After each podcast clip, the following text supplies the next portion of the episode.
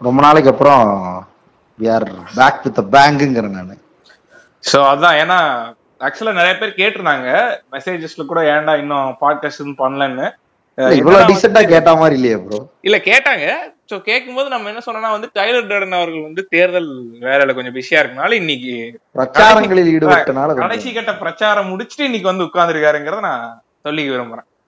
இல்ல நான் வந்துட்டு இன்னொன்னு ஒன்னு அட்ரஸ் பண்ணிட்டு நான் வேற ஒரு கதை வச்சிருந்தேன். I had another good dub ஸ்டோரிங்கிற மாதிரி. சொல்லுங்க. பிரச்சாரங்களில் நம்ம பாட்காஸ்ட் போட்டோம்னு வைங்களேன். ஆ, அது தேர்தல் ரிசல்ட்டுகளில் கொஞ்சம் மாற்றத்தை ஏற்படுத்திடுங்கிற ஒரு இதனால மக்களை நம்ம மாற்றக்கூடாது. இல்ல அதுவும் ஒண்ணு இருக்கு. ஆல்ரெடி மக்களுக்கு ஏற்கனவே என்டர்டைனிங் கண்டென்ட் நிறைய இருக்கனால நம்ம பாட்காஸ்டுக்கான இவங்க வேற காது கோடியில பட்சு வாங்கி நடுவில் சோ அதனால வந்துட்டு அத கொஞ்சம் கம்மி பண்ணிருந்தோம் ஆனா உங்க வாய்ஸ் கொஞ்சம் மஃபுல்டா கேக்குது ஜி. ரோடு ரோடு மைக் ஒன்று ஆர்டர் போட்டிருக்கேன். வந்ததுக்கு அப்புறமே we'll professionally starting correct so நம்மளும் வந்து இந்த மாஸ்க் ஈஸ்கெல்லாம் போட்டு ஒரு வீடியோ பாட்காஸ்ட் ஒன்று இறக்கிடுறாங்கிறீங்க இல்லையா? கரெக்ட் சரி ஓகேங்க நம்ம எப்படி ரேண்டமா பேசிட்டு தான் வந்து டாபிக் குள்ள போவோம்? இன்னைக்கு வந்து நம்ம டைரக்டாவே போயிடலாம். ஏன்னா ரேண்டமா பேச தெரியல இல்லையா அந்த ஃப்ளோ இல்ல அந்த ஃப்ளோ இல்ல சோ பண்ணாலும் ரொம்ப காமெடியா இருக்கும் அதனால we'll directly go into the episode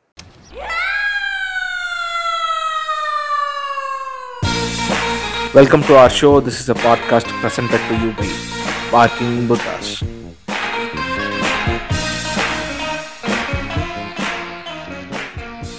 நாம ரொம்ப நாளா வந்து பேசணும்னு நினைச்சிட்டு இருந்த ஒரு டாபிக் அதுக்கப்புறம் நிறைய பேர் கேட்ட டாபிக்கும் கூட என்னன்னா வந்து மலையாளம் பிலிம்ஸ் மலையாள இண்டஸ்ட்ரி அதை பத்தி சொல்லுங்கங்கிற மாதிரி சொன்னாங்க. சோ நீங்க என்ன கமெண்ட் கமெண்ட் பேக் பண்ணிருக்காப்ல நம்ம கிக் அப்படின்னா மலையாளம் நாங்க பாக்குறது நிறுத்தி ரொம்ப நாள் ஆச்சுங்க. ஏன்னா நாங்க எக்ஸன் எக்ஸஸ் பானப்படு போக ஆரம்பிச்சோம் அப்படின்றீங்க இல்லையா? நல்ல நல்ல நகைச்சுவை. அதான். தெரியும். நம்ம வந்து சொல்லியிருந்தோம். கண்டிப்பா பண்றோங்கிற மாதிரி சொல்லியிருந்தோம். அதுக்கப்புறம் நாங்க யோசிச்சுட்டு இருந்தோம். ரொம்ப ஜெனரிக்கா ஒரு விஷயத்த பேசணும். அதுக்கப்புறம் ரொம்ப ஓவராலா ஒரு விஷயத்த பார்க்கும்போது பேசுறதுக்கும் நிறைய விஷயம் இருக்கும். அப்புறம் ஒரே எபிசோட் எல்லாத்தையும் சொன்னாலும் சொல்றதுக்கும் நம்மள்ட்ட பெருசா இல்ல. அப்படி இருந்தாலுமே வந்து ரொம்ப ஜென்ரலா பேசினா நல்லா இருக்காதுங்கிறனாலதான் நாங்க இந்த மொத்த சீசனுக்குமே ஒரு ஃபார்மட்டை நிறுவலாம்னு சொல்லி ஒரு ஐடியாக்கு வந்தோம். என்னன்னா வந்துட்டு இப்ப நம்ம எந்த விஷயத்த பேச படமோ இல்ல வந்து ஒரு ஜானரோ இல்ல கேரக்டர்ஸ் பத்தி பேசுறோம்னா நம்மளுக்கு ஃபேவரட்டா இருக்க ஒரு ரெண்டு விஷயத்த மட்டும் கொஞ்சம் டீடைல்டா பேசலாம். சோ அதன் மூலமா அப்படியே இருக்க ஆஸ்பெக்ட அப்படியே தொட்டு தழுவலாங்கிறதா வந்து நம்மளோட ஐடியா கரெக்ட் சோ அதுவும் இல்லாம அப்படி பேசுறது எனக்கு தெரிஞ்ச ஒரு ஒரு வேலிடான விஷயமா இருக்கும். ரீசன் பீயிங் நம்ம மலையாள சினிமாவை போற்றிட்டே இருக்கோம். பட் ஒரு வருஷத்துக்கு எத்தனை படம் ரிலீஸ் ஆகுது? அதுல எத்தனை படம் தான் நம்ம பார்க்கறோம்? அதுல எந்தெந்த படம் சூப்பரா இருக்குன்னு தான் பேசும். கண்டிப்பா. பேசினாதான் கரெக்டா வரும். பட் நம்ம அப்படி பாக்குறது கிடையாது இல்லையா? Because we are not directly involve in Malayalam இல்ல சினிமா அதுலயும் இன்னொன்னு என்னன்னா வந்து நிறைய ஃபெஸ்டிவல் படம் பேரல் சினிமா படம் இண்டிபெண்டன்ட் படம் நிறைய இருக்கு. கரெக்ட் அதுல நம்மளுக்கு எது- எவ்வளவுக்கு வந்து நம்மளுக்கு ஆக்சசிபிலிட்டி இருக்குன்னு தெரியல. மோஸ்ட்லி நம்ம பாக்குறதே வந்து நிறைய மெயின் ஸ்ட்ரீம் படங்கள்லாம் மலையாள படம் பாக்குறோம் சோ அப்படி இருக்கும்போது நம்மளுக்கு- இப்போ ஒரு மலையாளி வந்துட்டு வந்தா ராஜாவா தான் வருவேன் பாப்பானான்னு கேட்டா மாட்டான். பட் அவன் சூப்பர் டீலக்ஸ் பார்த்துட்டு தமிழ் சினிமாவே இப்படிதான் சொன்னா எப்படி இருக்கும்? கரெக்ட் ஸோ அந்த கணக்காயிருங்கிறது ஒரு ஒரு பெரிய பயமாக இருந்தாலும் அதனால இப்படி போய்க்கிறது கொஞ்சம் பெட்டரா இருக்கும். இந்த படம் நல்லா இருந்துச்சு இந்த படம் நல்லா இருந்துச்சு இந்த மாதிரி படங்கள் நல்லா இருந்துச்சுன்னு பேசுறது ஒரு பெட்டரா நான் அதுல இருந்து கண்டிப்பா நம்ம சில காமன் ஆஸ்பெக்ட்ஸ் ஆஃப் மலையாளம் இண்டஸ்ட்ரியும் எடுப்போம். சோ அதான் இன்னைக்கு நானும் ரெண்டு நான் ரெண்டு படம் செலக்ட் பண்ணிருக்கேன் டைலர் டேடன் அவர்களும் ரெண்டு படம் செலக்ட் பண்ணிருக்காரு சோ இந்த அளவுக்கு ஃபார்முலா நான் ரெண்டு படம் செலக்ட் பண்ணல. பட் இருந்தாலும். ரெண்டு மூணு படங்களை பத்தி பேசுறேன். ஓகே பட் ஸோ அதான் ஸோ ஃபர்ஸ்ட் எடுத்தோன்னே எனக்கு தெரிஞ்சு நான் ஏன் எண்ட்ல இருந்தே ஆரம்பிச்சிடுறேன். எனக்கு ரொம்ப பிடிச்ச படம் அதுக்கப்புறம் கொஞ்சம் நீ ரெகுலர் படம் நம்ம ஊர் படத்துல இருந்து டிஃப்ரெண்டா இருக்குது அப்படின்னு சொல்லி ஃபீல் பண்ண ஆரம்பிச்ச படம்னா தொண்டி முதலும் திருக்ஷாட்சியமும் படம் எனக்கு ரொம்ப பிடிக்கும்? பட் அப்பதான் நீங்க மலையாளம் இண்டஸ்ட்ரியே பார்க்க ஆரம்பிக்கிறீங்களா? அந்த படத்துக்கு அப்புறம் தான் இல்ல எப்படி அது?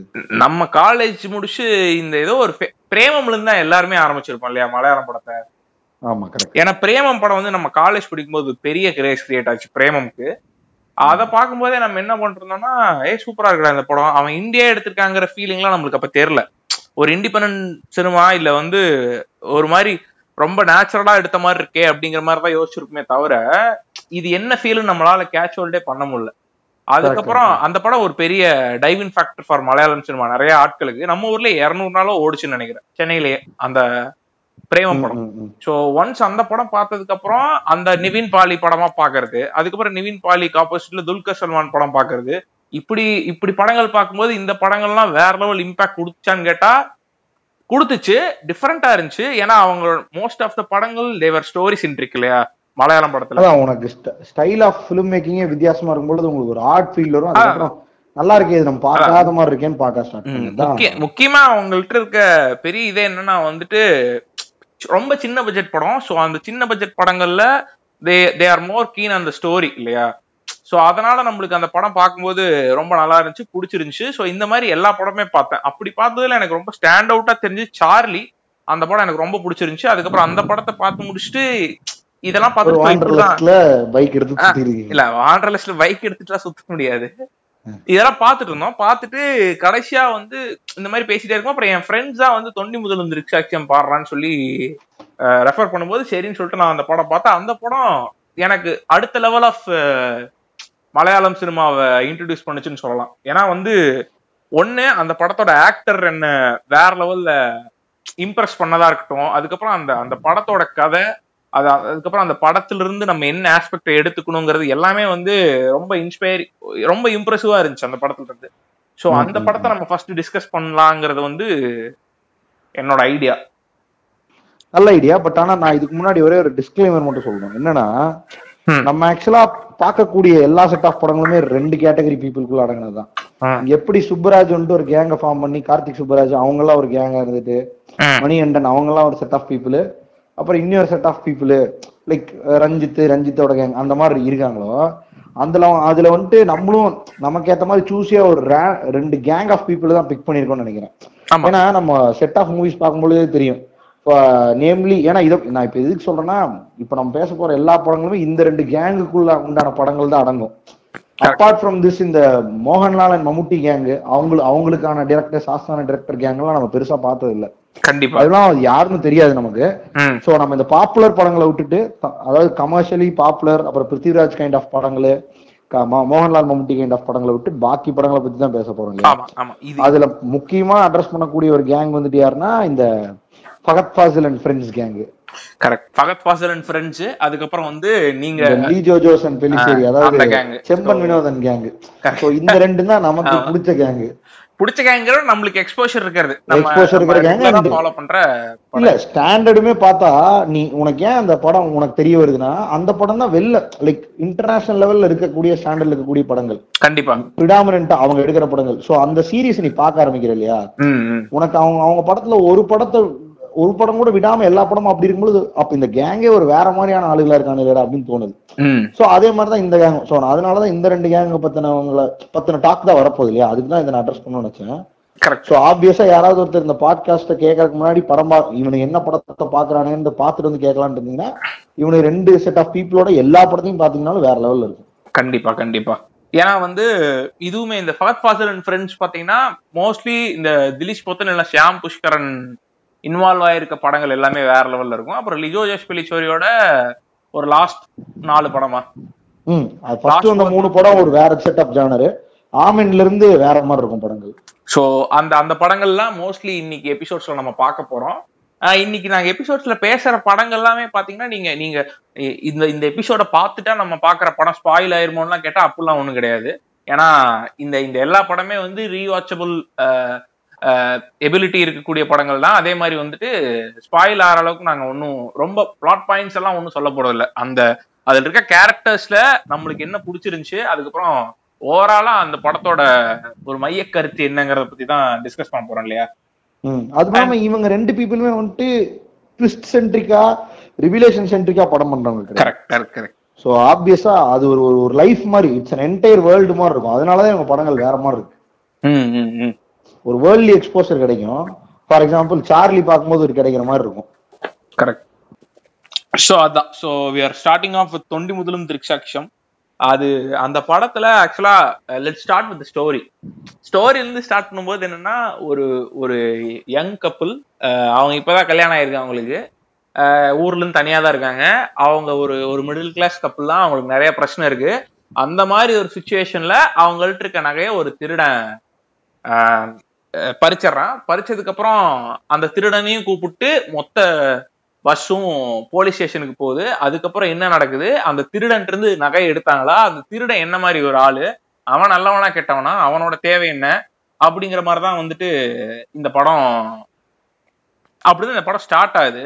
பட் இந்த படத்துல இருந்து சில காட்சிகள் இல்லையா? டாக்டர் சுரேஷ்குமார் மாதிரி பேசிட்டு இல்லங்க ஒரு படத்தோட பிளாட்டை வந்து சொல்லும்போது இப்படிதானங்க சொல்லி ஆகணும் அவர் ஒரு ரெஃபரன்ஸுங்கிற கரெக்ட் ஸோ இப்படி இப்படி ஒரு படம் ஸ்டார்ட் ஆகும்போதே நம்ம ஊர்ல இந்த மாதிரி ஒரு படம்னா எப்படி இருக்கும்? ஆப்வியஸ்லி ஆரம்பத்திலேயே அந்த அந்த அந்த திருடன் வந்து இருக்கிறதுலே ரொம்ப கேவலமான இல்ல வந்து அதை அதை அடிச்சுட்டு நேரா வடச்சனைக்குள்ள போகக்கூடிய ஒருத்தனா இருப்பான். இல்லன்னா அவன் எந்த மாதிரி ஒருத்தனா இருப்பான்னா அவன் அவன் வீட்டுல யாரோ ஒருத்தவங்க ரொம்ப கஷ்டப்பட்டுக்கிட்டு இருக்காங்க. அவன் குழந்தை வந்து ஆபரேஷனுக்காக வெயிட் பண்ணிட்டு இருக்கு. சோ இந்த நகையை எடுத்துட்டு போய் அவன் வந்து அங்க இது பண்ணாதான் வந்துட்டு அந்த குழந்தைய யுவன் காப்பாத்த- பிஜிஎமோட இறங்குவான் அந்த திருநெல் இல்லையா ஆமா, ஆமா. தெய்வம் வாழ்வது வாழ்வது எங்கே அப்படின்னு தான் இறங்குவோம் சோ இப்படிதான் இருக்கும். பட் இந்த படத்துல அந்த ஒரு ஆஸ்பெக்ட் தான் வந்து எனக்கு ரொம்ப ரொம்ப பிடிச்ச ஆஸ்பெக்ட் சோ அப்படிதான் நம்மளுக்கு இந்த படத்துல ஒரு ஃபகத் ஃபாசில்ங்கிற மனிதர் தான் வந்து அந்த தீஃப் கேரக்டர் முரட்டாள். பண்ணியிருப்பாரு சோ ஃபகத் ஃபாசில்ங்கிற ஆள் அந்த அந்த அந்த தீஃப் கேரக்டரை சூஸ் பண்ணதுக்கான ரீசனே என்னன்னா அந்த தீஃப் கேரக்டர் சுத்தி இருக்கக்கூடிய ஆர்க் அண்ட் நுவான்சஸ் தான். ஏன்னா இப்ப அந்த இப்ப கிட்டத்தட்ட அந்த படத்துல ஃபகத் ஃபாசில் ஃபகத் ஃபாசில் நான் ஏன் ரெஃபர் பண்றேன்னா அந்த படத்துல ஃபகத் ஃபாசிலுக்கு பேரே கிடையாது. அதாவது உண்மையான பேர் கிடையாது. ஏன்னா ஒரு நீ பொதுவா பார்த்தேன்னு வச்சுக்குவேன் இந்த ஃபகத் ஃபாசில் வந்து செலக்ட் பண்ற கேரக்டர்ஸ் மோஸ்ட்லி எந்த மாதிரி இருக்கும்னா ரியல் லைஃப்லயே இப்போ ஒரு ஆக்டரா இல்லைனாலும் ரியல் லைஃப்ல பொய் சொல்ற நான் இந்த மாதிரி ஒருத்தனால நடிக்கிறதுக்கான தேவை நிறைய இருக்கும் இல்லையா. பொதுவா நான் பார்த்த வரைக்கும் நிறைய ஃபகத் ஃபாசில் படங்கள்ல எந்த மாதிரி கேரக்டர் அவன் சூஸ் பண்றான்னா இதுல வந்து நம்ம அவ- அவன் இவன்லாம் பேசுவோம். உடனே வந்து எப்படிங்க மரியாதை எல்லாம் பேசலாம் கேட்டாதீங்க அவ்வளவு க்ளோஸுங்கனால நம்ம அந்த மாதிரி பேசுறோம் இல்லையா? யாருங்க? அவனுக்கு ஒரு கேங் இருக்கானுங்க இல்லையா? ஆமா ஆமா. டேய் அப்படி வந்து கேக்குறானுங்க. போன் கமல் எபிசோட்ல வந்து நம்ம பேசுனதுக்கு கமல் கமல் எப்பறம் நீ வாப்போன்னு பேச முடியும்னு கேக்குறான் ஒருத்தன். ஏண்டா இதே மாதிரி போய் ஸ்டாலினை கேட்க வேண்டியது ஹானரபிள் பிஎம் எப்படா சொல்லலாம் நீங்க சோ அதான் ஒண்ணும் பண்ண முடியாது. நான் ஒரு அன்புக்கு அன்புக்குரியதா யாருங்க அது லெஜெண்ட்ஸ் இல்ல கேட்டாங்க கேட்டாங்க மெசேஜஸ்ல கேட்டாங்க. எங்க ஆண்ட ஆண்டவரை வந்துட்டு நாங்க அவரு இவன் கேட்டவரை விட வந்துட்டு நம்ம ஒரு டாப் ப்ரையாரிட்டில வச்சிருக்கோம். நம்மள்ட்டே கேட்டாங்க இல்லையா? ஆமாங்க. மனசெல்லாம் ஒரே புண்ணா இருக்கு என்ன அவர் இப்ப எலெக்ஷன்ல கண்டெஸ்ட் பண்றது மட்டும் தான் நம்மளுக்கு கொஞ்சம் மனசுக்கு சங்கடகரமான விஷயம் பட் அதை விட்டுருவோம். ஸோ கமிங் டு பாத் ஃபாசில் பாத் ஃபாசில் வந்துட்டோம்னா அவன் சூஸ் பண்ற கேரக்டர்ஸ் எல்லாமே பார்த்தேன்னு வச்சுக்குவேன். அந்த அந்த அந்த கேரக்டர்ஸ்க்கு ரியல் லைஃப்ல ஏதோ ஒரு சின்ன இன்ஸ்டிங் ஆஃப் ஆக்டிங்கோ இல்ல ஏதோ ஒரு இடத்துல நடிக்கக்கூடிய தேவையோ இருக்க மாதிரி கேரக்டர்ஸ் தான் அவன் சூஸ் பண்றான். அதை அதை எக்ஸிக்யூட் பண்றதும் அவன் வேற லெவல்ல சூஸ் பண்றான். ஸோ இந்த படத்துல இந்த கேரக்டருங்கிறது மாட்டிக்குது. அவன் மாட்டினதுக்கு அப்புறம் பொதுவா எல்லா திறனுமே மாட்டினதுக்கு அப்புறம் என்ன பண்ணுவாங்கன்னா எப்படி இந்த சுச்சுவேஷன்ல இருந்து நம்ம இன்னசென்ட் ப்ரூவ் பண்றதுங்கிறத ட்ரை பண்ணுவாங்க இல்லையா. சோ ஒரு அந்த மொமெண்ட்ல இருந்து அவன் எப்படி தன்னை இன்னசென்ட் ப்ரூவ் பண்ண ட்ரை பண்ணிக்கிறான் அதுக்கப்புறம் இன்னசென்ட்னு ப்ரூவ் ஆகல அவன் வந்து அவன் தான் வந்து கல்பிரிட்டன் ப்ரூவ் ஆனதுக்கு அப்புறம் எப்படி அந்த சுச்சுவேஷன்ல இருந்து வெளில வரான் அப்படிங்கறதான் கதை உங்களுக்கு ஆக்சுவலா இது இது இப்ப நீங்க சொல்றதுல இருந்து கன்சாலிடேட் பண்ணி பார்த்தா. என்ன பாயிண்ட் நம்ம இங்க ப்ரூவ் பண்ண ட்ரை பண்ணிட்டு இருக்கோம்னா ஒரு கேரக்டருக்கு நம்ம ஸ்டீரியோ டைப்பா இதெல்லாம் சொன்னாதான் இந்த கேரக்டர் போய் ஆடியன்ஸ் சேருங்கிற எந்த விஷயமே இல்லாம ஒரு கேரக்டர் எப்படி ஹண்ட்ரட் பர்சன்ட் இன்வால்வ்டா அவங்க கூட வைக்கிறதுங்கிறது தான் என்டையர் ஐடியா ஆஃப் தட் மூவியாவே இருக்கும் இல்லையா? கரெக்ட் கரெக்ட் கரெக்ட் அதே மாதிரி ஒரு ஒரு டீடைல்ஸுமே இருக்காது அவனை பத்தி.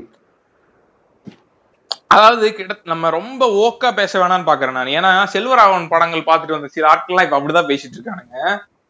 அவர் இதை சொன்னாரு அதை சொன்னாரு அப்படிங்கறத சொல்றானுங்க. சோ நம்மளும் அந்த மாதிரி சவுண்ட் ஆனா இவனுங்க என்னடா படத்துல இல்லாத விஷயத்தெல்லாம் பேசிட்டு இருக்கானுங்கிற மாதிரி இருக்கும். பட் ஆனா எனக்கு வெளியில இருந்து பார்க்கும்போது ஒருத்தனுக்கு ஒரு பேரும் இல்ல ஊரும் இல்ல அவன் ஒரு டிராமாக்குள்ள வராங்கிறது வந்து கிட்டத்தட்ட என்ன சொல்றது? அது ஒரு அது ஒரு கிட்டத்தட்ட ஒரு காட்ஸ் பெர்ஸ்பெக்டிவ் மாதிரி தான்டா சோ இந்த இந்த ஃபகத் ஃபாசில்ங்கிற ஒரு கேரக்டர் இவனுக்கு லைஃப்குள்ள வருது. இப்படி வரும்போது எப்பவுமே நம்ம தமிழ் சினிமாலே இல்ல கொஞ்சம் கொஞ்சம் ஸ்டீரியோடிபிக்கலா எடுக்க தமிழ் சினிமா டோட்டல் நம்ம இது பண்ண வேண்டாம். பட் ஸ்டீரியோடிபிக்கலா எடுக்கிற படங்கள் முக்கால்வாசியில பார்த்தேன்னா ஒருத்தன் ஏற்கனவே ஒருத்தன் திருடிட்டான். சோ ரெண்டு சைட்ஸ் ஒரு குட் சைடு ஒரு பேட் சைடு இவங்களுக்குள்ள ரிலேஷன்ஷிப்பே இருக்க போறது இல்ல there is going to be a fight இதுல யார் வின் பண்றானோ அவன் is going to take the credit the end அந்த மாதிரி தான் போகும் இல்லையா? பட் ஆனா இந்த எனக்கு தெரிஞ்சு நிறைய மலையாள படங்கள்ல நான் ரொம்ப ஃபெமிலியரா பார்க்கக்கூடிய ஒரு விஷயம். அதாவது நம்ம ரியல் லைஃப்ல நம்ம வந்து ஒரு ஒரு குட்னஸ் எடுத்துப்போம் இல்லையா? ஒரு நல்ல ஃபீலிங் ஃபீல் குட் ஃபீலிங் எடுத்துப்போம்ல. சோ அந்த ஃபீலிங் எடுத்துக்கிறது எப்படின்னா நல்ல ஒரு நல்ல ஹியூமன் ரிலேஷன்ஷிப்பையோ இல்ல வந்து ஒரு நல்ல ஹியூமனான ஒரு ஒரு கேரக்டரையோ சந்திக்கும் போது தான் நம்மளுக்கு அந்த மாதிரி மொமெண்ட்ஸ் எல்லாம் கிரியேட் ஆகும். சோ அத ரொம்ப ஈஸியா எடுத்துட்டு வராங்கன்னு தோணுது எனக்கு மலையாளம் சினிமால. ஏன்னா இந்த படத்துல பாத்துட்டேன்னா இந்த படத்துல கிட்டத்தட்ட over the period of time அந்த அந்த ஜெயில அந்த அந்த ஸ்டேஷன்ல இருக்கும்போது அந்த திருடனுக்கும் செயினை பறி கொடுத்தவனுக்கும் என்ன மாதிரி ஒரு ரிலேஷன்ஷிப் கிரியேட் ஆகுது? அப்புறம் அந்த ஸ்டேஷன்ல இருக்க ஒரு ஒரு கான்ஸ்டபிளுக்கும் இந்த இந்த இந்த செயினை பறி கொடுத்தவனுக்கும் என்ன மாதிரி ஒரு ரிலேஷன்ஷிப் கிரியேட் ஆகுது? அது போக அந்த ஸ்டேஷனுக்குள்ள என்னெல்லாம் பிரச்சனை இருக்கு? அப்புறம் அந்த லேண்ட்ஸ்கேப்ல என்னெல்லாம் நடந்துகிட்டு இருக்குங்கிறதையும் இதில் கண்டினியூஸ்லி ரெஜிஸ்டர் ம், ம். சோ இப்ப நீ பாக்கும்போது உனக்கு வந்து இது செயினை பறி கொடுத்தவனுக்கு செயின் கிடைக்க போதாங்கிற கதையா இல்லாம ஒரு ஒரு ஈவெண்ட்ல சம்பந்தப்பட்ட நிறைய மனுஷங்க அவங்க வாழ்க்கையில அவங்களோட அவங்களுக்கு என்னென்ன மாதிரி என்னென்ன இன்சிடென்ட்ஸ் நடந்திருக்கு ஆஸ் அ ஹோலா நீ அந்த கேரக்டரை தெரிஞ்சுக்கிற. உனக்கு ஜஸ்ட் ஒரு திருடன் ஜஸ்ட் ஒரு ஹீரோன்னு இல்லாம ஒரு ஒரு கேரக்டராவே ஒருத்தனை நீ தெரிஞ்சுக்கிறேன்னு. சோ எனக்கு நீங்க சொல்லிட்டு இருக்குமோ ஒண்ணு வந்துச்சு. நீ இப்ப பார்த்தனால you're decoding to the core இல்லையா? பட் எனக்கு என்ன சொல்றது? நான் ரொம்ப நாளைக்கு முன்னாடி பார்த்த பார்த்தேன். பட் இப்பவுமே எனக்கு அதுல இருந்து ஃபீல் ஃப்ரெஷ்ஷா என்ன இருக்குன்னா. ஒரு ஒரு ஒண்ணுமே இல்ல இதுல இட்ஸ் இட்ஸ் சோ ஜென்ரல் ஒரு ஒரு ஒரு ஒரு ஒரு மிடில் கிளாஸ் லைஃப் இருக்கிற ஒருத்தன். ஜென்ரலா ஹியூமன்ஸ் எடுத்துக்குமே. அவன் ஹியூமன் ஹியூமன்ஸ் லைஃப்ல அவனோட டெய்லி ரொட்டீன்ல ஒரு சின்ன ட்வீக் வந்தாலே அதை திரும்பி நார்மலைஸ் பண்ணணும்னு தான் நினைப்பான். அப்படிங்கிறதும் அந்த அந்த சின்ன இவ்வளவுதான் அவனுக்கு பிரச்சனையே வரும். இந்த பிரச்சனையே அவனால சமாளிக்கிறதுக்கு அவ்வளவு கஷ்டங்கிறத வந்துட்டு ரொம்ப சூப்பரா இருக்கும். இந்த சினிமா தன்மைங்கிறத மொத்தத்தையும் தூக்கிட்டு ஒரு ரியலிஸ்டிக் இதை பார்த்த மாதிரி இருக்கும். ஆமாங்க இப்படிதாங்க இருக்கும். என் வாழ்க்கையில ஒருத்தன் வந்து திடீர்னு ஒருத்தன் செயின் அடிச்சா நான் டெய்லி ஸ்டேஷன் போயிட்டு என் வேலையும் பார்க்க முடியல கெடுது அப்படிங்கும் என் வேலையும் கெடுது என்னோட ரொட்டீன்ல நிறைய பாதிப்பு இருக்கு. இந்த செயின் அடிச்ச மாதிரி இரிட்டேட் பண்ணிருக்கேன். இது எப்பங்க முடியும் தான் நான் இருப்பேன் இல்லையா? எனக்கு யாராவது முடிச்சு விடுங்க இது அப்படின்ட்டு இருப்பேன். கரெக்ட் அந்த அது அந்த ஃபீல் அப்படியே உனக்கு கொடுப்பாங்க. இது இது ஒரு டிப்பிக்கல் சினிமா பார்க்கும்போது என்ன ஆகும்னா அவன் ஒய்ஃப் அவன் அவன் ஒரு பொண்ணை லவ் பண்ணுவான். நூறு நூறு அடியால் அனுப்புவாங்க. அவன் கேஷுவலா டெய்லி எந்திரிச்சு பாத்ரூம் போயிட்டு சாப்பிட்டு வந்து நூறு அடியால போட்டு பொழந்துட்டு கேஷுவலா ஒரு ரொட்டீனை மெயின்டைன் பண்ணுவான் அது சினிமா அது இல்லாம இது இது ஆல் டுகெதர் டிஃப்ரெண்டா இருக்கும். உனக்கு அந்த ஃபீல் அப்படியே கொடுக்கும். நான் ஆமா நானும் ஒரு மிடில் கிளாஸ் லைஃப் ஸ்டைல வாழ்றேன் எனக்கு கண்டிப்பா எப்படி பொல்லாதவன்ல I I compare this to Polladhavan தான் கிட்டத்தட்ட. பொல்லாதவன்ல ஒருத்தனுக்கு ஒரே ஒரு பைக் காணும். புது பைக்கு அது அது அவன் ரொட்டீனை ஃபர்ஸ்ட் எப்படி பாதிக்குன்னு ஒரு செட் போகும் அதுக்கப்புறம் தான் கமர்ஷியலா மாறுது படம். பட் அவன் ரொட்டீன் எப்படி பாதிக்குதுங்கிறது எப்படி ஒரு மிடில் கிளாஸ்க்கு டைரக்டா போய் சேர்ந்ததோ. ஒரு பைசைக்கிள் தீப்ஸ் மாதிரி அதே அதே அதை விட எனக்கு தெரிஞ்சு டூ ஹண்ட்ரட் பர்சன்ட் எனக்கு டுவெண்ட்டி மோகன் திஷாக்ஷன் வந்து கனெக்ட் ஆச்சு. ஏன்னா உனக்கு அந்த கேரக்டர் காட்டுறாங்கல்ல அவன் is going to start is fresh lifestyle ஒரு பொண்ணை கல்யாணம் பண்றான். அந்த மிடில் கிளாஸ் லைஃப் ஸ்டைலுக்குள்ள அவன் சுத்தி அதுக்கான ஒரு வீடு செட்டப் ரெண்டல் ஹவுசஸ் அதை ரெடி பண்ணிட்டு இருக்கான். அவனுக்கு பண நீடு வேற இருக்கு. அந்த பாயிண்ட்ல ஒருத்தன் அவனுக்கு நீடு இருக்கோ இல்லையோ எனக்கு வந்து டெய்லி திருடுறது பொழப்பு ரிலாக்ஸ்டா ஒரு செயின் அடிக்கிறேன். அவ்வளவுதாங்கிற மாதிரி இருக்கிற ஒருத்தன். சோ அவனுக்கு ரொட்டீன்ல இஷ்யூவே வரதில்லை ஏன்னா அவனுக்கு ரொட்டீனே இல்ல. அவனுக்கு செயின் அடிப்பான் அவன் அவன் அவன் லிவ் த இன்ஸ்டன்ஸ் பண்றதுக்கு ஒரு திருடன். இந்த பக்கம் இப்படி ஒருத்தன். இதுக்கு நடுவுல டெய்லி ரொட்டீனே ஒரு போலீஸ்க்கு இதுதான் பட் அந்த டெய்லி ரொட்டீனே இதானாலும் இந்த கேஸ் அன்சால்வ்டா இருக்கு. அதனால இவனுக்கு கொஞ்சம் ப்ரெஷர் இருக்கு. சோ இப்படி இருக்கிற ஒரு ஒரு ஒரு பார்ட்டை பார்க்கும்பொழுது சார் ஹியூமனுக்கு இவ்வளவுதான் சார் பிரச்சனை நடக்கும். அப்படிங்கிற மாதிரி இருக்குல்ல. எக்ஸ்ட்ராடினரியா இல்ல எதுவுமே.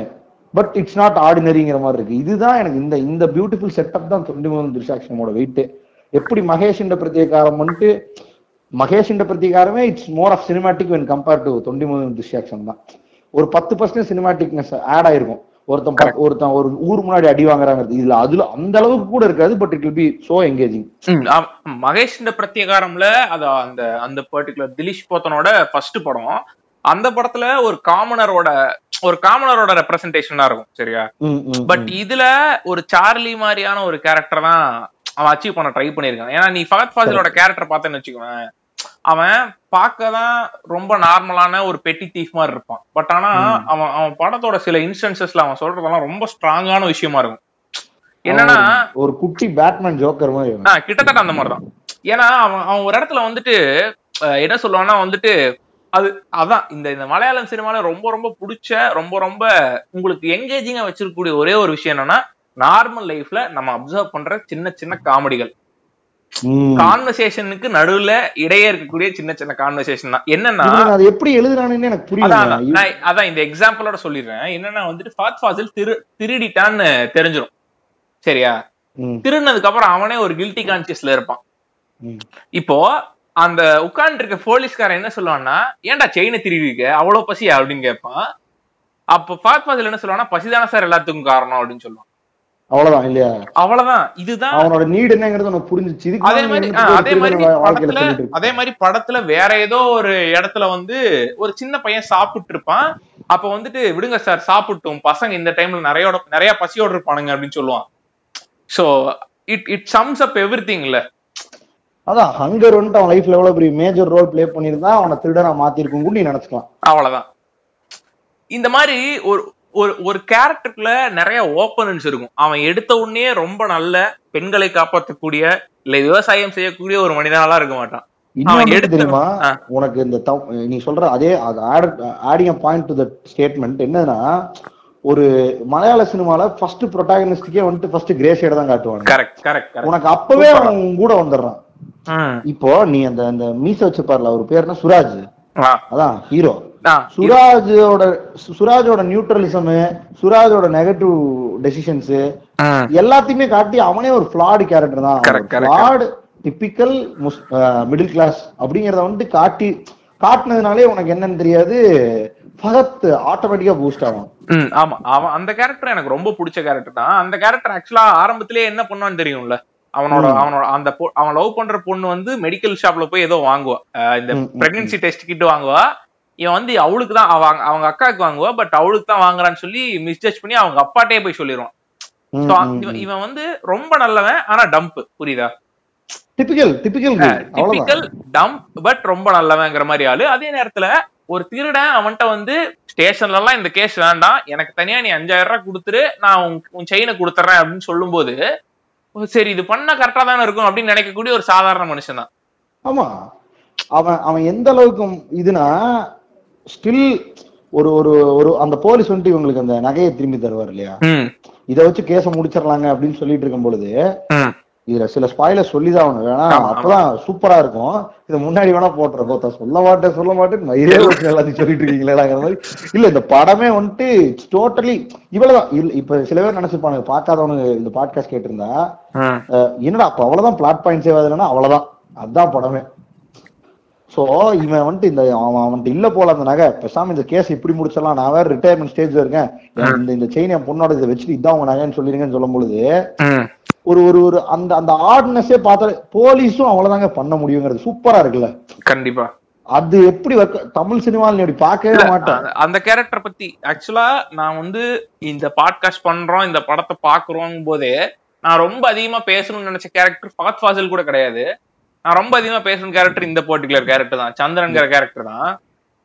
ஏன்னா இப்ப இவனோட ஆர்க்கு மட்டும் நம்ம அப்படியே ஸ்ட்ரெச் அவுட் பண்ணுவோம். ஏன்னா படத்தை பாக்குறவங்களுக்கு ஃபாத் ஃபாசில் அப்புறம் மத்த பெர்ஃபார்மன்சஸ் தான் ரொம்ப பிளாட் பாயிண்ட் இம்பார்ட்டன்டான கேரக்டர்ஸா இருப்பாங்க இவரும் ஒரு இம்பார்ட்டன்டான கேரக்டர் தான். பட் இவரோட கேரக்டர் ஆர்க்கை வந்து நம்ம ஸ்ட்ரெச் அவுட் பண்ணி பேசினா கொஞ்சம் இன்னும் நல்லா இருக்கும்னு தோணுச்சு. ஏன்னா ஆஹ் ஒரு பாயிண்ட் நம்ம ப்ரூவ் பண்ணியே ஆகணும். இப்போ நம்ம இவ்வளவு பேசியிருக்கோம். இவ்வளவு பேசுனதுல ஃபாத் ஃபாசில்னு ஒருத்தன் இல்லாம சைடுல இருக்க நிறைய கேரக்டர்ஸ் பத்தி பேசியிருக்கோம். இல்லையா? இதுவே it is proving a point that every characters are important ஒரு இப்போ ஒரு நார்மல் படத்துல அந்த ப்ரொட்டகனிஸ்ட் அடுத்து இது நடக்குது அது அடுத்து இது நடக்குது வில்லன் இதை பண்றான் ஹீரோ இதை பண்றாங்கிறது இல்லாம எல்லா கேரக்டரும் ஏதோ ஒண்ணு படத்துல பண்றானுங்க. எல்லா கேரக்டருக்கும் அந்த இன்சிடென்ட்ல ஒரு பார்ட் இருக்கு. அது எப்படி டேர்ன் அவுட் ஆகணுங்கிறது ஒரு ஆசை இருக்கு. அது டேர்ன் அவுட் ஆனா இவங்களுக்கு நல்லது நடக்குமா? இவங்க நல்ல கேரக்டர்ஸாங்கிற ஒரு கொஸ்டின் உனக்கு இருந்துட்டே இருக்கும் படம் ஃபுல்லா சோ நீ சொன்ன மாதிரி இந்த கான்ஸ்டபிள் கேரக்டருக்கு வந்தோம்னு வச்சுக்கோவேன் படத்தோட ஆரம்பத்திலேயே ஒரு சின்ன ஹிண்ட் இருக்கும். என்னன்னா வந்துட்டு இவர் ஆக்சுவலா வேற ஒரு ஸ்டேஷன்ல இருந்தா இந்த ஸ்டேஷனுக்கு வந்திருப்பாரு. இந்த ஸ்டேஷனுக்கு ஏன் வந்திருப்பாருன்னா அந்த ஸ்டேஷன்ல நடந்த ஏதோ ஒரு இன்வெஸ்டிகேஷன்ல இவரோட கேர்ல இருந்த ஒரு தீஃப வந்து ஒரு இன்ஸ்பெக்டர் அடிச்சிருப்பாரு. அடிச்சதுனால அவன் அவன் வந்து அவன் வந்து செத்துருப்பானா இல்ல ஏதோ ஒரு மிஸ்ஹேண்டில் பண்ணிட்டான். அவர் அவர் அவனை. அதனால இவரை டிரான்ஸ்ஃபர் பண்ணிருப்பானுங்க. சோ இவருக்கு உள்ளுக்குள்ளே என்னவா இருக்கும்னா எந்த கேஸும் இல்லாம எந்த பிரச்சனையும் இல்லாம டக்குன்னு ரிட்டையர் ஆயிரணுங்கிற மாதிரி தான் இருப்பாரு. சோ இன்னைக்கு ஒரு அப்படி இருக்க ஒரு மனுஷன் உனக்கு ஆரம்பத்திலே எஸ்டாப்ளிஷ் பண்ணிடுறான். சோ அப்படி இருக்க ஒரு மனுஷனுக்கு இன்னைக்கு ஒரு கேஸ் வந்துச்சுன்னா அதை காம்ப்ரமைஸ்ல தான் முடிக்கணும்னு நினைப்பான் கரெக்டா அது புக் ஆஃப் புக் ஆஃப் எஃப்ஐஆர்ல வந்து அது இதே ஆயிடக்கூடாதுங்கிறதான் அவரோட இன்டென்ஷனாவே இருக்கும். சோ அதான் அவர் ஆரம்பத்துல இருந்தே பண்ணிட்டு இருப்பாரு. பட் இவ்வளவு காம்ப்ளிகேஷன் நடந்துட்டு இருக்கும் அவன் பகத் வந்துட்டு என்ன நடந்தா எனக்கு என்ன? நான் மாட்டக்கூடாதுன்னு ஒரு ரிலாக்ஸேஷன் ரிலாக்ஸ்ல இருப்பான். அதான் இந்த சந்திரன்கிற கேரக்டர் அதுக்கப்புறம் என்ன ஆகும்னா ஒரு கட்டத்துக்கு மேல கேஸ் ரெஜிஸ்டர் பண்ணி தான் ஆகணுங்கிற ஒரு சுச்சுவேஷனுக்கு வந்துரும். ஏன்னா இந்த இந்த விஷயம் ஊர் பூரா பரவிடும் சர்க்கிள் இன்ஸ்பெக்டர் கேஸ் ரெஜிஸ்டர் பண்ணிருங்கன்னு சொல்லிடுவாரு. ரெஜிஸ்டர் பண்ணதுக்கு அப்புறம் ஒவ்வொரு டைமுமே இன்ஸ்பெக்டர் ரூம்குள்ள ஒரு கான்வர்சேஷன் நடக்கும். அப்புறம் வெளியில வந்து இந்த சந்திரன் கேரக்டர் இவர் இத மொத்தத்தையும் பிளான் அவுட் பண்ணி இந்த ஃபேமிலிக்கு ஹெல்ப் அவுட் பண்ற மாதிரி இவர் ஒரு கான்வர்சேஷன் போடுவாரு. கரெக்ட் இவங்கள்ட்ட இந்த இந்த மெயின் கேரக்டர் இந்த ஹஸ்பண்ட் அண்ட் ஒய்ஃப் கிட்ட. இப்போ இந்த மாதிரிலாம் நடந்துகிட்டே இருக்கும். கடைசியா ஒரு கட்டத்துல இந்த ஃபாத் ஃபாசில் கேரக்டர் தப்பிச்சு ஓடிரும் இல்லையா. அப்ப இவர் துரத்திக்கிட்டு இருக்கும்போது என்ன சொல் அந்த அதே இன்ஸ்பெக்டர் கால் பண்ணி என்னடா பண்ணிட்டு இருக்க எங்க? அவனை பிடிக்க முடியுமான்னு கேட்கும்போது சார் அவன் ஓடிட்டான் சார் பட் நான் க்ளோஸா ஃபாலோ பண்ணிருக்கேன் சார் அப்படின்னு சொல்லுவான். பட் அவன் கண்ணு முன்னாடி கூட இருக்க மாட்டான். ஃபாத் ஃபாசில் அவன் தப்பிச்சிருப்பான். அப்ப வந்து என்ன ஆகும்னா அவன் புடிச்சு திட்டி விட்டுருவான் இன்ஸ்பெக்டர் இங்க பாரு அவன் தப்பிச்சானா உன் கெரியரே வரும். உங்களால ஒண்ணுமே பண்ண முடியாது அப்படின்னு சொல்லி திட்டு திட்டி விட்டுருவான். இவரு இவரு சரியான ஃபெட்டப் ஆயிருவாரு அதுல. என்னடா எனக்கு ராசியே இல்லடா என்னால ஒண்ணுமே பண்ண முடியாதுறாங்கிற மாதிரி ஃபெட்டப் ஆகி அப்படியே ஒரு இடத்துல உட்கார்ந்துருவாரு. சேஷ பாதியிலே நிறுத்திட்டு உட்கார்ந்துருவாரு. ஹோப் போச்சு.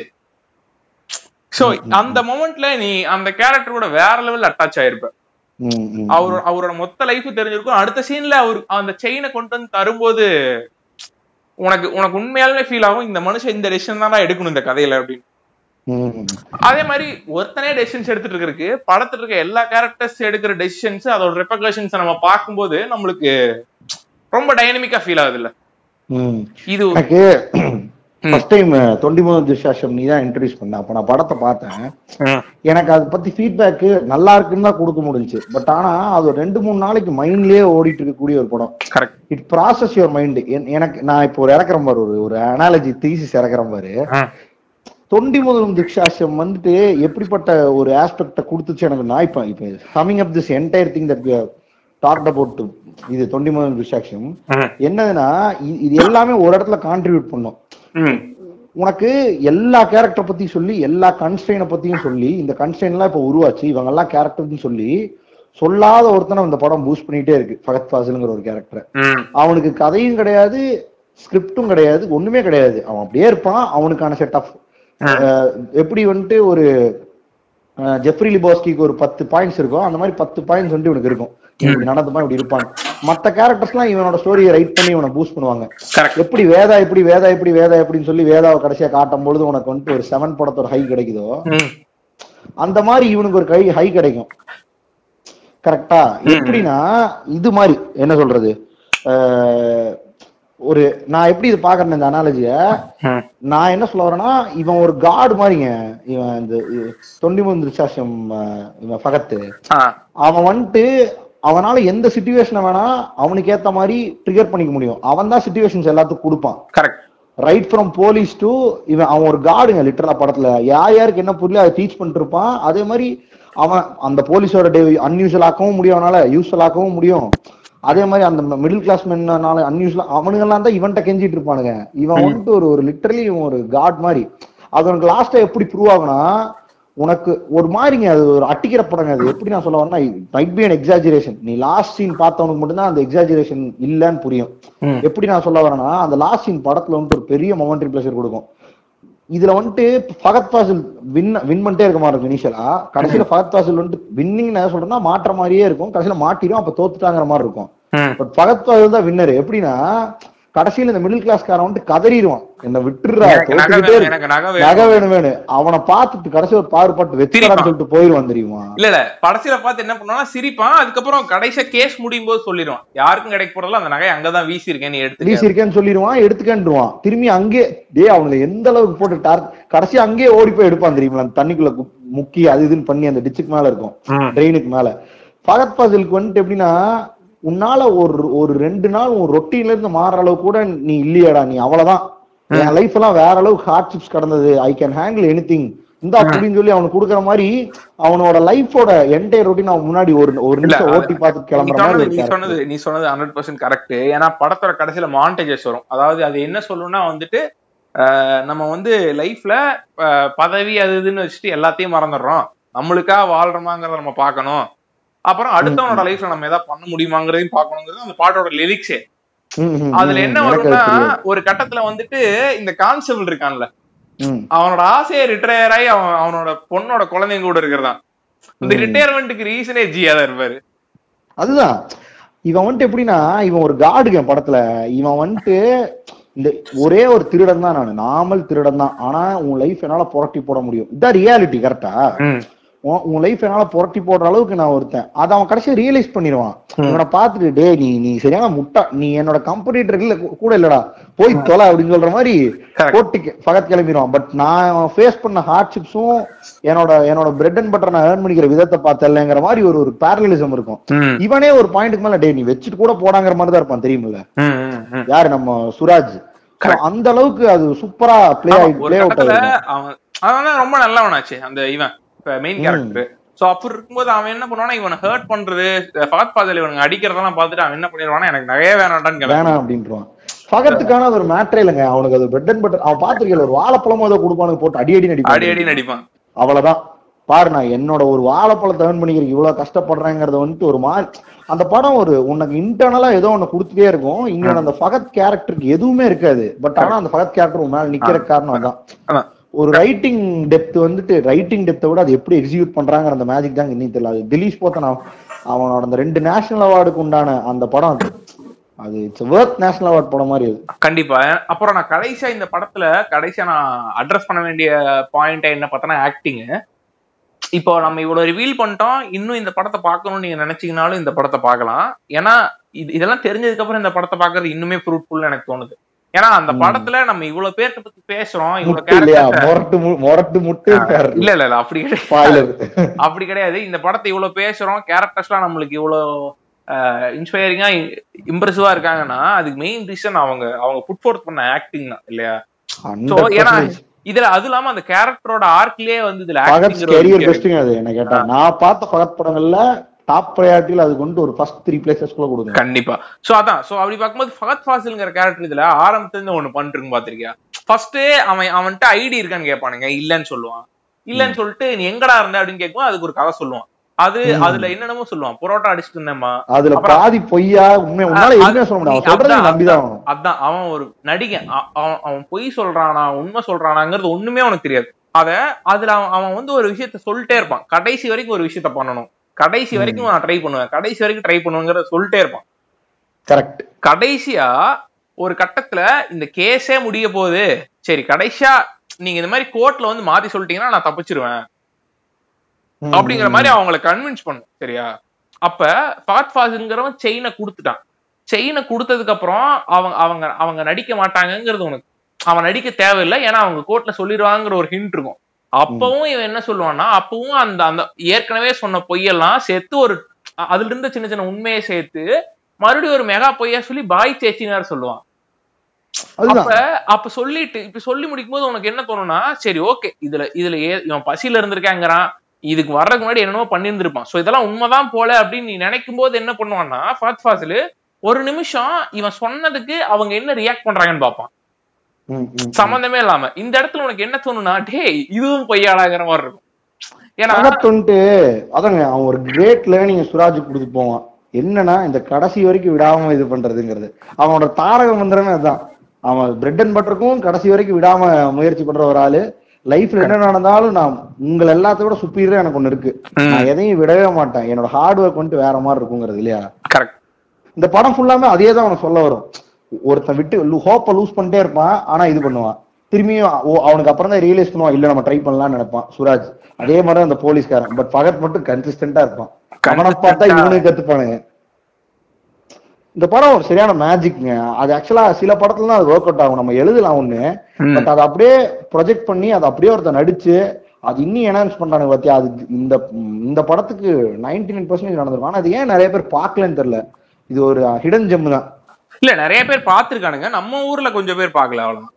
ம். பட் அவங்க ஊர்ல இது ரொம்பவுமே ஃபேமஸான ஒரு படம் தான் நேஷனல் ரெகக்னிஷன் கிடைச்சிருக்கு. ம்.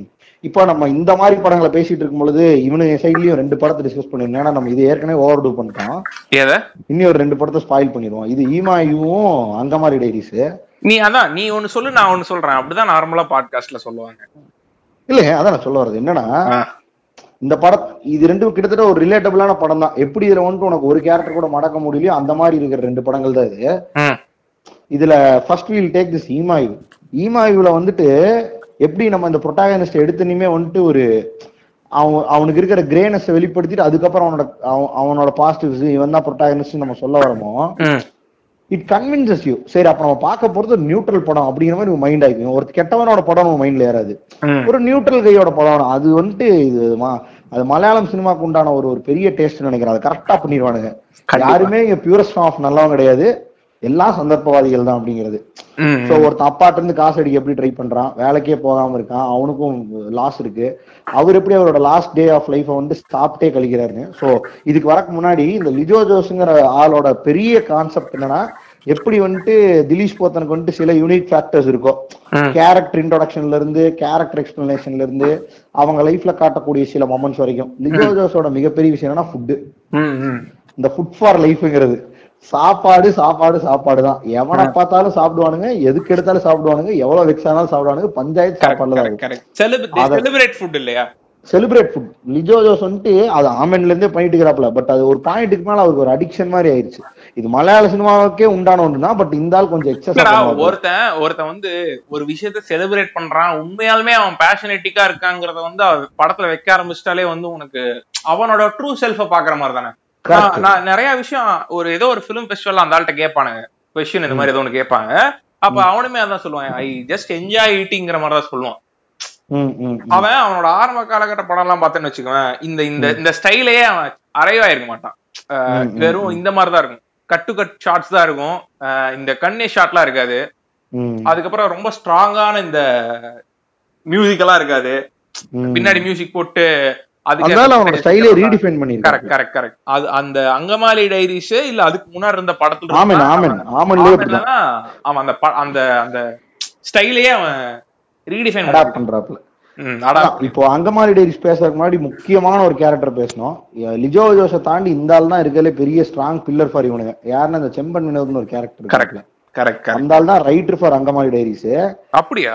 ஆமா ஆமா டே. எப்படி இங்க எப்படி இல்லடா ஒரே ரைட் சோல் ரைட்டர் அவன் தான் எப்படி இங்க வந்துட்டு லிஜோ ஜோஸ் பெலி இது நம்ம இவனோட படத்துல ஷாம் புஷ்கரனும் இவரு அந்த இவர் இருக்காரு யாரு இது? டேய் அதான்டா திலீஷ் போத்தன். மாதிரி இங்க வந்துட்டு ஃபகத் ஃபாசில் வந்துட்டு இது மாதிரி ஃபாசில் இஸ் டூல் இங்க வந்துட்டு லிஜோ ஜோஸ் வந்துட்டு ஒன் ஆஃப் தி டூல்ஸ் தான். இங்கேயும் பெரிய பெரிய ஆளு கான்ட்ரிபியூஷன் நிறைய இருக்கு. இதுல இந்த செம்பத் வினோத் கான்ட்ரிபியூஷனும் அதிகமா இருக்கும். அவர் தான் ரைட் ரங்கமாரி டைரிஸ்க்கு ஆனா உனக்கு மேக்கிங் ஸ்டைல் ஃபுல்லா இவ இவரு தான் இருக்கும். இப்போ லிஜோ ஜோஸோட தான். அந்த என்டையர் ஃபுட் ஹேபிட் ஐடியாவே. பார்த்தாலே தெரியும். ஒரு கேரக்டர் எக்ஸ்பிளனேஷன் பண்றதுக்கு முன்னாடி அவனுக்கு என்ன டைப் ஆஃப் ஃபுட் பிடிக்கும் அது அவனுக்கு எவ்வளவு லெவல் ஆஃப் பிடிக்குங்கிறதுல இருந்தே ஸ்டார்ட் ஆகும் something like Quentin Tarantino effect தான். டாரண்டினோ ஃபுட்டோட இம்பார்ட்டன்ஸ் ஈக்குவலண்டா இந்த ஆளு ஃபுட்டோட இம்பார்ட்டன்ஸ் கொடுப்பாப்ல இன்னும் ஒரு முக்கிய பெரிய விஷயம் நம்ம இந்த ஒரு ஒரு கேரக்டருக்கும் இண்டிவிஜுவாலிட்டி வச்சு அதை எல்லா மைண்ட்லயும் ரெஜிஸ்டர் பண்றத வந்துட்டு ஸ்மால் ஸ்கேல்ல தான் திலீஷ் போத்தன் பண்ணுவாப்ல அதை லார்ஜ் ஸ்கேல்ல பண்றது வந்துட்டு நம்ம தலைவன் தான். கிட்டத்தட்ட ஐம்பது கேரக்டர் படத்துல இருந்தாலும் உனக்கு எல்லாத்து பேரும் ஞாபகம் இருக்கும் எல்லாரும் என்ன பண்ணா ஞாபகம் இருக்கும். ஏன்னா எல்லாரும் ரொம்ப ஃபங்கியா பண்ணுவானுங்க இல்லையா? கரெக்ட் ஃபங்கியா பண்ணுவானுங்க நீ- நீ ரொட்டீனா பண்ண பார்த்தனா- நீ மாட்டானுங்க பார்த்தனா உனக்கு தெரியும். இப்போ இந்த திலீஷ் போதன் படத்துல பார்த்தனா கொஞ்சம் இந்த மாதிரி ஒரு மெட்டாவான பகத் பாதில் கேரக்டர் இருந்தாலும் மத்தவங்க எல்லாம் நார்மல் லைஃப்ல பாக்குற கேரக்டர்ஸா இருப்பானுங்க பட் ஆனா இது லிஜோ ஜோஸ் படத்துல எஸ்பெஷலி ஈமா மாதிரி படத்துல கொஞ்சம் ஆர்கஸ்ட்ரேட் பண்ணி நடிக்கக்கூடிய ஆட்களா இருப்பானுங்க. கரெக்ட் ஒரு ஆகும். கரெக்ட் விநாயகம் அதுக்கப்புறம் வந்து அவங்க அப்பா நீ சொல்லும் போது தான் எனக்கு நிறைய தோணிட்டு இருந்துச்சு இந்த லிஜோ ஜோஸ்ல ஈமா ஈ படத்துல பார்த்தனா ஃபர்ஸ்ட் ஷாட்டே சாப்பாடு தான். ஃபர்ஸ்ட் ஷாட்டே வந்து என்ன பண்ணுவான்னா இந்த வாத்தை வாங்கிட்டு. வாத்தை வாங்கிட்டு ஒருத்தன்ட்ட மூலம் பேசுவான். ஒருத்தன் நீ எல்லாம் யாருடா நான் வாத்து எடுத்து போய் அடிக்க போறேன்னு பேசுவார் ஃபர்ஸ்ட் எடுத்தோன்னே இதுல பஸ்ல வந்து வாத்தை வாங்கிட்டு வந்துட்டு இருப்பான். கீழே வந்ததுக்கு அப்புறம் உன் பொண்டாட்டி உன் பொண்ணை பார்த்தண்டா அங்க ஒருத்தவங்க கூட உட்கார்ந்துட்டு இருந்தா அப்படின்னு அவன் சொல்லும் போது இவன் அடிச்சுட்டு கிளம்பிடுவான் அடிச்சு போட்டுருவான். அத அந்த ஆளு திரும்பி கணக்கு எடுத்துன்னு சொல்லுவான் ஒரு இடத்துல. உங்க அப்பா வாத்து வாங்கி மூலம் பேசிட்டு போனாப்ல அப்படின்னு. அந்த மாதிரி வரும். அதுக்குள்ள செத்துட்டாப்ல அந்த ஆள் சாகறதுக்கு முன்னாடி கூட சாப்பாடு வாத்துக்கறி அடிக்கணும் தான் வாங்கிட்டு வந்திருப்பாப்ல போயிருவாப்ல மனுஷன். இந்த மாதிரி போயிட்டு இருக்கோம் இல்ல ஆனா இன்னொரு ஸ்ட்ரைக்கிங் சிமிலாரிட்டி நோட் பண்றியா? இந்த இந்த வேற லெவல் ஃபிலிம் மேக்கர்ஸ் இல்ல இந்த மெட்டாவா இருக்க ஃபிலிம் மேக்கர்ஸ் இந்த இந்த மலையாள சினிமால பார்த்தா நான் அவங்களுக்கு இந்த வேண்டரர்ஸ்ங்கிற கேரக்டர் மேல ஒரு பெரிய இது இருக்குன்னு நினைக்கிறேன். இல்லங்க நான் இது எப்படி எடுத்துக்கிறேன் தெரியுமா? இந்த வேண்டர்ஸ் சார்லி விட்டுருவான் நீ சொல்ற டாலரன்ஸ்ல இதுல வந்து இந்த ஆளே ஒரு பெரிய வேண்டரர் தான்டா. இவர். பொண்டாட்டி விட்டு அடிக்கடி வெளில போயிருவாரு. எப்படி அதான் டாலரன்ஸ் லெவல் சார்லி விட்டுட்டு வேண்டர்ஸ் நம்ம நோட் பண்ணா அவங்க லைஃப் ஸ்டைலே ரொம்ப சின்ன லைஃப் ஸ்டைலுங்க மலையாளிஸ் நீங்க நோட் பண்ணிப்போ எனக்கு தெரிஞ்ச வரைக்கும் அந்த கேரளாக்குள்ள இருக்கிற வாழ்றவங்க சில பேரு அங்க இருக்கக்கூடிய சின்ன தொழில் வட்டாரத்தை வச்சு அதுல இருந்து ஒரு ஒரு அமௌண்ட்டை மேக் பண்ணி அதுக்கப்புறம் அங்க ஒரு லைஃப் ஸ்டைலை மேக் பண்ணிட்டு அந்த லேண்ட்ல இருக்கிற லவ்னால தான் அங்க தா- ஜாஸ்தி இருப்பாங்க கரெக்டா அது ஒரு ஒரு சின்ன ஐலாண்ட்ல வாழ்ற வாழ்க்கை மாதிரி தானே. உனக்கு அங்க வந்துட்டு ஸ்மால் ஸ்கேல் இண்டஸ்ட்ரீஸ் ஒன்று தான் இருக்கு. கார்பரேட்ஸ் கிடையாது. பிரச்சனை விட்டுருவோம் கார்பரேட்ஸ் கிடையாது. அங்க வந்துட்டு ரொம்ப காலமா பண்ணிட்டு இருக்கிற தொழில் தான் இன்னி பண்ணிட்டு இருக்காங்க. புது தொழிலுக்கு அடாப்டே ஆனதில்ல. இன்னொன்னு அவங்களுக்கு பெரிய சொபஸ்டிகேட்டட் பாஸ்ட் லைஃப்க்கு எக்ஸ்போஸ் ஆகாதனால அப்படி இருக்காங்களா எப்படின்னு தெரியாது. அவங்க லைஃப் எப்படி நம்ம ஊர் நம்ம ஊர்ல வந்துட்டு ஒரு பரமக்குடியில இருக்கக்கூடிய ஒரு பத்து பேர் எப்படி இருப்பாங்களோ அந்த மாதிரி அவங்க ஊரே இருக்கிற மாதிரி உனக்கு ப்ரொஜெக்ட் ஆகும் படத்துல. சோ உனக்கு ரொம்ப கனெக்டடா இருக்கும். என்னடா இவனுங்க உனக்கு ஒரு தனி ஐலாண்ட்ல சென்டினல் ஐலாண்ட் மாதிரி வாழ்ந்துகிட்டு இருக்கானுங்க அப்படிங்கிற மாதிரி இருக்கும். அந்த கேரளா செட்டப்பே அப்படிதாங்க. அதனாலதான் உங்களுக்கு பார்க்கும் பொழுது இன்னைக்கு காலையில பைக் எடுக்கிறான் போய் குளிக்கிறான். இப்போ ஒண்ணும் இல்ல. நம்ம வந்துட்டு இப்போ இந்த அங்கமாலிக்கு வந்தோம்னா இதை பத்தி தெளிவா டிஸ்கஸ் பண்ணலாம். நான் அதுக்கு முன்னாடி இந்த இது மட்டும் சொல்லிடுறேன். ஈமாயுல லிஜோ ஜோஸ் ஏன் வந்துட்டு எனக்கு இந்த ரெண்டு படங்கள் இன் பர்டிகுலர் பிடிக்கும் இந்த ஆளோட படங்கள் எல்லாரும் பார்க்கணும்னு ப்ரிஸ்கிரைப் பண்றேன்னா ஒன்னே ஒண்ணுதான். எப்படி வந்துட்டு செம்ப இவரு அந்த திலீஷ் போத்தன் வந்துட்டு ஒரு ஒரு சின்ன நுவான்சஸ் ஆஃப் லைஃபையும் நோட் பண்ணி அது ஒரு சீனா மேக் பண்ணுவாப்லையோ. இந்த ஆள் வந்துட்டு அதே மாதிரி பட் ஃபன்னி மூமெண்ட்ஸை மேக் பண்ணுவாப்ல. ஒரு ஒரு ஹார்ட் கோர் ஈவெண்ட்ல இருக்கிற ஃபன்னி மூமெண்ட்டை எனக்கு தெரிஞ்சு லிஜோ ஜோஸ் பெல்லிசேரி அளவுக்கு தமிழ் சினிமாலையும் யாரும் பண்ணதில்ல. என்னதுன்னா கமல் பண்ணியிருக்கான் நிறைய இதுல. எப்படின்னா ஒருத்த ஒருத்த வந்துட்டு அவங்க அப்பா இறந்தாரு இப்ப பிளான் பண்ணும் எது எதுக்கு எவ்வளவு ரூபான்னு பட்ஜெட் போடணும் சரியா. அதை வந்துட்டு நின்னுட்டு போட முடியாது பேச முடியாது. ஃபர்ஸ்ட் ஒரு சேர் எடுத்து போட சொல்லி ஸ்டூல் எடுத்து திருப்பி டேபிள் இருக்கும் லென்த்தா விநாயகர் எடுத்து தூக்கி போட்டு ரெண்டு பேர் உட்கார்ந்து பேசுவானுங்க. ஆனா அவங்க அப்பா இறந்துட்டாரு. அப்பா இறந்தான்னு அழுத்தே இருக்க முடியுமா? நெக்ஸ்ட் ப்ராசஸ் பண்ணணும் உட்காரணும் எழுதணும். அதை அதை அப்படியே உனக்கு அப்படியே தெளிவா அப்படியே காட்டிட்டு இருப்பான். இது இதெல்லாம் இருக்கு இது இதெல்லாம் பண்ணணும். உனக்கு அது எல்லாமே இன்னும் ஃபன்னியர் வேவா இருக்கும். ஃபார் எக்ஸாம்பிள் கயாட்டிக்கா இருக்கும் but it would be very funny to watch correct for example டேய் அவனோட ஐடியாவே அதான்டா. சி லைஃப்ல எல்லாம் நடந்துட்டு தான் இருக்கும். நம்ம பட் இதை நீ கொஞ்சம் ப்ரொஜெக்டடா பார்த்தனா எல்லாமே மட்டமான விஷயம் தான் ஃபுட்டு மட்டும் தான் அத்தன்டிக் அப்படிங்கிற மாதிரி இருக்கும் அந்த படம். கரெக்ட் கரெக்ட் அது அது அது நம்மளோட பெரிய கருத்து தான். அந்த கருத்தை லிஜோ ஜோஸ் முன்னாடியே பண்ணிருக்காப்ல அதான் லிஜோ ஜோஷ் இந்த ஈமாயி படத்துல ஆக்சுவலா அது நல்லாவே ஸ்ட்ரெஸ் பண்ணிருப்பான் ஆனா நீ சொல்லு நீ சொல்ல அப்படியே நான் அப்படியே வந்துடுறேன். அதான் சோ இவனுங்க அந்த சரக்கு அடிக்கிறதுல இருந்து அதெல்லாம் விட்டுருவோம். நேரா இந்த காஃபின் பாக்ஸ் மேட்டருக்கு வருவோம். ஒரு காஃபின் பாக்ஸ் வாங்கணும். அவங்க அப்பா இறந்துட்டாரு. அவ்வளவுதான். அதுக்கு நடக்கக்கூடிய அலும்புகளை பார்த்தாலே ஒருத்தர் செதறிடுவான். இவன் ஒரு கொட்டேஷன் கொடுக்க அவன் ஒரு கொட்டேஷன் கொடுக்க இது ரெண்டுக்கு ஏன்டா இவ்வளவு? எங்க அப்பா அப்படி சொல்லியிருக்காரு? இவன் அவங்க அப்பாவோட எமோஷன் பேக்டா இருப்பான். ஏன்னா ரொம்ப சின்ன குழந்தை. அவங்க அப்பானா சின்ன குழந்தை ஆயிருவான் அவன். இப்ப நான் வந்துட்டு ஒரு முக்கியமான விஷயம் சொல்ல நினைச்சேன். என்னன்னா இவனுக்கு ரெண்டே ரைட்டர்னால இப்படி இருக்கானுங்களா? இல்ல இவனு இப்படி இருந்தனால ரைட்டர் ஆனானுங்களா எனக்கு புரியல. ஒன்னு செம்பன் வினோத்து இன்னொன்னு வந்துட்டு இந்த சைடுல திலீஷ் போத்தன். திலீஷ் போத்தன. ரெண்டு பேருமே ஆக்டர்ஸ் இவனுல நீ பார்த்தனா எவ்வளவு ட்ரூத்ஃபுல்லா ஒரு கேரக்டருக்கு நடிக்க முன்னு எழுதுறானுங்களா? இல்ல இவனுக்கு வர்றதுனால அதை அப்படி எழுதிறாங்களான்னு தெரியல. வேற மாதிரி. ஒருத்தனுக்கு அப்பா இறந்துட்டாரு. சரியா? அவருக்கு இவ்வளவு ஆசைகள் இருக்கு. அந்த ஆசைகள் இப்ப நிறைவேற்றணும் க- அப்பதான் சொல்லியிருக்காப்ல நான் ஜ- செத்தா இதை பண்ணுவியா இதை பண்ணுவியா நாலு சொல்லிட்டு இருந்தேன். செத்தானா? உன் மைண்ட்ல அதே தானே ஓடிட்டு இருக்கும் நீ எவ்வளவு பெரிய குடிகாரனாரு? இல்ல ஒரு ஒரு ஒரு ட்ரஸ்டட் சன்னா கூட இருக்காது. அதுதானே ஓடும் உனக்கு அந்த நாள் ஃபுல்லா அப்ப அதுக்கு ஏதாவது நீ கான்ட்ரிபியூட் பண்ணணும்னு நினைப்ப. உன நீ ஒரு டம் ஃபக்கரா இருந்தாலும் நீ ஒரு ஒரு வேற லெவல் உழைப்பாளியா இல்லைனாலும் வேற எவனாவது வச்சா அதை எக்ஸிக்யூட் பண்ணணும்னு நினைப்ப இல்லையா? அதே மாதிரி அத வந்துட்டு ஒருத்தனால எனக்கு தெரிஞ்சு செம்பன் வினோத் அளவுக்கு அதுல ப்ரொடக்டே பண்ணிருக்க முடியாது. ஏன்னா அந்த ஆள் அந்த ஆள் வந்துட்டு வேற மாதிரி நடிச்சு வச்சிருப்பான்டா அதுல. அவனுக்கு ரைட்டர் நாலேஜ் இருக்கறனாலயா? இல்ல லிஜோ சாஸ் கூட ரொம்ப கொலாபரேட் ஆகி இந்த எனக்கு தெரிஞ்சு ரைட்டிங் ப்ராசஸ்லயே கோரைட் பண்ணிருப்பாரு. இல்லைன்னா கான்ட்ரிபியூட் பண்ணிருப்பாரு இவன் நடிக்கவே முடியாது. இப்போ ஒருத்தங்கிட்ட நீ வந்து ரேட் கேக்குற. சிம்பிள் சிம்பிள் சீனை டீகோட் பண்ணாலும் விநாயகம் ஒரு மாதிரி ரேட் கேட்பான். அவனோட ஐடியா ஃபுல்லா ரேட்டை குறைக்கிறதுல இருக்கும். இவன் ஐடியா ஃபுல்லா எனக்கு காஃபின் வேணும். எங்க அப்பாவை புதைக்கணும். எனக்கு ஏதாவது நான் பண்ணுங்க விநாயகம் ரெண்டாயிரம் ரூபாய் விநாயகம் வந்து யாருன்னா அந்த அந்த ஏரியாவோட வார்டு மெம்பரா இருப்பான். அவன் வந்து இந்த- பிரச்சனை இல்லாம இந்த விஷயத்தை முடிச்சு இவன் ஃபேமிலி நல்ல நிலைமையை ஒரு க்ளோஸ் அசோசியேட் அவ்வளவுதான். அவ்வளவுதான். அவனுக்கு என்னன்னா உங்க அப்பா அவனை நல்லா போச்சான உன எல்லாம் மாக்கானாக்கும் ஏன்னா நீ எமோஷனலா அன்ஸ்டேபிளா இருக்கேன். நான் பாத்துக்கிறேன் அப்படிங்கிற மாதிரி. ஏய் இருபத்தி ரெண்டு ரூபா இப்ப இருபத்தி ரெண்டாயிரம் ரூபாய் வராது பெட்டி. ஒரு ரெண்டு ரூபா குறைச்சு. அப்படின்னு கேட்டுருப்பான். இவன் டேய் ஏன்டா இப்படி பண்ணிட்டு இருக்க? சரசம் பண்ணா மாதிரி இருக்கும். மூவாயிரம் ரூபாய்க்கு பெட்டி செஞ்சுக்கலாம்ப்பா அப்படிங்கிற மாதிரி இருப்பான். இவன் இவன் அழுகவும் மாட்டான். இவன் ஒரு எனக்கு வேலை நடந்தா போகுதுடாங்கிற மாதிரி ஒரு ஆளு. இந்த விநாயகம் போய் பஞ்சாயத்து பஞ்சாயத்தை இழுத்து விட்டு வருவான். அப்ப அது ஒரு மாதிரி ரெண்டு பேர்த்தோட பிளண்டிங் வேற லெவல்ல எடுத்திருப்பானுங்க. கடைசி இது இந்த மொமெண்ட் போயிட்டே இருக்கும் சரியா? எப் லிஜோ ஜோஸ் வந்துட்டு டெத் மேல ஒரு வேற லெவல் தேரி வச்சு ஒரு ஆள். எப்படி ஃபுட் மேலே ஃபுட் அண்ட் டெத்தை வந்துட்டு அந்த ஆள் வேற லெவல்ல கோஆர்டினேட் பண்ணுவான். இப்ப நான் வந்துட்டு இத ஹோல்டு வச்சுட்டு நேரம் அங்கமாலிக்கு தவிர இதுல இதுல இதுல எனக்கு எனக்கு ஒரு ரொம்ப ரொம்ப பிடிச்ச சீனு ஆக்சுவலா நம்ம நான் ஈமாயு ரொம்ப முன்னாடி பார்த்த படம். பட் ஆனா நீ சொல்ல சொல்ல நிறைய விஷயம் ஞாபகம் வருது. இதுல நானும் ரொம்ப முன்னாடி பார்த்ததுதான் அவங்க அப்பா இதுல என்னன்னா இவனோட படத்திலேயே முக்கியமா அந்த கயாட்டிக் ஈவெண்ட்ஸ் ரொம்ப ஃபன்னியா இருக்கிறதுக்கான ரீசன் என்னன்னா எல்லா கேரக்டர்ஸுமே at some points their dumbness வந்து உனக்கு ரொம்ப ஈஸியா ரொம்ப இதா இருக்கும். என்ன சொல்றது? எக்ஸ்போஸ்டா இருக்கும். இல்லங்க நான் என்ன நான் என்ன யோசிச்சேன்னா it's not a written fiction கேரக்டர்ஸ்ங்க ரியாலிட்டியில அப்படிதாங்க இருக்காங்க. நம்ம வெளிய இருந்து. பார்க்கல. நமக்கு தியாகராஜன் குமார் அது திரும்பி தலைவன்ட்ட வராம போக முடியாது. அவன் சொல்லுவான் பாத்தீங்க ஒரு பேட்டியில நீங்க சரக்கு அடிக்கிற இடத்துல போய் நோட்டீஸ் பண்ணுங்களேன். எவ்வளவு ஃபன்னியா ஒரு ஒருத்தன் ஒன்னொன்னு பண்றானு. இவன் இப்படிலாம் யோசிப்பானான்னு பாருங்க இப்படிலாம் யோசிப்பானு ஒரு இடத்துல மோளை போச்சு பேசுவாப்ல ஒரு இன்டர்வியூல அதுதாங்க ரியாலிட்டி அவன் அந்த மாதிரி ஒரு தாங்க லிஜோ ஜோஸ் வெளில இருந்து ஒரு விஷயத்த பார்த்தா அது ஃபன்னியா தான் இருக்கும். கரெக்டா அது அப்படியே எக்ஸ்போஸ் தான் பண்ணுவான். ஹியூமன்ஸ் ஆர் ஃபன்னி அவன் ஆனா லிஜோ ஜோஸ் நம்ம சொல்லும் போது லிஜோ ஜோஸ்க்கும் டெட் பாடிக்கும் ஒரு மிகப்பெரிய கனெக்ஷன் இருக்கு இல்லையா?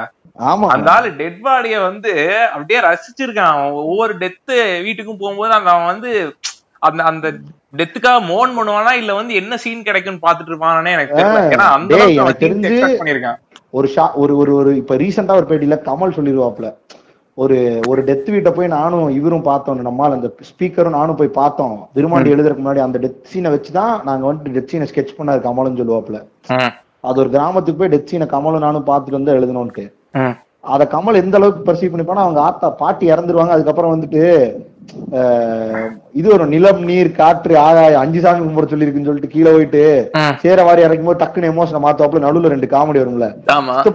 இது ஏ பெரிய மனுஷன் இடத்துல இருக்கு போயிட்டு இருக்கு. இப்ப என்னது? பெரிய வீட்டுல மனுஷங்க எல்லாம் போங்க பெரிய நீ எங்க. போற. இல்ல இல்ல எல்லா பெரிய மனுஷங்க எல்லாம் போங்க அப்படின்னு சொல்லுவான். ஆ. அப்போ சித்தப்பா சித்தப்பா நீ எங்க போற? நம்ம வீட்டுல பெரிய மனுஷன் நீங்க அப்படின்னு அந்த- அந்த அளவுக்கு ஒரு ஒரு ஒரு எட்ஜ் கேப்ல ஒரு காமெடியை அந்த இடத்துல பிளேஸ் பண்ற கமலுக்கு எவ்வளவு கான்பிடன்ஸ் இருக்கோ லிஜோ ஜோஸ் கமலை விட கான்பிடன்ஸ் இருக்கு. இல்ல ஏன்னா நம்மளை பொறுத்த வரைக்கும் டெத்துங்கிறது ஒரு ஒரு ஹார்ட் எமோஷனு ஆனா. ரியாலிட்டியில வெளில இருந்து பார்த்தனா காட்ஸ் பெர்ஸ்பெக்டிவ்ல இருந்து மூணாவது மனுஷனா பாரு காட்ஸ் பெர்ஸ்பெக்டிவ் எதுக்கு எடுக்கிற?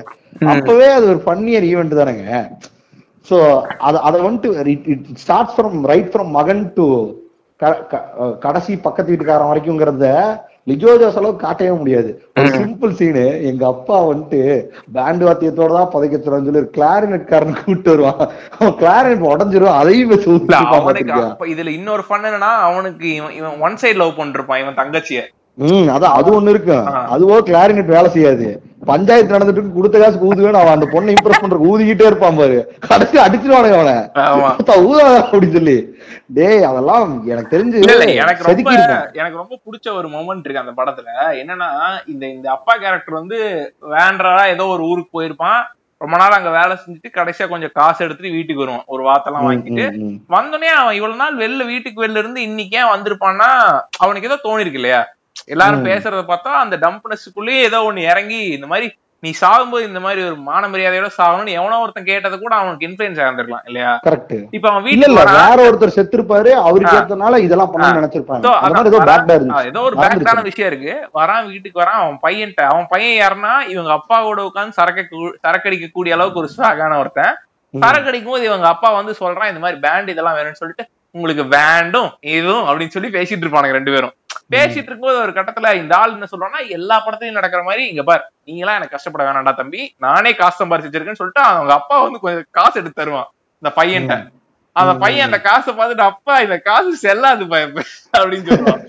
செல்லாத இது இந்த காசை இது இதுக்கு அது என்னடா டிமானிட்டைசேஷனுக்கு அப்புறம் அந்த காசை கொண்டு வந்து கொடுத்துருப்பாரு. அத அந்த ஃபேமிலி எப்படி எடுத்துக்கும்னா இவர் ஏற்கனவே இந்த வீட்டுக்கு ஒரு செல்லாத காசு தான் சரியா? இந்த காசை கொண்டு போய் வீட்டுக்குள்ள கொடுக்கும்போது நம்ம என்ன எக்ஸ்பெக்ட் பண்ணுவோம்னா அட பாவி இவ்வளவு காசு வேஸ்ட் பண்ணிட்டியாடா லூசு மாக்கானு திட்டான்னு சொல்லுவோம். அவனுங்க எல்லாம் சிரிச்சிட்டு இருப்பானுங்க. இதெல்லாம் தீர தான் போடணும்டா லூசு பயல. இதெல்லாம் இப்ப செல்லாது அப்படின்னதுக்கு அப்புறம் தான் அந்த ஆளுக்கு ஒரு மிகப்பெரிய ஹார்ட் ஹிட்டிங் விஷயமா இருக்கும். ஏன்னா அவனுக்கு பெரிய கஷ்- கஷ்டமா இருக்கு. என்னடா நம்ம சேர்த்து வச்சோம். இப்ப எல்லாத்துக்கும் மீனிங்லெஸ்ஸா இருக்கிறாங்க. மீனிங்லெஸ்ஸா இதுங்கிற மாதிரி ஒரு ஃபீலிங் அவனுக்கு. ஆமா. அதனாலதான் போய் ஒண்ணு குத்துறன்னு ப்ரே எல்லாம் பண்ணிட்டு இருப்பான். இது ஒரு மாதிரி என்ன சொல்றதா உனக்கு நிறைய விஷயத்த சொல்லுதுடா. எதுக்குமே மீனிங் இல்ல. எந்த ஸ்ட்ரக்சருக்குமே வந்து சம்மந்தமே இல்ல. நீ இந்த மொமெண்ட. வாழ்ந்துட்டு போ. சாப்பிடு நல்லா. இன்ஸ்டன்ஸ ஓப்பனா சொல்லாத ஒரு ஆள் தான் லிஜோ ஜோஸ் கரெக்ட் அவருக்கு அதை எக்ஸ்பிரஸ் பண்ணணும்னு தோணல. பட் கேரக்டர்ஸ்லாம் அங்கங்க எக்ஸ்பிரஸ் பண்ணிட்டே இருக்கும். இன்னொரு முக்கியமான விஷயம் ஒரு ஒரு மொரட்டு ஸ்பின் ஆஃப் இருக்கு. இதுல வந்துட்டு திலீஷ் போத்தன் ஒரு மிர- மிரட்டல் ரோல் பண்ணிருப்பாங்க father one of the rudest father father who is interested in Sherlock novels Sherlock novels that to father who is very cunning டேய் அந்த ஆள் வந்துட்டு ஃபாதருக்கு உண்டான இதுவே இருக்காதுடா. அது என்னன்னு தெரியல. லிஜோ கிறிஸ்டியானிட்டி கூட ரொம்ப கனெக்ட் ஆனவர். பட் ஃபாதர்ஸ் மேல ஒரு பெரிய வெறுப்பு கொண்டவர். இல்ல இல்ல. எல்லா எல்லா சிங்கிள் டைமென்ஷன் தான் நம்ம காமிச்சிட்டு இருக்க எல்லா கேரக்டர்ஸையும் அப்சர்வ் பண்ணி. அப்சர்வ் பண்ணி டேய் இவனுங்க எல்லாம் செம பண்ணியா இருக்கானுங்க. நீங்க வந்து பாக்கல பாருங்களாங்கிற மாதிரி பண்ணி ஒண்ணு தெரியுமா? அதுல எல்லாருமே ரொம்ப ரொம்ப நல்லவனுங்க. அந்த ஃபாதர் தான் இருக்கிறதுல ரொம்ப கன்னிங்கான ஆளு. கரெக்ட் இனி ஒன்று இருக்கும் அந்த ஃபாதர் வந்து புரிஞ்சு அவரோட பெர்ஸ்பெக்டிவ்ல நீ பார்த்தேன்னு வச்சுக்குவேன் அவருக்கு ஆரம்ப ஆரம்பத்துல இருக்க இன்ஃபர்மேஷனே எப்படி வந்திருக்கும்னா இந்த மாதிரி அவர் திடீர்னு விழுந்துட்டாராம் அவர் ஃபாதருங்கிற ஒரு புனிதமானவர். ஏன்டா அவனுக்கு சோறு சோறு சாப்பிடணும் அவனும் உங்களை மாதிரி தான்டா ரசிச்சு ருசி சாப்பிடுவாங்கிற ஃபர்ஸ்ட் ஷாட்டே அவன் சாப்பிடுறதாண்டா முரட்டடி அடிச்சுட்டு பண்ண உட்காந்து. இல்ல அவன் வந்து பீஃப் பிரியாணி வாங்கிட்டு வாங்கி. வருவானுங்களோ? ஆமா பீஃப் வந்து முரட்டு போடு ஓட்டிருப்பான். டேய் அவன் அது ஒரு மாதிரி சூப்பர் கனெக்டர் அவனுக்கு. சாப்பிடுறது சாப்பிடுறதுங்கிறத வேற மாதிரி அப்படியே இப்படி எனக்கு தெரிஞ்சு டேரண்டினோலாம் ஒண்ணுமே இல்லைங்க. லிஜோயோட அந்த சாப்பிடுற சீக்வன்சஸ்க்கு ஒரு பல் ஃபிக்ஷன் பர்கர் சீன் அளவுக்கு விட அங்கமாலி டைரிஸ்ல சாப்பிடுற சீக்வன்சஸ்க்கு இம்பார்ட்டன்ஸ் கரெக்ட் கரெக்ட் கரெக்ட் அதை விட இன்னொரு ஃபன் இருக்கு. இவனுங்க இந்த கிளாரினட் வாசிக்க இவனுக்கு இன்னொன்று இருக்கும் பாத்திருக்கேன் இந்த இந்த அப்பா நடுவுல படுக்க வச்சிருப்பானுங்க இங்க இவர் வருவார். திலீஷ் போத்தன் உள்ள வந்து கீழே குமிஞ்சு இருந்தால் தலையில அடிபட்டு இவங்க தான் போட்டு தள்ளிருப்பானுங்கன்னு சொல்லி ஒரு இன்ஃபர்மேஷன் ஃபேக் இன்ஃபர்மேஷன் பரப்பிட்டு இருப்பானுங்க ஆமா. அப்ப கீழே குமிஞ்சு பாப்பாரு அதை நோட் பண்ணுவாங்க பொம்பளை எல்லாம். டக்குன்னு அழுகிறது நிறுத்திடுவாங்க. திரும்பி அப்படின்னு அழுவாங்க. டேய் அவன் வேற மாதிரி கம்போஸ் பண்ணி வச்சிருப்பான்டா அந்த சீன் எல்லாம். இல்ல இதுல இன்னொரு நிறைய நிறைய ஃபன் இருக்கும். இதுல இன்னொரு ஃபன் இருக்கும். அதான்டா அடுத்த நிமிஷம் என்ன நடக்க போகுதுன்னு உனக்கு தெரியாது. உனக்குன்னு ஒரு விஷயத்த நீ விதிச்சு வைக்க முடியாது. நாளைக்கு உனக்கு இதுதான் கிடைக்குங்கிறதெல்லாம் எவனுக்குமே இது இல்லைங்கிறது ஒரு செம பண்ணியான சீன் இருக்கும். எங்க அப்பாவுக்கு நான் இவ்வளவு பண்ணணும்னு நினைக்கிறேன். ஆனா ஏன் என்ன யாருமே விட மாட்டீங்கன்னு இவனுக்கு ஒரு ஆதங்கம் ஆதங்கம்? இருக்கும். அதே மாதிரி ஒருத்தன் ஒருத்தன் குழி வெட்டிட்டு இருப்பான் ஞாபகம் இருக்கா? குழி வெட்டிட்டு அந்த உள்ளே குழிக்குள்ளேயே செத்துருவான்டா. செத்துருவான் இதுலயே புதைங்கடா இவனு அவ்வளவுதான். அவன் அதாவது வாழ்க்கையில அனாமத்தா ஒரு ஒரு பாடி விழுந்துருச்சேடாங்கிற கணக்கே இருக்காது முடிஞ்சு. இவன் டெத் எல்லாம் வந்துட்டு லைஃபுக்கு எதுக்குமே யூஸ் ஆகலைங்கிற மாதிரி செத்துருவான். சரக்க போட்டு. அதை விட இன்னொரு அவன்கிட்ட முன்னாடியே சொல்லுவான்டா அந்த ஃபாதர் எந்த அளவுக்கு டீடைலிங் இருக்குன்னா அதை பத்தி நம்ம பேசினா நுவான்சஸ் பத்தி பேசினா வேற மாதிரி பேசலாம். இவன் அவன் அவன் ஆறு மணிக்கு மேல தண்ணியை போட ஆரம்பிச்சோன்னா அவனுக்கு எதுவும் சரக்கு வாங்கி கொடுக்காம அவனை குழி வெட்ட சொல்லுங்கன்னு சொல்லிட்டு போவான். வாங்கி கொடுத்துருவானு அடிச்சு மட்டையாயிருவான் உள்ளே. செத்தே போயிருவான் அதே மாதிரி இன்னொரு சீன் இருக்கும்ல கடைசியில அவுட் கிளைமேக்ஸ் எப்பவுமே லெஜெண்டா வைப்பானுங்க. எல்லாம் முடிஞ்சதுக்கு அப்புறம் கடைசியில கோத்தா ஏட்டா இப்படி பண்றீங்க? அப்பா இப்ப புதைக்கவே முடியாதான்னு சொல்லி இவன் வீட்டுக்கு முன்னாடியே குழி தோண்டி புதைக்க ட்ரை பண்ணுவான் தெரியுமா? ஆமா. அவ்வளவுதான். கடைசியா பார்த்தா ஒண்ணுமே இல்ல. இட்ஸ் மியர் பாடி அதை புதைக்கணும் அவ்வளவுதான். அதுல வந்து அதான் சூப்பர்ரா அதுல வந்து கடைசி என்ன சொல்லுவான்னா வந்து டேய் நீங்க ஏற்கனவே கிரியேட் பண்ணிட்டு இருக்க எந்த ஸ்ட்ரக்சருக்கும் மீனிங் மாதிரியே கிடையாது. அவனுக்கு. பிடிச்ச மாதிரி அவன் அந்த மொமெண்ட்ல இருந்துட்டு போவாங்களாங்கிறதான் கரெக்ட் அதுல கடைசியா ஒண்ணு வச்சிருப்பானு தெரியுமா? செமையா. அதாவது இவன் ஒருத்த ஒருத்தனுக்கு ஸ்பெஷலா ஒரு குழி கிடைச்சு அதுக்குள்ள ஒருத்தன் செத்துருப்பான். அவன் ஏற்கனவே ரெண்டு பேர் கார்ட்ஸ் விளாண்டு இருந்திருப்பானுங்க. இவனுங்க இவனுக்கு எல்லாருமே கடைசியா அதே அந்த சேம் ஷோர்ல தான் இருப்பானுங்க. எல்லாரும் போய் சேரக்கூடிய இடம் ஒன்னே ஒண்ணுதான். நீ எப்படி வேணா. ஷோர்ல இருப்பானுங்க. அதுக்கப்புறம் அவங்க அப்பாவை போச்சு குச்சி எடுத்து வச்சிருவான் தெரியுமில்ல? கடைசியில அழுதுட்டு மழை போட்டு தட்டி எடுத்துரும். அவன் கடைசி எக்ஸ்பெக்ட் பண்றது ஒண்ணுதான். இவரை புதைக்கணுங்க. அதையாவது பண்ண விடுங்கடா என்ன. காசும் செலவு பண்ணி எல்லாம் போய் இந்த விநாயகர் வேற வந்து மோளம் பண்ணி அப்படிங்கிற இதுல. ரொம்ப நெகிழ்ச்சிக்குரிய ஒரு சம்பவமா இருக்கும். இந்த விநாயகர் வந்து பஞ்சாயத்து பஞ்சாயத்து ஆயிட்டு இருக்கணும்னு போய் போலீஸ கூப்பிடுவான். அவனுங்க அங்க வந்து ஏதோ ஒரு இந்த விழா கொண்டாடிட்டு இருப்பானுங்க.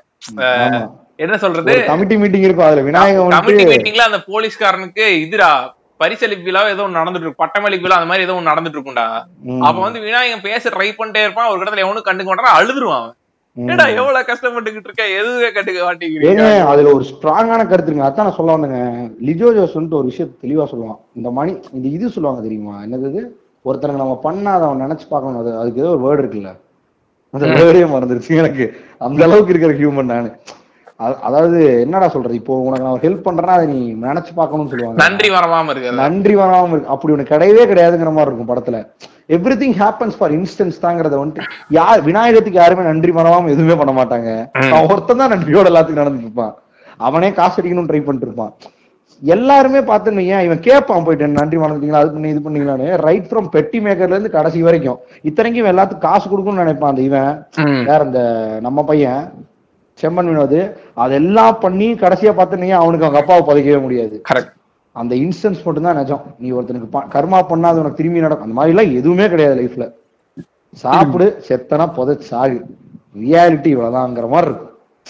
அப்படிதான்? How that is how world works இல்லையா? கரெக்ட் அத ரொம்ப சூப்பரா காட்டியிருப்பாங்க. இவ்வளவு கஷ்டப்பட்ட அவங்க அப்பாவும் ஒண்ணு வந்துட்டு எல்லாம் பண்ணுவாங்க ஆனா எல்லாத்துலயும் ஏதோ ஒரு சொதப்பல் இருக்கும். கரெக்டா அந்த ஐடியாவே அதான் நினைக்கிறேன் எனக்கு தெரிஞ்சு. அந்த. படத்தை ரீவாட்ச் பண்ண பண்ண உனக்கு புதுசா அப்பாக்கே. இவ்வளவு இவ்வளவு லவபிள் சன் இருக்கு. அவங்க அப்பாக்கே இன்னொரு பொண்டாட்டி இருக்கும் அந்த படத்துல. ஆமா. அப்ப நடுவுல வந்து அவனுக்கு பிரச்சனை ஒண்ணுவானு காசு. வேணும்ட்டு நீங்க யாரா அப்படின்னு கேட்டு டேய் பெட்டி உடையும் தெரியுமா தூக்கும் பொழுது? அதுவும் உடையுதுடாங்கிற மாதிரி. உடஞ்சதுக்கு அப்புறம் தான் பஞ்சாயத்து இந்த இதுவே ஆகும். என்னடா இதுங்கிற மாதிரி இருக்கும். மழை. அதான் உனக்கு உனக்கு அந்த அந்த வேல்யூ என்ன சொல்றது? அதான் இந்த அவுட் ஆஃப் மாரல்ஸ் இங்க பாருங்க. End of the day instance மட்டும் தான் நிஜம். அப்படிங்கறத வந்துட்டு உனக்கு தூக்கி தூக்கி வீசிட்டே இருக்க மாதிரி இருக்கு இல்லையா படம். உனக்கு அதை ப்ரூவ் பண்றதுக்கு எனக்கு தெரிஞ்ச இந்த இதுவே வச்சிருப்பான்னு நினைக்கிறேன். நான் உங்களுக்கு எவ்வளவு பண்ணிருப்பேன் நம்பி அது கேட்பான்ல. ஏய் விநாயகம் உனக்கு அந்த அந்த போலீஸோட இதுக்கு போயிடும். இந்த மாதிரி ஃபாதர் வந்துட்டு இப்படி பண்றாருன்னு சொல்லி அவன்கிட்ட போவான். அப்பவே வந்துட்டு அவன் எதுவும் பண்ண மாட்டானுங்க. முடியாது அப்படின்றவானுங்க. என்ன- என்ன மன்னிச்சிடாது ஏதோ சொல்லிட்டு இருப்பானுங்க. சோ உனக்கு வந்துட்டு இல்ல அப்ப என்ன ஆகும்னா வந்துட்டு இவன் அழுகிறத பார்த்தோன்னே அந்த போலீஸ்காரன் சரி வாடான்னு கூப்பிட்டு வாம்பா வாம்பா பட் ஆனா நீ அது- அழுகிற? வாடா வாடா போலாம் அப்படின்னு சொல்லிட்டு வந்துருவானுங்க. இங்க வந்ததுக்கு அப்புறம் இந்த இவன் கூட பஞ்சாயத்து பண்ணிட்டு இருப்பானு இங்கதான் அந்த சர்ச் ஃபாதர் பிடிச்சி அடிச்சு போடுவானுங்க. இந்த அளவுக்கு ஆகுவா அவருக்கு high high lifestyle high standards இருக்கும். நீ நல்லா டேய் அவன் நீ மேபி அஸ் அ சீனா நம்மளுக்கு ஃபர்ஸ்ட் யோசிக்கும் போது அது சிரிப்பு வருது நம்ம வைப்போம் சரியா? பட் ஆனா நீ கிட்டத்தட்ட பார்த்தனா அவன் கிட்டத்தட்ட அதான பண்றான். ஏற்கனவே நீங்க நீ தான் மாறல்னு எனக்கு ஒண்ணு சொல்லி கொடுத்த. இப்படிதான் ஒருத்தனை புதைக்கணும் இப்படிதான் அவன் சாமி கும்பிட்டு எல்லாமே அதுக்கு நீதான். இப்ப தடையாவே இருக்கு அதுக்கு நீ தான் தடையா இருக்க நான் அவனை அடிச்சு துரத்திட்டு அவன் புதைச்சிடறான் இவனை. எனக்கு தேவையே இல்லடா நீ அப்படின்னு சொல்லிட்டு. அது. நீ யோசிச்சு பார்த்தா உனக்கு இதெல்லாம் இதெல்லாம் தோணும் போது டேய் என்னடா இப்படிலாம் யோசிச்சிருக்கேங்கிற மாதிரி இருக்குல்ல? Out of moral vibe out entire vibe out தாங்க படமே. எதுவுமே கிடையாதுடா. கடைசியா அந்த வாத்து கறி சாப்பிட்டானா அதோட முடிஞ்சு உடஞ்சு அது மட்டும்தான் நிஜம். வாங்கிட்டு வந்தா சாப்பிட்டான் அவனுக்கு மேல ஏதோ டம்ப் பண்ணீங்க அவனுக்கு நிறைய ஐடியாலஜி இருந்துச்சு. அவன் செத்ததுக்கு அப்புறம் அது நல்லா நடந்துச்சா இல்லைன்னு அவனுக்கு தெரியல. அவ்வளவுதான். ஏன்னா அவன் செத்துட்டான் முடிஞ்சு கரெக்ட் செத்தவன் வந்துட்டு இட்ஸ் மியர் பாடி தாங்கிறது வந்துட்டு லியோஸ் இப்ப அந்த இதுக்கு வந்தோம் அங்கமாலி டேரிஸ்க்கு வந்தோம்னா அது இதை விட வேற லெவலு ஃபர்ஸ்ட் ஷாட்டே தெறிக்க விட்டுருப்பான். அது எனக்கு தெரிஞ்சு தமிழ் சினிமாவில் வைக்க கூட விட்டுருப்பாங்களான்னு தெரியல. எல்லாம் கிறிஸ்டியன் இந்து முஸ்லீம் எல்லாம் சரக்க போட்டிருக்க மாதிரி ஒரு ஷாட் இருக்கும். ஏசு விஷ்ணு அது பாத்திருக்கலாம் பிப்ளிக்கல் ஃபிகர்ஸ் எல்லாம் வந்து சரக்க போட்டு பார்ல உட்காந்துருப்பானுங்க இல்லங்க விஷ்ணு யாரோ இருப்பாங்க அதுல. எல்லாருமே இருப்பாங்க அதுல. யூனிட்டி அத கிறிஸ்டியானிட்டி கனெக்டடா ஏதோ வரும்னு நினைக்கிறேன். பட் உனக்கு எல்லா எல்லாமே காட்டுற மாதிரி இருக்கும். ஹனுமான் ஹனுமான் வேஷம் போட்டு உட்காந்துருப்பானுங்களா அதுதான். சரக்க போடுவானுங்க அதுல இன்னொன்று இருக்கும். அதை வே- இன்னொரு வேற லெவல் வேல்யூ ஆட் பண்றதுக்கு ஒரு ஒரு லேடி கிட்ட போட்டு ஒருத்தி ஒருத்தன் உட்காந்துருப்பான் அவனை போயிட்டு இது ஃபன் பண்ண ஃபர்ஸ்ட் ஸ்டார்ட் பண்ணுவானுங்க அதுக்கப்புறம் அவனை இது பிரச்சனை கிரியேட் பண்ணலாம் அவன்கிட்ட. அப்படின்னு சொல்லிட்டு ஒரு பஞ்சாயத்து கிரியேட் பண்றது அந்த யாரு இவங்க?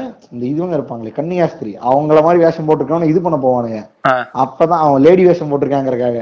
அப்புறம் நம்ம இளையராஜா பாட்டை போட்டு அட்டி அடி அடி இளமை இதை போட்டு பொழந்து விட்டுருவானுங்க. அப்ப அப்படியே ஃப்ரீஸ் பண்ணி நாங்கெல்லாம் வந்துட்டு அங்கமாலில இருந்து வரோம். என் பேர் வின்சென்ட் பெப்பேன்னு சொல்லி வின்சென்ட் பெப்பேக்கு ஒரு ஒரு ஷாட் போகும். ஃபர்ஸ்ட் ஷாட்டே வந்து ஃபர்ஸ்டே சரக்க போட்டிருக்கிறத நாங்கெல்லாம் எங்க ஃப்ரெண்ட்ஸ் கூட சரக்க போட்டுப்போம்னு சொல்லிட்டு இருப்பான். அதுக்கப்புறம் ரோட்ல நின்னு ஜட்டி அவுத்து வேட்டி அவுத்து அடிச்சிட்டு இருப்பானுங்க. யாரு? ஏசு எல்லாம் சேர்ந்து. வின்சென்ட் பப்பேன் போடுவானுங்க. ஆமா. எனக்கு தெரிஞ்சு இந்த ஷாட்டோட மேடே சூப்பரா இருக்குல்ல. அவுட் ஆஃப் ஆல் திங்ஸ் அப்படிங்கிற அவன் ஆக்சுவலா ஜீசஸ் கெட்ட போட்டிருப்பான் கரெக்டா அதான் வின்சென்ட் பெப்பே ஜீசஸ் கேட்டது. அவனுக்கு தான் எல்லாம் வந்து ரோட்ல நிப்பான் ஃப்ரீஸ் பண்ணி வின்சென்ட் பெப்பே அப்படின்னு போட்டு நைன்டீன்ஸ்னு போகும். நைன்டிஸ் ஃபிளாஷ்பேக்கு போகும். அப்ப வந்துட்டு இந்த மாதிரி எனக்கு ஒரு அம்மா இருந்தாங்க எங்க அம்மா வந்துட்டு பீஃப் கறி சூப்பரா செய்வாங்க. பீஃபும் கப்பையும் சொல்லி அதுக்கு ஒரு ஷாட் வச்சு அசல் அங்கமாளிக்காரின்னு சொல்லிட்டு உன்னை உள்ள இறக்கிடுவான் இதுக்கு முன்னாடியே பேர் போடும் பொழுதே get directly into the movie இதெல்லாம் விட நம்ம பையன் ஒருத்தர் இருப்பான் பென்னி சேட்டை. மனம்பாம்ப போட்டு பொழந்து அதுல கறி எடுத்து அடிச்சிட்டு இருப்பான். The favourite character of all time இல்லையா? பென்னி சேட்டன். ஒரு ஒரு கேரக்டரும் மைண்ட்ல நின்றோம் ஏன்னா எல்லாருமே யூனிக்கா கிடையாதுங்க. இந்த வைல்டு பென்னி சேட்டன் இந்த வைல்டு பென்னி இதுல வெயிட் என்னன்னா சார் பென்னி நீங்களா அப்படின்னு கேட்டிருப்பாங்க. ஆமா நான் தான் சொல்லுங்க சார் அப்படின்ட்டு இருப்பான். புடிச்சு பழிச்சு பழிச்சு நப்பி ஸ்கூல் எக்ஸ்கர்ஷனுக்கு வச்சு இது ஸ்கூலோட சயின்ஸ் ப்ராஜெக்ட் வச்சிருந்த சயின்ஸ் எக்ஸ்போக்கு வச்சிருந்த மலமாம்பெட்டு வந்து எவன்டா இங்க எடுத்து சார் அது சாப்பிட்டு எங்கடா கேட்பானு சார் சாப்பிட்டு சார் அது அப்படிமா அது உண்டு அப்படிங்குவானுங்க ஆமா. தின்னு சாரே தின்னு அப்படின்னு வேற மாதிரி இருக்கும் அந்த ஷாட்டு அதாவது அதாங்க ரொம்ப அதா- அவன் வந்து ஆக்சுவலா அவன் ரெகுலரா அவன்கிட்ட வரவனு யாருன்னா வந்து அடியாள் அடியாளுக்கு ஹெல்ப்புக்கு கூப்பிடுறவனுங்க இல்லையா? கார் ஆக்சுவலா பேரலல் கட் எப்படி வச்சிருப்பானா? கார்ல வந்துட்டு இவனுக்கு பென்னி கெத்துன்னு பேசிட்டு போயிட்டு இருப்பான். வாழ்றாருல்ல மனுஷன். நினைச்சத சாப்பிடுறாரு நினைச்ச மாதிரி இருக்காரு. பெரிய ஆளியா அவரு. அவர் மாதிரிதான் இருக்கணும்னு போயிட்டு இருப்பானுங்க. வேற. பெண்ணி சட்டை போட்டு பொழந்துட்டு இருப்பான். வளர்ந்து விட்டு இருப்பானு டேய் ஆக்சுவலா இந்த படத்தோட அந்த இவன் ஏன் கிரவுண்ட் ரியாலிட்டி கூட அவ்வளவு கனெக்டடா இருக்கான்னு புரியல. சூப்பரா கனெக்ட் பண்ணிருப்பான் அங்கமாலிக்காரங்க இப்படிதான். அங்கமாலி இப்படிதான் இருக்கும். அங்கமாலி சால் about food Angamaly life style சால் அபவுட் லிவிங் அந்த கரண்ட் மொமெண்ட்டுங்கிறத இவங்களுக்கு கெத்து தான் ஒரு ஃபேக்டா இருக்கும் அந்த பசங்களுக்கு. பாபுஜின்னு ஒருத்தர் இருப்பான். அவன மாதிரி நாங்களும் ஆகணும்னு நினைச்சிட்டு இருப்பானுங்க. இவனுக்கு வந்துட்டு ரெண்டு கேங் ஃபார்ம் பண்ணுவானுங்க. பள்ளி என்ன? பள்ளியங்காடு கேங்னு ஒருத்தருங்க அவனுக்கு ஒரு கேங்கு இவனுக்கு கேங் ரெண்டுல பிரச்சனை. லைஃப் இப்படி போயிட்டு இருக்கு அப்படின்னு இன்னொரு. பண்ண என்னன்னா அந்த அந்த ஹீரோ வில்லன்ங்கிற ஒரு எலிமெண்டே இருக்காது இல்லையா? ஆமா நம்ம ஒரே நாங்க ஒரே ஊரு. இன்னைக்கு அடிச்சுப்போம். நாளைக்கு ஃப்ரெண்ட்ஸ் ஆயிப்போம். நாளைக்கு ஃபேமிலியா கூட மாறிப்போம். அந்த அந்த ஒரு நடுவுல இவ்வளவு இன்சிடென்சஸ் நடந்துருச்சு நீங்க பாத்தீங்கங்கிற மாதிரி. Diary is all about chaos and confusion and finally arriving at some point call food முடிஞ்சு. அது அந்த ஸ்டேட்மெண்ட் உனக்கு படத்தோட ஸ்டார்டிங்ல அதான் இந்த மாதிரி தான் இல்லையா? என்ன சொல்றது? Eat sleep fight repeat repeat இததான் பண்ணிட்டு இருப்பானுங்க ஏங்க ஒரு சண்டை நடக்குமேங்க இவன் வந்துட்டு முயல் கேட்பான். முயல் வந்துட்டு வேற ஒரு பிளேட் ஒரு முயல் தான் இருக்கும். அதை இவனுக்கு வேற ஒருத்தன் பிளேட்டுக்கு வச்சிருவானுங்க. சார் அந்த லாஸ்ட் மீல் அடிச்சிட்டாங்க போது என்னடா அப்புறம் உனக்கு முயல் உனக்கு கொடுக்காம எப்பறம் வைப்பான்னு சொல்லி அவனை புட்டு ஆக்கிடுவானுங்க. ஆமா ஆனா நீ எனக்கு தெரிஞ்சு அதான் எல்லா லிஜோ ஜோசோட எல்லா படத்துலயும் அங்கமாலி டைரிஸ்ங்கிறது ரொம்பவே ஃபுட்டு கூட கனெக்ட் ஆன விஷயம் ஆமாமா அந்த படமே ஃபுட்டு தான். அதான் பிரச்சனை ஃபர்ஸ்ட் போர்க்குக்காக தான் பிரச்சனையே ஸ்டார்ட் ஆகும். அது போக அதுல இருக்க அந்த பி ஸ்டோரியோட கதையும் வந்து இந்த முயல் கறிக்காக தான் ஸ்டார்ட் ஆகும்.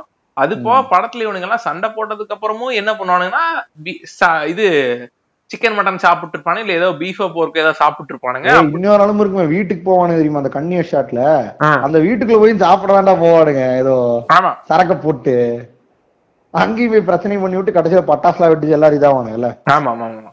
அந்த அந்த படம் லிஜோ ஜோஸ் கிட்ட ஒரு பெரிய ப்ளஸ் இருக்கு. பத்து பர்சன்டேஜ் தான் எனக்கு தெரிஞ்சு இப்போ பத்து மேக்ஸிமம் டுவெண்ட்டி மினிட்ஸ் தான் லவ் போர்ஷன் இருக்கும் சரியா.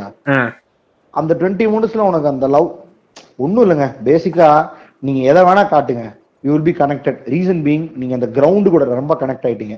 அங்க இருக்கிற பீப்புள்ல ஒரு ஷாட் வரவனு கூட உங்களுக்கு ஞாபகம் இருக்கும்.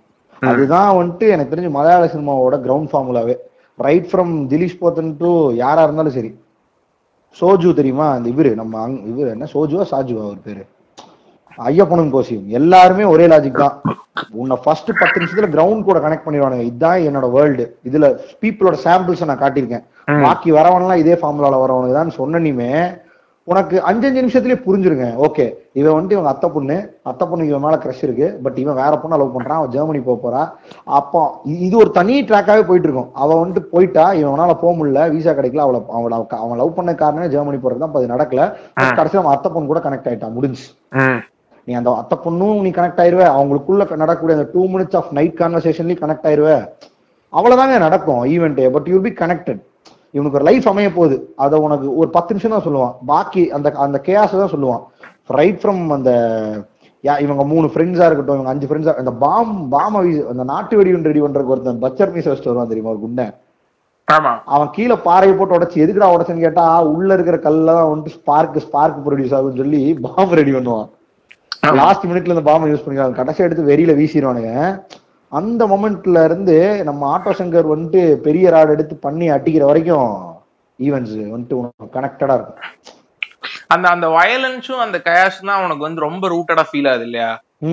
நீ நீ பார்த்தனா இந்த இப்போ லிஜோ ஜோஸோட ப்ரொக்ரஷனை பார்த்தேன்னு வச்சுக்கவேன் நீ ரொம்ப சிம்பிளா வந்து இவன் இந்த மாதிரி ஒரு ஆள் தான் நீ கணக்கு போடலாம்டா இப்போ அங்கமாலி டைரிஸ்ல ஃபுட்டுங்கிற ஒரு எலிமெண்ட்டுக்கு வரான் கரெக்டா. ஃபுட்டு அங்க ஒரு இன்ஸ்டன்சஸ் நடக்குது கடைசியா அவங்க எல்லாம் ஜாலியா இருக்காங்க. இப்ப அடுத்த படத்துல அவன் என்ன மாதிரி ஒருத்தனா மாறுறான்னா ஃபுட்டு ஃபுட்டு தான் சந்தோஷத்துக்கான வழி. அதே மாதிரி உன் வாழ்க்கையில் நடக்கிற எதுக்கும் எதுக்குமே மீனிங் இல்ல. வயலன்ஸான சில விஷயங்கள் நடக்கும். நீ அதெல்லாம் அப்படியே விட்டுட்டு ஜாலியா இரு. ஏன்னா எதையுமே உன்னால நிர்ணயிக்க முடியாது. இன்னைக்கு செத்தாலும் நீ எதையா ஒன்று பண்ணிட்டு அடுத்த நாள் பாத்துக்கங்கிறத ஈமாயியோட ஸ்டோரி. இப்ப இது ரெண்டுக்குமே காமனா இருக்கிறது வயலன்ஸ் அண்ட் கயா வயலன்ஸ் ஜல்லிக்கட்டுல. எடுத்துட்டேன்னா அந்த அந்த ஹியூமனுக்குள்ள இருக்க ஒரு ரொம்ப இன்னேட்டான வயலண்ட் ஒரு பிஹேவியரை அப்படியே கொண்டு வந்து எக்ஸாஜரேட் பண்ணி கடைசியா. ஒரு கொஸ்டின் இருக்கும். அந்த மாடு வந்து அந்த லிஜோ ஜோஸ் எப்பவுமே வந்துட்டு ஒரு கான்ஸ்டன்டான விஷயத்த பேஸ் பிளாட்ஃபார்ம் வச்சிருவோம் போல. ம், எப்படின்னா ஃபார் எக்ஸாம்பிள் இப்போ வந்துட்டு நான் காட்ட போறது violent nature of a human இதுல எந்த அனிமலுமே வயலண்ட் ஆக்ட் ஆகாது. எந்த ஹியூமனுமே வந்துட்டு நார்மல் ஆக்ட் பண்ண மாட்டான். ம், நார்மல் இந்த சென்ஸ் அவனோட ஹார்ட் நேச்சர் மட்டும் தான் தெரியும் ரைட் ஃப்ரம் ஹேண்ட்லிங் விமன்ல இருந்து ரைட் ஃப்ரம் ஈட்டிங்ல இருந்து. எல்லாமே வயலண்டா இருக்கணும்னு முடிவு பண்ணிடுவான் ஷார்ட்ஸ்ல கட்ஸ்ல இருந்து எல்லாமே. நீ அதுல பாரு மாடோட ஷார்ட்ஸ் எல்லாமே வந்துட்டு சட்டிலா இருக்கும். மாடு எதுவுமே பண்ணாது. லைக் நான் அந்த மிரண்டு ஓடுற மாடை விட்டுரு பயத்துல பண்றதை விட்டுரு. பட் இவனுங்க படத்தோட ஸ்டார்டிங்ல இருந்து எந்திரிக்கிறதுல இருந்து கறி வெட்டுறதுல இருந்து எடுத்துட்டு போற வரைக்கும் எல்லாரும் வயலண்டா தான் இருப்பானுங்க. ஆமா. முரட்டா நடந்துகிட்டு இருப்பானுங்க. முரட்டா இந்த சென்ஸ் உனக்கு அது அது ரொம்ப ஓப்பன்டா காட்டாம ஒரு மாதிரி சட்டில் நேச்சர்ல போயிட்டு இருக்கும் அது. இவங்களோட அந்த உள்ள இருக்கக்கூடிய மென் நேச்சரு அதுக்கு வந்து இந்த சாவனிஸ்டிக் அப்ரோச் இவனுங்க- அப்ரோச் இவனுங்க மாடதான் ஈவிலா ப்ரொஜெக்ட் பண்ண ட்ரை பண்ணுவானுங்க. பட் இன்னவே படம் பார்க்க பார்க்க ப்ரோக்ரஸ் ஆக இவனுங்க மனுஷங்க இந்த ஆறாவது அறிவுக்கு வந்ததுக்கு அப்புறம் அவனுக்கு கிரியேட் ஆன ஜெலசி ஈகோ இந்த மாதிரி விஷயங்கள்லாம் ரொம்ப ஈவில் ஈவிலிஸ்டிக் இன் நேச்சர் இன் ரியல்ங்கிறத வந்து அதை ப்ரொஜெக்ட் பண்ண ட்ரை பண்ணியிருப்பான். கரெக்ட் நம்மால் வருவாப்ல இவரு. அந்த அந்த மொமெண்ட்ஸும் சூப்பரா இருக்கும். அந்த ஐயப்பனும் கோஷிம்ல குட்டமணின்னு ஒருத்தர் இருப்பான்ல. அவன் இதுல வருவானேடா பையன். அவன் வரதும் சூப்பரா எடுத்து வச்சிருப்பான்டா. அவனுக்கும் அதே தான் அவனுக்கும் என்னன்னா லெகசி நான் வந்துட்டு பெரிய ஆளு. நான் எப்படி புடிச்சு காட்டுறேன் பாரு. அவ்வளவுதான். ஹியூமன்ஸ் வந்துட்டு எப்படி அது போக அவன் உள்ள போனதுக்கு ரீசனா இருந்த இந்த இவன் இருப்பான். வின்சென்ட் பெப்பே இருப்பான். வின்சென்ட் பெப்பே அவன் வின்சென்ட் பெப்பே பேருன்னா வர்கீஸ். வர்கீஸ். ஆண்டனி வர்கீஸ். ஆண்டனி வர்கீஸ். ஜல்லிக்கட்டு நம்ம இன்னொரு நாள் பேசுவோம். அப்படியே நம்ம இதுலயே இருப்போம். அங்கமலை டைரிஸ்லயே இருப்போம். அங்கமலை டைரிஸ்லயே ஆக்சுவலா நிறைய ஸ்ட்ரைக்கிங் சிமிலாரிட்டிஸ் இருக்கும். இந்த வின்சென்ட் பப்பேங்கிற கேரக்டர் இஸ் என்ன சொல்றது? அவன் ஸ்டேபிளா இருக்கக்கூடிய ஒரு ஆள் இல்லைங்கிறத எப்படி காமிச்சிருப்பானுங்கன்னா அவன் எப்ப சண்டை போட்டாலும் அவனோட வேட்டி வந்துடும் அது பாத்திருக்கியா யாரு? இவன் வின்சென்ட் பெப்பே. எப்ப சண்டை. போட்டாலும் இல்ல எப்ப சேஸ் பண்ணாலும் அவனோட வேட்டி வந்துடும் வேட்டிய வந்துரும். சோ அந்த மாதிரி ஒருத்தன் குட்டி குட்டி குட்டி நுவான்சஸ் தான்டா செயினா கனெக்ட் பண்ணி வச்சிருப்பான். கரெக்ட் ஒரு ஷாட் இருக்கும் உனக்கு அது அஞ்சு நிமிஷத்துல இவ்வளவு அதே மாதிரி நீ நல்லா யோசிச்சு பார்த்தோன்னா தெரியும் any hard emotion right from breakup breakup to death காமெடியா ஹேண்டில் பண்ணு தான் இட்ஸ் அ டைம் அந்த டைம் பீங் உனக்கு அது ஹிட் ஆகும் but it's a comedy mere comedy it's a life life chapter தான் கிளம்பிருங்கிற மாதிரி இருக்கிறது தான் காட்டிட்டே இருப்பாப்ல ஃபார் எக்ஸாம்பிள் நம்ம எப்படி வந்துட்டு ஈமாவில் அவங்க அப்பா சேர்த்தது வந்துட்டு ஒரு ஒரு ஒரு ஒரு ஸ்வாகா இருக்குமோ அந்த மாதிரி ஒரு சின்ன ஸ்வாக் வந்துட்டு இதுல இருக்கும். இவன் அந்த ஜெர்மனில போற பொண்ணு இருக்கா தெரியுமா? அவ வந்துட்டு கட்டாய் அதுக்கு முன்னாடி ஒரு லவர் இருப்பான் அவ போய் அவ வந்துட்டு பிரேக்கப் ஆயிரும். அது கூட ரொம்ப கனெக்ட் ஆயிருப்பான். பிரேக்கப் ஆயிரும். அதுக்கப்புறம் தான் இவ்வளவு பிடிப்பான். அப்போ ஒரு சி- சிங்கப்பூர்காரின்னு நினைக்கிறவன். அதை எப்படி உனக்கு கனெக்ட் பண்ணுவானா? கப்பையோ கப்பையும் பீஃபும் சரி வராது. கிரீன். பீஸும் பீஃபும் சரி வராது. கப்பையும் பீஃபும் தான் சரி வரும்னு எனக்கு அப்புறம் தான் புரிஞ்சுது அப்படின்னு சொல்லி அடுத்து கப்பை பீஃப் ஆர்டர் போட்டு அடிச்சுட்டு இருப்பாங்க அதுக்கு ஒரு. ஷாட் மட்டும் வைப்பான். அவ்வளவுதான் முடிஞ்சு. ஆனா சொல்லுவான் நான் ரொம்ப கஷ்டப்பட்டு ஓவர் கம் பண்ணி வந்தேன்னு சொல்லிட்டு இருப்பான். அதாவது. லைஃபோட அனாலஜி எல்லாத்தையும் வந்து ஃபுட்ல தான் கூட கனெக்ட் பண்ணி போயிட்டே இருப்பானுங்க. அவ்வளவுதான். சூப்பரா இருக்குங்க. அதே மாதிரி நம்மால் இருப்பான் லாட்டோ சங்கர். அவன் ஃபேமிலி இருக்கும் தெரியுமா? அவனுக்கு ஒரு ஒய்ஃப் ஒரு தம்பி இருக்கும். ஐ மீன் ஒய்ஃபோட தம்பி இருக்கும் அவனை புடிச்சு பொல பொல பொழந்து விடுவான். டேய் ஆக்சுவலா ரொம்ப சூப்பரா இருக்குடா அதெல்லாம் பாக்குறதுக்கு சின்ன சின்ன சின்ன சின்னதா தான் இருக்கும் ஆப்வியஸா வீடு இப்படிதானே இருக்கும். மொரட்டா வெளியே சுத்திட்டு இருக்கானா உள்ளேயும் மொரட்டாவே இருப்பான் வீட்டுக்குள்ளேயும். கெத்த காட்ட ட்ரை பண்ணுவான் பட் எவனா வந்து அவனை மார்க் பண்ணி விட்டுருவான் இல்லையா? இவன் வேற அப்படி போட்டு அவன் போட்டு இருக்கு. இப்போ ஒரு பிரச்சனை இருக்குன்னா அது அவனுக்கு பிரச்சனை மாதிரி இவனுக்கும் பிரச்சனை தான் வின்சென்ட் இப்ப எவ்வளவு இரிட்டேட்டடா இருப்பான் அந்த பிரச்சனையில அதே மாதிரிதான் இவனும் இருக்க போறான் இல்லையா? ஆட்டோ சங்கரும். அவன் வீட்டுல பார்த்தா அவனும் காண்டா தான் இருப்பான். கடைசியில காம்ப்ரமைஸ்க்கு தான் அக்செப்ட் பண்ணிப்பான் கரெக்டா கரெக்ட் தான். வெளி உலகத்துக்கு தான் அவன் அப்படி ப்ரொஜெக்ட் ஆயிட்டு இருக்கான். இட்ஸ் இட்ஸ் ஆங்கிள் தான். இன்னொரு angle he suffering from an issue தான். திங்ஸ் ஆர் நாட் கோயிங் வெல்லுங்கிற மாதிரி தான் இருப்பான். அந்த பார்ட்டே இருக்காது கமர்ஷியல் படத்துல தமிழ் சினிமால. அது ஒரு சூப்பரான ஆடட் பாயிண்ட் யாரா இருந்தாலும் சரி right from Ayyappan right from Koshy to எவனா இருந்தாலும் சரி அந்த இஷ்யூ என்ஹான்ஸ்டா தெரியும். லிஜோ ஜோஸ் படத்துல எல்லாம் இதை விட வந்துட்டு அதை காட்டியிருப்பானுங்க. எப்படி பகத்துக்கு இவனுக்கு இஷ்யூ இருக்குன்னு காட்டினானுங்களோ அதே மாதிரி. சோ எனக்கு தெரிஞ்சு லிஜோ ஜோஸ் படத்தை வந்துட்டு இதுக்கு மேல சொல்லவே தேவையில்லை. ஒரு மூணு பாயிண்ட் தான் அவன் படத்துல எப்பவுமே பிரடாமனாட்டா இருக்கும். மத்தபடி அஹ் இந்த சீன் வேஸ்ட் பண்றதுங்கிற மாதிரி ஒரு விஷயம் இருக்கவே இருக்காது? ரெண்டு ரெண்டு பேர்த்தோட உனக்கு உனக்கு ஒரு இப்போ இப்போ ஒரு ஒரு ரெண்டு ஸ்டைல் ஆஃப் ஃபில்ம் மேக்கர்ஸ் இருக்கானுங்க. இந்த ஒரு பர்டிகுலர் பெர்ஸ்பெக்டிவ் மட்டும் நீ பார்த்தனா. அதாவது இந்த சீன் வச்சதுக்கான ரீசன் இருக்கா இல்லையா அப்படிங்கிறது அப்படிங்கிற ஆட்கள் ஒருத்தனுங்க இருக்கானுங்க. அவங்க யாருன்னா thriller kind of film makers நான் இங்க ஒரு செட்டப் வச்சிருக்கேன். இது எனக்கு இப்படி ஒரு இதை கொடுக்க ஒரு ரிசல்ட்டை கொடுக்க போகுதுங்கிற மாதிரி ஒரு ஒரு செட் ஆஃப் ஃபில்ம் மேக்கர்ஸ் இருப்பானுங்க. பட் லிஜோ ஜோஸ் நான் எந்த மாதிரி ஒரு- ஒரு ஆளா பாக்குறேன்னா he is creating scenes to celebrate இந்த மோர் தென் செட்டப் இது எப்படி எனக்கு பே ஆஃப் பண்ண போகுது இதெல்லாம் யோசிக்காம டேய் இந்த கேரக்டர்ஸ் இந்த சீன்ஸ் எல்லாம் நான் வாழ்க்கையில பாத்துட்டேன் இல்ல அப்சர்வ் பண்ணிட்டேன். எனக்கு தோணிருச்சு இத கேட்கறக்கோ பாக்குறக்கோ செம ஃபன்னா இருக்கு. பார்க்கும்போது செலிப்ரேட் பண்ணி பார்க்கலாங்கிற ஒரு ஃபீலிங் வருதுங்கிறக்காகவே எடுப்பானு தெரியுமா? எனக்கு ஒரு கருத்து இருக்கு. நான் அதை கடைசியில சொல்றேன். ஆனா முன்னாடி நீங்க இந்த கேரக்டர்ஸ் எல்லாம் பாத்துருங்கிற ஒரு ஏர்ஜ் இருக்கும் அவன் படத்துல. அவன் கேரக்டர்ஸ் ஒரு ஆல்பம் மாதிரிங்க.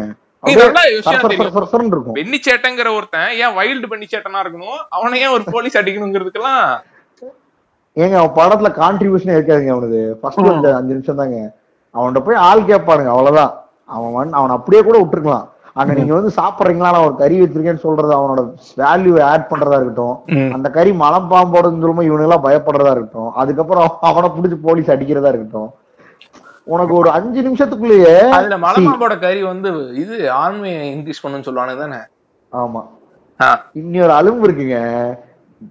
எல்லா லிஜோ ஜோஸ் படமும் அப்படிதான். நீ எந்தெந்த விஷயமெல்லாம் ஹைப்படா பாக்குறியோ அதெல்லாம் நான் வேணும்ட்டே ஹைப் பண்ணது. இப்ப பாரு அவனுக்கு மார்க் ஆவானுங்கிறது தான் படமே. கரெக்ட் இப்ப இந்த பெனிச்சேட்ட மாதிரி தான் அந்த என்டையர் அங்கமாரி படமே எப்படி பிரச்சனை ஏறிச்சோ அப்படியே அடங்கிருங்கிற மாதிரி இருக்கும். ஏன்னா இட் இஸ் சைக்கிள்ங்கிறத வந்துட்டு உனக்கு அடிக்கடி சொல்லிட்டே இருப்பான். சி இது அப்படியே போயிட்டு இருக்கும் நடுவுல சாப்பிடுறோம் படுக்கிறோம். அது நடந்தே இருக்கு பாருங்க அப்படிங்கிற மாதிரி இருக்கும். அது மட்டும்தாங்க நிஜம் அப்படிங்கிற மாதிரி பண்ணி வச்சிருப்பான். நான் அந்த லாஸ்டா ஒரு க்ளோஜரா ஒரு பாயிண்ட் சொல்ல நினைக்கிறேன். என்னதுன்னா நம்ம அந்த டெத்தை பத்தி பேசிட்டு இருந்தோம் இல்லையா? ஆமா. எனக்கு தெரிஞ்ச அங்கமாலில ஒரு டெத்தோட ஒரு அலும்பு டெத் இது ஆமா டேய் நான் அப்படியே யோசிச்சேன்டா ரெண்டு பேர் நின்று இருப்பாருங்க அந்த ஐயாவை போட்டு புதைச்சு காஃபின் பாக்ஸ மேல காஃபின் பாக்ஸ் என்னன்னா காஃபின் பாக்ஸ் சேர்த்து ஒரு ஒரு ஸ்லாட்டுக்குள்ள தள்ளணும். தள்ளணும். அப்ப காஃபின் பாக்ஸ் மூடும் போது என்னன்னா அந்த ஐயா கை மட்டும் வெளியில அந்த விரைச்சிரும் இல்லையா? அதனால. மட்டும் வெளியில. வெளியே இருக்கும். ரொம்ப இவனுக்கு சரக்கு போட்டு வேற வந்திருப்பானுங்க. அலும்பு என்ன தெரியுமா? ஏத்தும் பொழுது எல்லாருமே அழுகிறது நிறுத்திடுவாங்க. ஏன்னா தேல் கான்சென்ட்ரேட் ஆன் ஏத்துறது இல்ல. கரெக்ட் இறக்கும் பொழுது திரும்பி அழுகார இல்ல இல்ல ஏத்தும் போது அழுவாங்க இல்லையா லேடிஸ்லாம் அவர் உள்ள போறாரு கடைசியா உலகத்தை விட்டு போறாருங்கிறது அழுவாங்க. திரும்பி இரு இறக்க இறக்க இறக்க டக்குனு எல்லாரும் என்னமோ இஷ்யூ ஆகுதுன்னு சொல்லி அழுகி நிறுத்துவாங்க. திரும்பி திரும்பி எல்லாம் அழுவாங்க. என்னடா இவனுங்க அழுகுறீங்க நிறுத்துறீங்க அழுகுறீங்க நிறுத்துறீங்கன்னு சொல்லிட்டு ஒரு கட்டத்துக்கு மேல டக்குன்னு கைய உடைச்சு உள்ள சொருகிட்டு ஏத்திடுவான். அப்படின்னு சொல்லி. இல்ல அது மூணு டைம் பண்ணுவானுங்க. டாலரன்ஸ் தாங்க முடியாம யாரா இவங்க கான்செப்ட் பூர்ல கை வந்துட்டு விரைச்சிருக்கு அதனால ஏற மாட்டேங்குது. இருங்க நாங்க ஒரு இஷ்யூ சால்வ் பண்றோம்ட்டு கைய ஒரு பட்டக்குன்னு உடச்சு உள்ள வச்சு "ஆ, இப்ப ஏத்துக்க எடுத்து இழுத்துட்டு விடுங்க இஷ்யூ சால்வ் பண்ணுற மாதிரி நிப்பானுங்க. லேடிஸ்லாம் இவங்களை திரும்பி பார்த்தா தெரியும் ஐயோ நம்ம ஒரு பிரஸ்டீஷியான இஷ்யூ பண்ணி விட்டோம் அப்படின்ட்டு. இதுல அலும்பு என்னன்னா இந்த படத்துக்கும் இந்த சீக்வன்ஸுக்கும் இந்த படத்துக்கும் எந்த சம்பந்தமுமே கிடையாது. ஒரு ரெண்டு சப் கேரக்டர்ஸ் ஏதோ ஒரு இடத்துல போலீஸ் ஸ்டேஷன்ல நிக்கிறாங்க. மாட்டிப்பானுங்க மாட்டிப்பானுங்க. இவனுக்கு ஏன் மாட்டானுங்க அந்த கேஸ் என்னங்கிறதுக்கான ஒரு சின்ன டீ கோடு அது இல்லையா? உனக்கு அங்கமாலிங்கிறது கிரவுண்ட் பண்றதுக்கு வேண்டி வச்ச மாதிரி இருக்கு. ஆமாங்க. அதான் சொல்றேனேங்க. இவன் வந்து கருத்து இருக்கட்டும். அது கடைசியில் நான் சொல்லிக்கிறேன். அதுக்கு முன்னாடி நான் என்னென்ன சீன் எல்லாம் பார்த்து சிரிச்சனோ எனக்கு எதெல்லாம் ஃபன்னியா இருக்குன்னு அதெல்லாம் வைக்கிற செலிபிரேட் கிரவுண்ட் பண்றது கிரவுண்ட் பண்றான் அவன் அந்த அந்த அந்த அந்த அந்த எப்படி பரியரும் பெருமாள்ல ஒரு ஃபர்ஸ்ட் அஞ்சு நிமிஷம் வந்துட்டு உனக்கு அந்த இடத்த ரூட் அந்த இடத்துக்கு உன்னை கூட்டி போய் ரூட்டடா உன்னை ஆக்கிட்டோ ம். அதே மாதிரி ஆக்ட் ஆகுது. இன்னும் ஃபன்னியர்வே எனக்கு தெரிஞ்சு இந்த ஃபார்முலா இன்னும் ஒரு நாலஞ்சு ஃபிலிம் மேக்கர்ஸ் டீகோட் பண்ணி இன்னும் அவங்க எல்லாம் படம் பண்ண ஆரம்பிச்சாங்கன்னா சூப்பரா இருக்கும். சூப்பரா இருக்கும். டேரண்டினோ எஃபெக்ட்ல படம் பண்ண ஆரம்பிக்கலாங்க. தமிழுக்கு எப்படி டேரண்டினோ அடாப்ட் பண்றதுன்னு தெரியாம நிறைய பேர் தப்பு தப்பா படம் பண்ணிருக்காங்க இல்லையா? நம்ம இந்த கேங்ஸ் ஆஃப் மெட்ராஸ் மாதிரி. கேங்ஸ் ஆஃப் இன்ட்ரெஸ்ட் வஞ்சகர் உலகம். சோ அந்த மாதிரி வஞ்சரோடமே ஒரு ஒரு ஃபைவ் பர்சன்டேஜ் ட்ரை பண்ணி ஓரளவுக்கு ஒர்க் அவுட் ஆச்சு. அப்புறம் கூட அவுட் ஆயிருச்சு. ஏன்னா பேஸ் பிளாட் அப்படி இல்ல. பட் பையன் வந்துட்டு எனக்கு தெரிஞ்சு அவன் என்ன உனக்கு திரும்பி திரும்பி சொல்ல வருவானா சி இங்க எல்லா பிரச்சனையும் பாக்குறதுக்கு டேஞ்சரஸா தெரியும். ஆனா பயங்கரமான வாக்கானுங்க அப்படின்னு உனக்கு அதே தான் படம் திரும்பி திரும்பி சொல்லிட்டு இருக்கோம். பார்த்தனா. பெருசா எடுத்துட்டு போவானுங்க டக்குன்னு அடக்கி விட்டுருவானுங்க. பாரு படிச்சுப்பானுங்க நீ சீரியஸா படிச்சுப்ப பார்த்தா டக்கு டக்குன்னு எல்லாம் சால்வ் பண்ணிடுவானுங்க. ஸோ அவன் அவனோட டீலிங் டுவர்ட்ஸ் நேச்சரே சூப்பரா இருக்கு இல்லையா? அதனாலதான் எனக்கு தெரிஞ்சு லிஜோ ஜோஸ் படங்களை நம்ம பார்த்துட்டு ரொம்ப என்னடா இது இந்த மாதிரி ஒரு ஒரு ஒரு ஒரு படத்தை பார்த்ததே இல்லைங்கிற மாதிரி ஒரு ஃபீல் கொடுக்குது. ஆமா. அதுவும் இல்லாம ரொம்ப ரியலிஸ்டிக்கா வேற இருக்கா? ரியலிஸ்டிக்கலி ஃபன்னிங்கிற மாதிரி இருக்கு. சோ அதான். எனக்கு தெரிஞ்சு நம்ம லிஜோ ஜோஸ் யூனிவர்ஸ் ஓரளவுக்கு நிறையவே பேசிட்டோம்னு நினைக்கிறேன். அடுத்து அப்படியே இந்த last film for today's discussion போயிடலான்ட்டு இருக்கேன். சொல்லுங்க. ஸோ அந்த படம் என்னன்னா வந்துட்டு நம்ம எல்லாத்துக்கும் ஃபெமிலியரான கொஞ்சம் நிறையா பாப்புலரான ஒரு படம்னு சொல்லலாம். கும்பலங்கி நைட்ஸ் ஸோ அந்த படம் ஷாம் புஷ்கரன் ரைட்டிங்ல ஒரு செவன் இயர்ஸ் எழுதின படம் இல்லையா? ஆமா ஆமா அவரு அவரு சொல்லியிருந்தாரு ஏதோ ஒரு ஆர்டிக்கல்லயோ இன்டர்வியூலயோ இல்லையோ சொல்லியிருந்தாரு. இந்த மாதிரி ஏழு வருஷம் பிச்சு பிச்சு தான் எழுதியிருப்பாருன்னு வச்சுக்குவேன் பட் அப்படியுமே வந்து அந்த படத்துல அந்த படத்துல நிறைய பேருக்கு அந்த கிளைமேக்ஸ் ரொம்ப பிடிச்சிருந்துச்சு. அதனாலதான் ஒர்க் அவுட் ஆச்சுன்னு சொல்றாங்க சொல்றாங்க. பட் ஆனா அந்த படத்தை நீ ரீவாச் பண்ற? இல்ல நிறைய பேத்துக்கு அது ரொம்ப ரொம்ப க்ளோஸ் டு ஹார்ட் படம். என்ன மாதிரி ஆட்களுக்கு? அப்புறம் என் ஃப்ரெண்ட்ஸ்க்கே நிறைய பேத்துக்கு ரொம்ப பிடிச்ச படம். எப்போ வந்து லோவா ஃபீல் பண்ணுவோம் அந்த படம் பார்ப்பானுங்க. பாசிட்டிவா இருக்குங்கிற மாதிரி படம். சோ அப்படி பார்க்கும்போது உனக்கு ஒரு கட்டத்துக்கு மேலதான் தெரிய இல்ல இல்ல இந்த ஏழு வருஷம் பிச்சு பிச்சு எழுதினாருன்னு சொல்ல வேண்டியது காரணம் என்ன? சில பேர் மூணு வருஷம் படம் எழுதுறாங்க பாவம். யாரு? ஏங்க ரீமேக் ராஜாலாம் த்ரீ இயர்ஸ் தொடர்ந்து? எந்திரிச்சு எந்திரிச்சு எந்திரிச்சு எந்திரிச்சு எந்திரிச்சு எந்திரிச்சு எழுதியிருக்காப்புல. ஆனா அது நல்ல படம் தாங்க. அது அவ்வளவு ஓட்ட தேவையில்ல. நல்ல படம் நல்ல படம் இல்லைன்னு நான் சொல்லவே இல்லை. எஃபர்ட்டுக்கு வேண்டி நான் ஓட்டல எஃபர்ட் ரொம்ப. பண்றது இல்லையா? அதான்.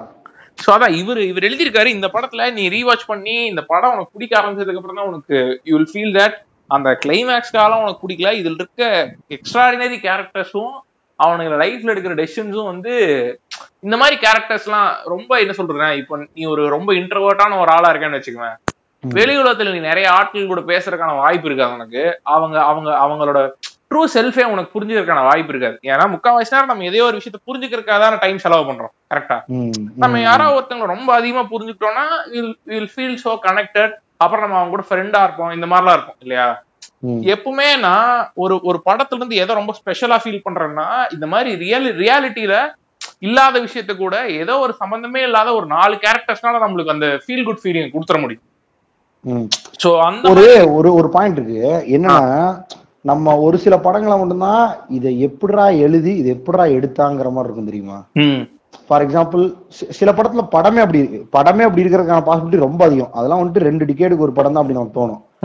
இப்ப பரியரும் பெருமாள் நமக்கு ஒண்ணு தோணும். எப்படிடா காஸ்ட வந்துட்டு ஓப்பனா சொல்லாமே ஒரு ஒரு எனக்கு தெரிஞ்சு செருப்பு செருப்புல சாணி முக்கி அடிக்கிற ஒரு படத்தை எடுக்க முடிஞ்சு நாளாங்கிற மாதிரி இருந்துச்சு இல்லையா. அந்த மாதிரி எனக்கு எப்ப வந்துட்டு கும்பல் நினைச்சு பார்த்தாலும் ஒன்னே ஒண்ணுதான் தோணும். இதை எப்படி ஒருத்தனால டிராஃப்ட் பண்ணி இதை எப்படி எப்படி வந்துட்டு இது இது இது சினிமாங்கிற அந்த ஃபார்மேட்குள்ள எப்படி கொண்டு வர முடியுதுங்கிறது தான் அதோட ஐடியாவே Correct. இந்த சீன்ஸ் எடுத்தா போதும். இந்த படத்துல இருக்கிறது எல்லாம் ஒருத்தனுக்கு புரிஞ்சிருங்கிறத வந்துட்டு எப்படி யோசிச்சானே புரியலங்க எனக்கு இது.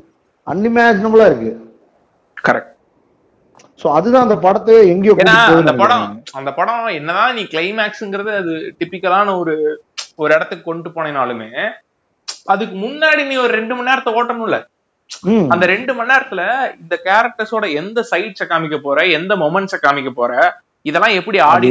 பிடிக்குது எப்படி மேஜிக்கலா ஒர்க் ஆகுது இதுக்குள்ள என்னடா நீ அழகா வச்சிருக்க இதெல்லாம் வந்து ரொம்ப மெஸ்மரைசிங்கா இருக்கு அந்த படம் கரெக்ட் சோ சிம்பிள் எக்ஸாம்பிள் என்னன்னா ஜென்ரல் அது அது கேரக்டர் டிகோட் பண்ணாலே செதற மாதிரி இருக்கும் அந்த படம். எல்லாருமே அவுட் ஆஃப் மாரல்ஸ்ல இருக்கக்கூடிய ஒரு கேரக்டர்ஸ் அதுலயே அவுட் ஆஃப் மாரல்ஸ் இருக்கு இந்த சென்ஸ் ஒருத்தன் மாரல் இருக்கக்கூடிய கேரக்டர் நீ நினைக்கிற எல்லா கைட்லயும் உனக்கு இருக்கு. பர்ஃபெக்ட் லைஃப் ஸ்டைல் நினைச்சிட்டு இருக்க ஒருத்தன். பாக்கி இருக்கிறவங்க எவனுமே வந்துட்டு அவுட் ஆஃப் பெர்ஃபெக்ட் மாரல் ஸ்டாண்டர்ட்ஸ்குள்ள இல்லாதவனுங்க. வேர்ல்ட் அவனுக்கு ஒதுக்குற ஒரு ஆளுங்க. பட் அவனுங்க அதை பத்தி பத்து பர்சன்டேஜ் கூட கவலைப்படாம அதான். இதே வச்சுட்டு இருக்கவனுங்க. ஸ்டார்ட் பண்ணா it's story of four brothers and how they are getting டுகெதர்ங்கிற மாதிரி தான் இல்லையா? ஆமா. ஒரு ஒரு ஒரு என்ன சொல்றது டிஸ்ஓரியன்ட் ஃபேமிலி எப்படி கடைசியில தே ஆர் பேக் டுகெதர் வருது. They are back together and they make a wonderful ஃபேமிலிங்கிறதா கதை. பட் இப்படி கேட்கும்போது இது ஒரு நார்மல் படங்கிற மாதிரி நம்மளுக்கு ஃபீல் ஆகலாம். பட் ஆனா இதுக்குள்ள இருக்க இன்ஸ்டன்சஸ் அண்ட் சீன்ஸ் வந்து இந்த படத்தை தெய்வ லெவலுக்கு கூப்பிட்டு போயிருது. ஏன்னா இந்த படத்தை நான் திரும்ப திரும்ப சொல்றதுக்கான ரீசன் ஏன்னா இப்ப நம்ம இவ்வளவு படம் பேசணும் இந்த எல்லா படத்தையும் விட இந்த படத்துல ஷியாம் புஷ்கரனோட எஃபர்ட்ஸ் எனக்கு ரொம்பவே வந்து இப்படி எப்பறம் ஒருத்தன் யோசிக்க முடியுங்கிற அளவுக்கு உன்னை வந்து ஒரு ஸ்ட்ரெஸ் லெவலுக்கே கொண்டு போயிடும் வேணாண்டா அதேதான். இது நம்மளால உனக்கு ஒரு சில கமல் படம் இப்ப பஞ்சேந்திரம் வந்துட்டு ரொம்ப நாள் நம்ம பேசியிருக்கோம். இது எப்படா ஒருத்த மவுண்ட் பண்ணி இந்த சீன் எப்படா இப்படி எக்ஸிக்யூட் பண்ண முடிஞ்சுச்சு? இதெல்லாம் வந்துட்டு ஆட்டோ ஜீனியஸ் நினைச்சிட்டு இருக்கோம் இல்லையா? ஏதோ அங்க ஆன் ஸ்பாட்ல ஏதோ பண்ணிருக்கான் மேஜிக் இல்லனா இது எழுதவே முடியாது. ஏதோ ஸ்டேஜ் பிளேவை வெல் ரிட்டன் ஸ்டேஜ் பிளே மாதிரி இருக்குன்ட்டு அதே மாதிரிதான் இந்த கும்பலிங்க நைட்ஸும் அதை யோசிச்சாலே உனக்கு கன்ஃபியூஷனா இருக்கும். இதை எப்படா எடுத்திருப்பான்? இதுல இந்த சீன்ஸை காட்டின எப்படா நமக்கு இது புரியும் நினைச்சிருப்பான் சைக்காலஜிக்கலா அதுதாங்க இது இது ஹவு ஹவு ஸ்கிரீன் பிளே ஒர்க்ஸ்ங்கிறது தான் எப்படி இது ஒர்க் பண்ண ஒர்க் பண்ண வச்சான் கரெக்ட் எனக்கு ஆரம்பத்துல இந்த படம் இந்த படம் ஆக்சுவலா பேசிக்கா இந்த படம் பேசுற ஒரே ஒரு விஷயம் என்னன்னா ஃபேமிலி வாட் இஸ் அ ஃபேமிலிங்கிற கொஸ்டினுக்கு நம்மளால ஆன்சர் பண்ண முடியுதான்னு ட்ரை பண்ணிருக்கானுங்க. சோ இப்ப நம்ம ஃபேமிலி நம்ம யோசிக்கும் போதே நம்ம மனசுக்குள்ள ஒரு ஸ்ட்ரக்சர் வந்துருது இல்லையா. ஃபேமிலி கூடயே ஒரு ஸ்ட்ரக்சர் வந்துருது. அதுல நிறைய டேபூஸ் இருக்கு. அதுல நிறைய நிறைய விஷயத்த பிரீச் பண்ண முடியாதுங்கிற ஒரு இது இருக்கு. இந்த மாதிரி நிறைய நிறைய ஒரு எல்- ஒரு கிராமர் வந்துருது ஃபேமிலிக்கு கரெக்டா நம்மளுக்கு ஆரம்பத்திலேயே என்ன மாதிரி ஒரு ஃபேமிலி இன்ட்ரடியூஸ் பண்றானுங்கன்னா டே இவனுக்கு கிராமரே இல்ல. ஆளாளுக்கு தனித்தனியா வாங்கன்றான். சரக்கு அடிச்சு சுத்திட்டு இருக்கானுங்க? எவனும் எவன் கூடயும் பேசிக்கிறது இல்ல. இந்த சின்ன பையனுக்கு வீட்டுக்கு வர்றதுக்கே பிடிக்கல. இந்த மாதிரி ஒரு ஃபேமிலியோட கதையை நம்ம இப்ப பார்க்க போறோம். அப்படின்னு சொல்லி ஆரம்பிச்சு படத்தை இல்ல இல்ல அவங்க அவுட் ஆஃப் மாரல்ஸ் தெரியுமில்ல. போக போக ரிவ்யூ ஆயிடும் இவங்க அம்மா யார்? இவங்க அம்மாக்கு வந்துட்டு வேற ஒரு ஹஸ்பண்ட். அவர் இறந்ததுக்கு அப்புறம் இன்னொரு ஹஸ்பண்ட் கல்யாணம் பண்ணிக்கிறாரு. அவங்களுக்கு வேற ஒரு ஒய்ஃப் இருந்திருக்காங்க. அவங்களுக்கு பிறந்த பசங்க இவனுங்க. ஆனா நீ நீ நல்லா கவனிச்சனா தெரியும். இவனுங்க அவன் லைஃப்ல ப்ரொக்ராஸ்டினேட் பண்ணிட்டு இருப்பானுங்களே தவிர இவங்க அம்மா அப்பாவோட லைஃப்ல எந்த கிரிட்டிசிசமே இவங்களுக்கு இருக்காது. இவனுக்கு ரொம்ப தேங்க்ஃபுல்லா தான் இருப்பானுங்க அவங்க அம்மா அப்பாக்கு. ம், ம், டேய் அவங்க நம்மள பாத்துக்கிட்டதே பெருசுடா அப்படிங்கிற ஒரு நல்ல மனசோட உள்ளுக்குள்ள அவனுக்கு நல்லவனுங்க. They are just being dudes இவனுக்கு என்ன பிரச்சனை இருக்குன்னா உன்னாலதான் ஆனேன் உன்னால இவனுக்குள்ளதான் பிரச்சனை இருக்கும் கரெக்ட் இதுல அதான் இது- மாதிரிதான். இந்த படத்தோட பியூட்டியா தாங்க ஒண்ணு இது. இன்னொன்னு அந்த ஓடி வந்த கப்பல் இருப்பாங்களா நம்மாலு ஆர்ஜே அவன் பேர் ஹைட்டா இருப்பானுங்க காலாம் ரமேஷ். ரமேஷ் ஆர்ஜே ரமேஷ் ஒய்ஃப் அவங்க ஓடி வந்து கேரளால வந்துட்டு பஞ்சமலைக்கு வந்து செட்டில் ஆன ஒரு ஆளுங்க இல்லையா? அவங்களையும் மத்தவங்க இவங்க இவனுக்கு யாருமே அப்படி ட்ரீட்டே பண்ணிக்க மாட்டானுங்க பாத்திருக்கியா ம். இவனுக்கு ரொம்ப இன்ஸ்டன்ஸ்க்கான ஆளுங்க. இவனுக்கு எல்லாத்தையுமே வாங்கின இவனுங்க தான் வந்துட்டு குளோபல்ல முக்கியமான ஆளுங்க. பட் இவங்களுக்கு சின்ன விஷயம் இருக்கு. ப்ரொகாஷினேஷனு செல்ஃபிஷ்னஸ் இது இருக்கு. பட் நீ நினைக்கிற எந்த சோஷியல் ஸ்டிக்மாவும் அவனுக்கு கிடையாது. காமன் லைஃப் கோல்ஸ் கிடையாது அவ்வளவுதான். அதே மாதிரி சோஷியல் ஸ்டிக்மாவே இவனுக்கு கிடையாது தம்பி நீங்க பாத்தீங்கன்னா நாங்களே எலைட் மயிரை வச்சு சுத்துறவனுங்க. உங்களை யாருன்னா சும்மாவே இருப்பானுங்க. லாட்டரி மட்டும் அப்பப்போ வாங்கிப்பானுங்க. லாட்டரியில பிரைஸ் அதுல அப்படியே ஜாலியா செலவு இவனுக்கு அஞ்சு அஞ்சு ஜெஃப்ரி லிபோஸ்கிங்க இவனுங்க. ஆமா ஆமா. அதுலயும் நம்மால் இருக்கான் பாரு. ஷோபின் ஷாகிரு. முரட்டாளு. அப்படியே படுத்துட்டு நீட்டா ஒரே ஒரு கருப்பட்டி வெள்ளத்தை போட்டு அடிச்சுட்டு ஒரு புக்கை படிச்சுட்டு இருப்பான். சட்டை இல்லாம. மீன் குழம்பு இருந்தா போட்டு அடிப்பான். நீ எங்கடா போற? நான் ஃபுட்பால் விளையாட போறேன். சரி போ. மாதிரி. ஆக்சுவலா நான் இந்த இந்த இந்த படத்தை பேசணுங்கிறதுக்கான ரீசனே நான் கடைசியா போட்ட ரீவாச்ல எனக்கு அந்த இந்த மீன் ஃபிஷிங் இந்த ரெண்டு விஷயத்துக்குள்ள இருக்கக்கூடிய ஒரு சரியான ஸ்ட்ரைக்கிங் சிமிலாரிட்டி தான் பார்க்க முடிஞ்சு. நம்ம அதை பத்தி பேசிடுவோம். அப்படியே நம்ம வேற ஒரு விஷயத்துக்கு போவோம். இப்போ இந்த படத்துல பார்த்தோன்னா இந்த இந்த இந்த நாலு கேரக்டர்ஸ்ல இந்த ரொம்ப சின்ன பையனா இருக்கக்கூடிய கேரக்டர் இருக்கான்ல. ஃபுட்பாலர் அவன் ஆல்ரெடி ஒரு ஆர்டர்ல தான் இருக்கான். கவர்மெண்ட் இருந்து வர ஸ்காலர்ஷிப் காசுல படிக்கிறான். அப்புறம் இந்த வீடு வீடு ஒரு ஆர்டர்ல இல்ல. இந்த வீடு ஒரு நல்ல வீடா மாறணுங்கிற ஒரு இன்டென்ஷன் இருக்கு. அதாவது மாத்தணுங்கிற இன்டென்ஷன் இருக்கு. சரியா அவனுக்கு? அப்ப அவன் அதே மாதிரி அவங்க அவங்க ஃபேமிலியோட ப்ரொஃபஷன் என்ன இருக்குன்னா ஃபிஷிங்கா இருக்கும். ஆனா அதை அவனுக்கு பண்ணவே மாட்டானுங்க ஏன்னா நம்ம தான் ப்ரொக்ராஸ்டினேஷன் ஆச்சு. ஆனா அவனுக்கு எல்லாத்துக்குமே ஃபிஷிங் எல்லாத்துக்கும் ஃபிஷிங் வேற லெவல்ல தெரியும். தெரியும். இப்போ இந்த பிராங்கிங்கிற கேரக்டர் ஏற்கனவே மாறணுங்கிற ஒரு இன்டென்ஷன் இருக்கனால அவன் வந்தோடனே என்ன பண்ணுவான்னா மீன் பிடிச்சி மீன் குழம்பு தான் வச்சிருப்பான். இவனுக்கு மீன் குழம்பும் பிடிக்கும். சாப்பிடுவானுங்க. இப்போ இவனோட வாழ்க்கையில ஒரு மாறுதல் வரப்போகுது அப்படிங்கறதே எதை வச்சு சிம்பிளைஸ் பண்ணி வச்சிருப்பானுங்கன்னா ஃபிஷிங் வச்சு சிம்பிளைஸ் பண்ணிருப்பானுங்க. ம் இப்போ இந்த அடுத்த கேரக்டர் இவனோட அண்ணன் ஒரு டான்சர் இருப்பான் தெரியுமா. அவன் எப்ப ஃபர்ஸ்ட் ஃபர்ஸ்ட் ஃபிஷிங் பண்றானோ அப்பதான் அவனோட லைஃப்ல நியூ ஃபவுண்ட் ஜாய் அந்த பிளாக் பொண்ணு ஒருத்தி வருவான் சோ அவளை அவளை வந்து இல்லங்க இதுல ஃபன் இருக்குங்க. இப்ப நீங்க சொல்லும்போது எனக்கு ஒரு பெரிய அனாலஜி ஒன்று தோணுச்சுங்க. ஆனா அவங்க வீட்டை ஒட்டி தாங்க அந்த கரை இருக்கும். ஆனா அது போகவே மாட்டானுங்க. ஆமா. இட்ஸ் இட்ஸ் வெரி ரீச்சபிள் ஆனா நான் போக மாட்டேன். ப்ரொகாஷினேஷன் இருக்கு எனக்கு. நான் அப்படியே உட்காந்துருப்பேன் அதே மாதிரி இவனுங்க அப்பப்போ டைம் கிடைக்கும் போது காசு இல்லைன்னா இவனுங்க தனி. பிச்சிங் பண்ணிப்பானுங்க. அதே மாதிரி ரொம்ப நேச்சர் கனெக்டடா இருக்கானு இல்லையா? நான் இன்னொன்னு பார்த்தனா இந்த சோசியல் ஸ்டிக்மா உடைக்கிறதுல இவனுக்கு பெரிய பிரச்சனை பண்ணுவானுங்க இவனுக்கு செல்ஃப் சஸ்டைன் லைஃபுங்க. போய் அங்க ஃபிஷ் பண்ணுவானுங்க சம்பாதிப்பானுங்க போயிட்டே இருப்பானுங்க. யாரையும் எதிர்பார்க்க மாட்டானுங்க. அது ஏன் எக்ஸ்டர்னல் வேர்ல்டு கூட கனெக்டே இருக்காது பெருசா. ஆமா அதே நேரத்துல இன்னொன்று இருக்கும்டா. இவனுங்கள இப்ப இப்ப இந்த கேரக்டர் இருக்கா? இந்த கேரக்டருக்கு அப்புறம் அந்த சின்ன ஒருத்தர் இருப்பான் தெரியுமா? ஷம்மின்னு சொல்லிட்டு. ம் ஷம்மி. அந்த அந்த ஷம்மி யார்? ஃபாசில்ரா?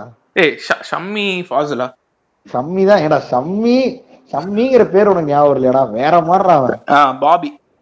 பாபி பாபி வந்துட்டு இவன் அந்த ஆப்பிரிக்கன் பொண்ணை லவ் பண்றவன். ஆப்பிரிக்கன் பொண்ணை லவ் பண்றவன் கிடையாதுடா. அவன் தான் பாபி.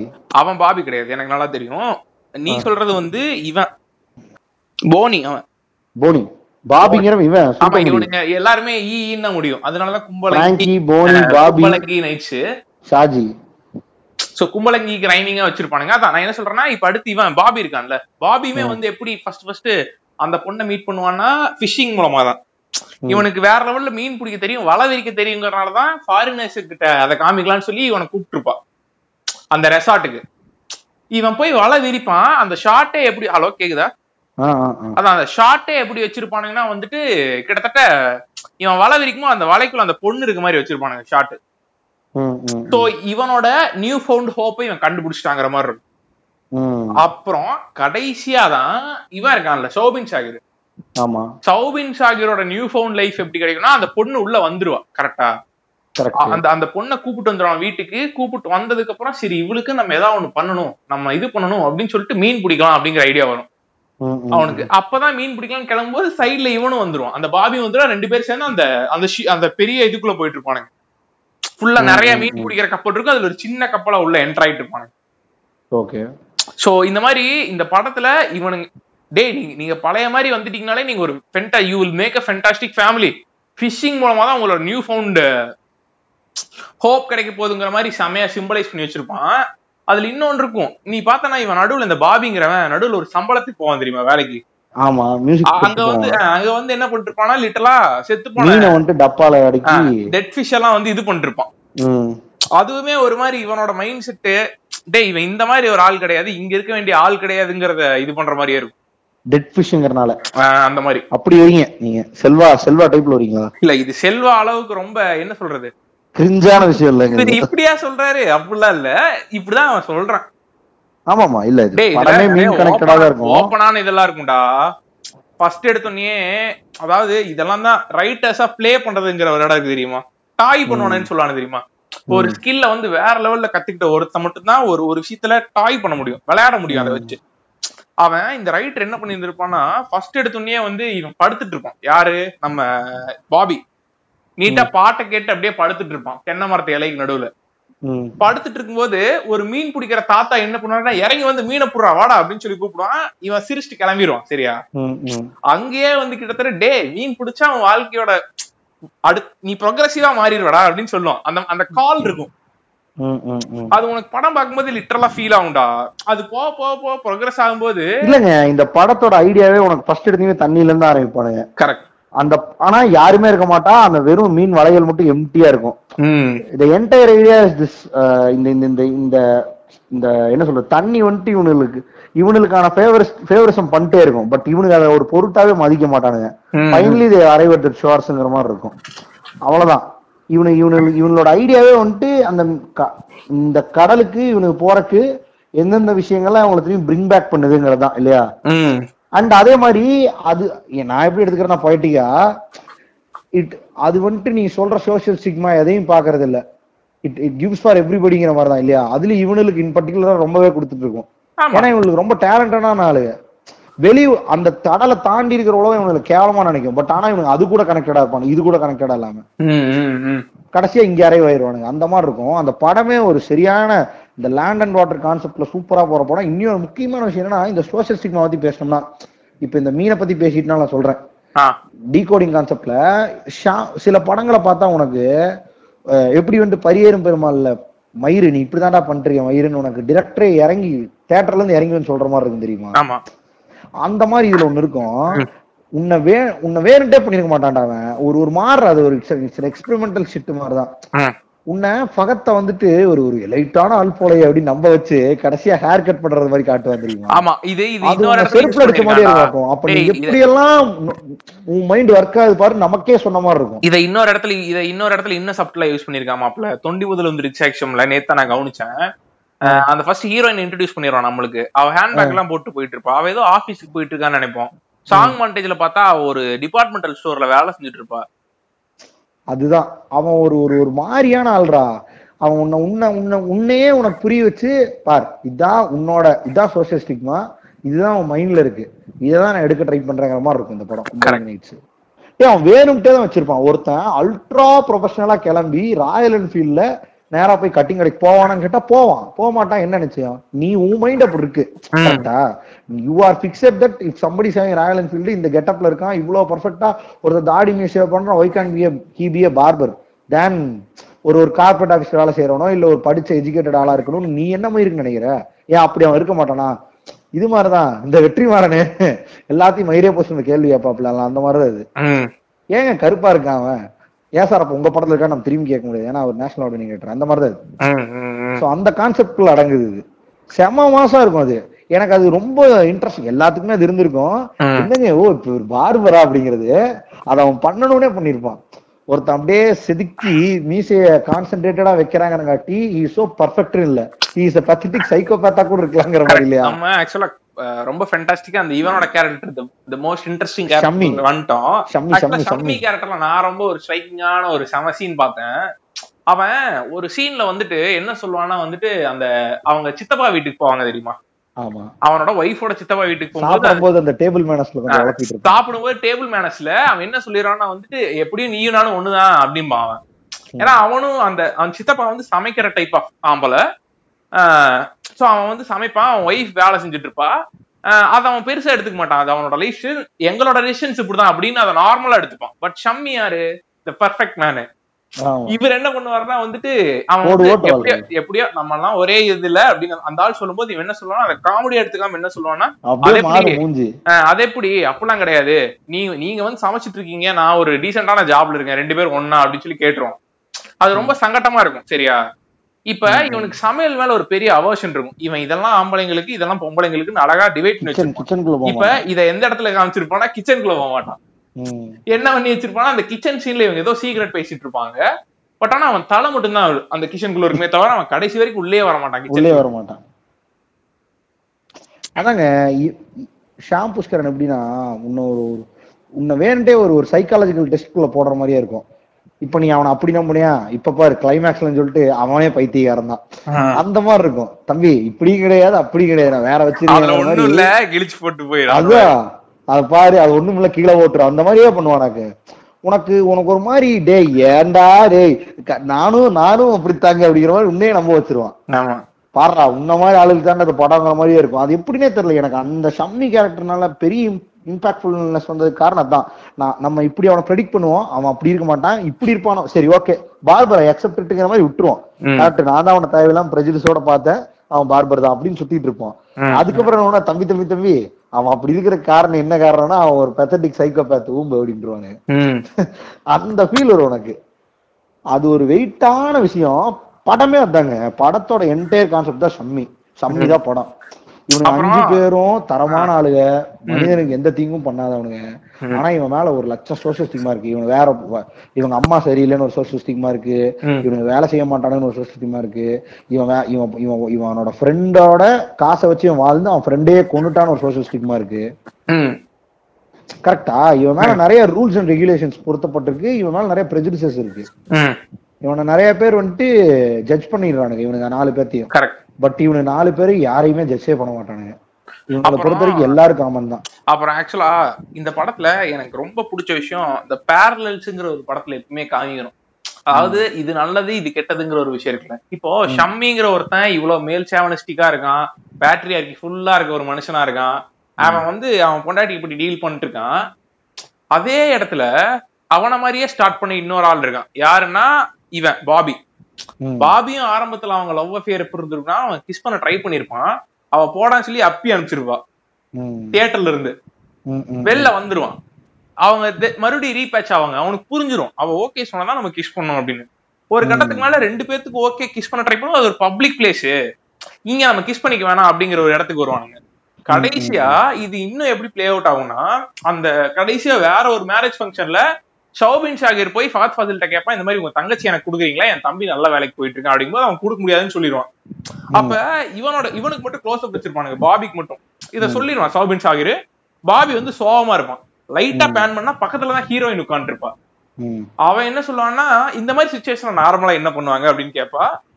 நார்மலா ஓடி தானே போவாங்க அப்படின்னு கேட்பா. ரெண்டு பேரும் சிரிப்பாங்க. அப்ப அவ்வளவு க்ரௌட் இருக்கும். ஆனா இவன் அவ முத்தம் கொடுத்துருவான் இவனுக்கு.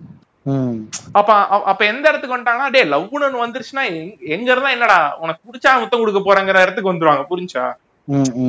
சோ ஒருத்தன் இதுதான் என் ஸ்டாண்ட் அப்படி எடுத்துக்கலாம். நீங்க எடுத்துக்கிறத வந்துட்டு கிரிஞ்சு நான் என்ன எடுத்துப்பாங்கன்னா அப்ப நம்ம பண்றது கரெக்ட் தான் போல. அப்படி ஐயோ. அப்படி எடுத்துக்க கூடாது இது எப்படி சொல்ல வராரு சார்னா இட் இஸ் அ மியூச்சுவல் கனெக்ட்னு சொல்ல. அப்படி சொல்ல வராரு. நீ நீ நீ எந்த அளவுக்கு நோ மீன்ஸ் நோங்கிறாப்ல நோ மீன்ஸ் நோவும் இருக்கு. அதே மாதிரி இதுவும் இருக்கு. அதாவது டேய் உங்க ரெண்டு பேர் நீ ப்ரிவிலேஜ் கிடையாது அவனும் ப்ரிவிலேஜ் கிடையாது. ரெண்டு பேரும் ஈக்குவலா லவ் பண்றீங்க.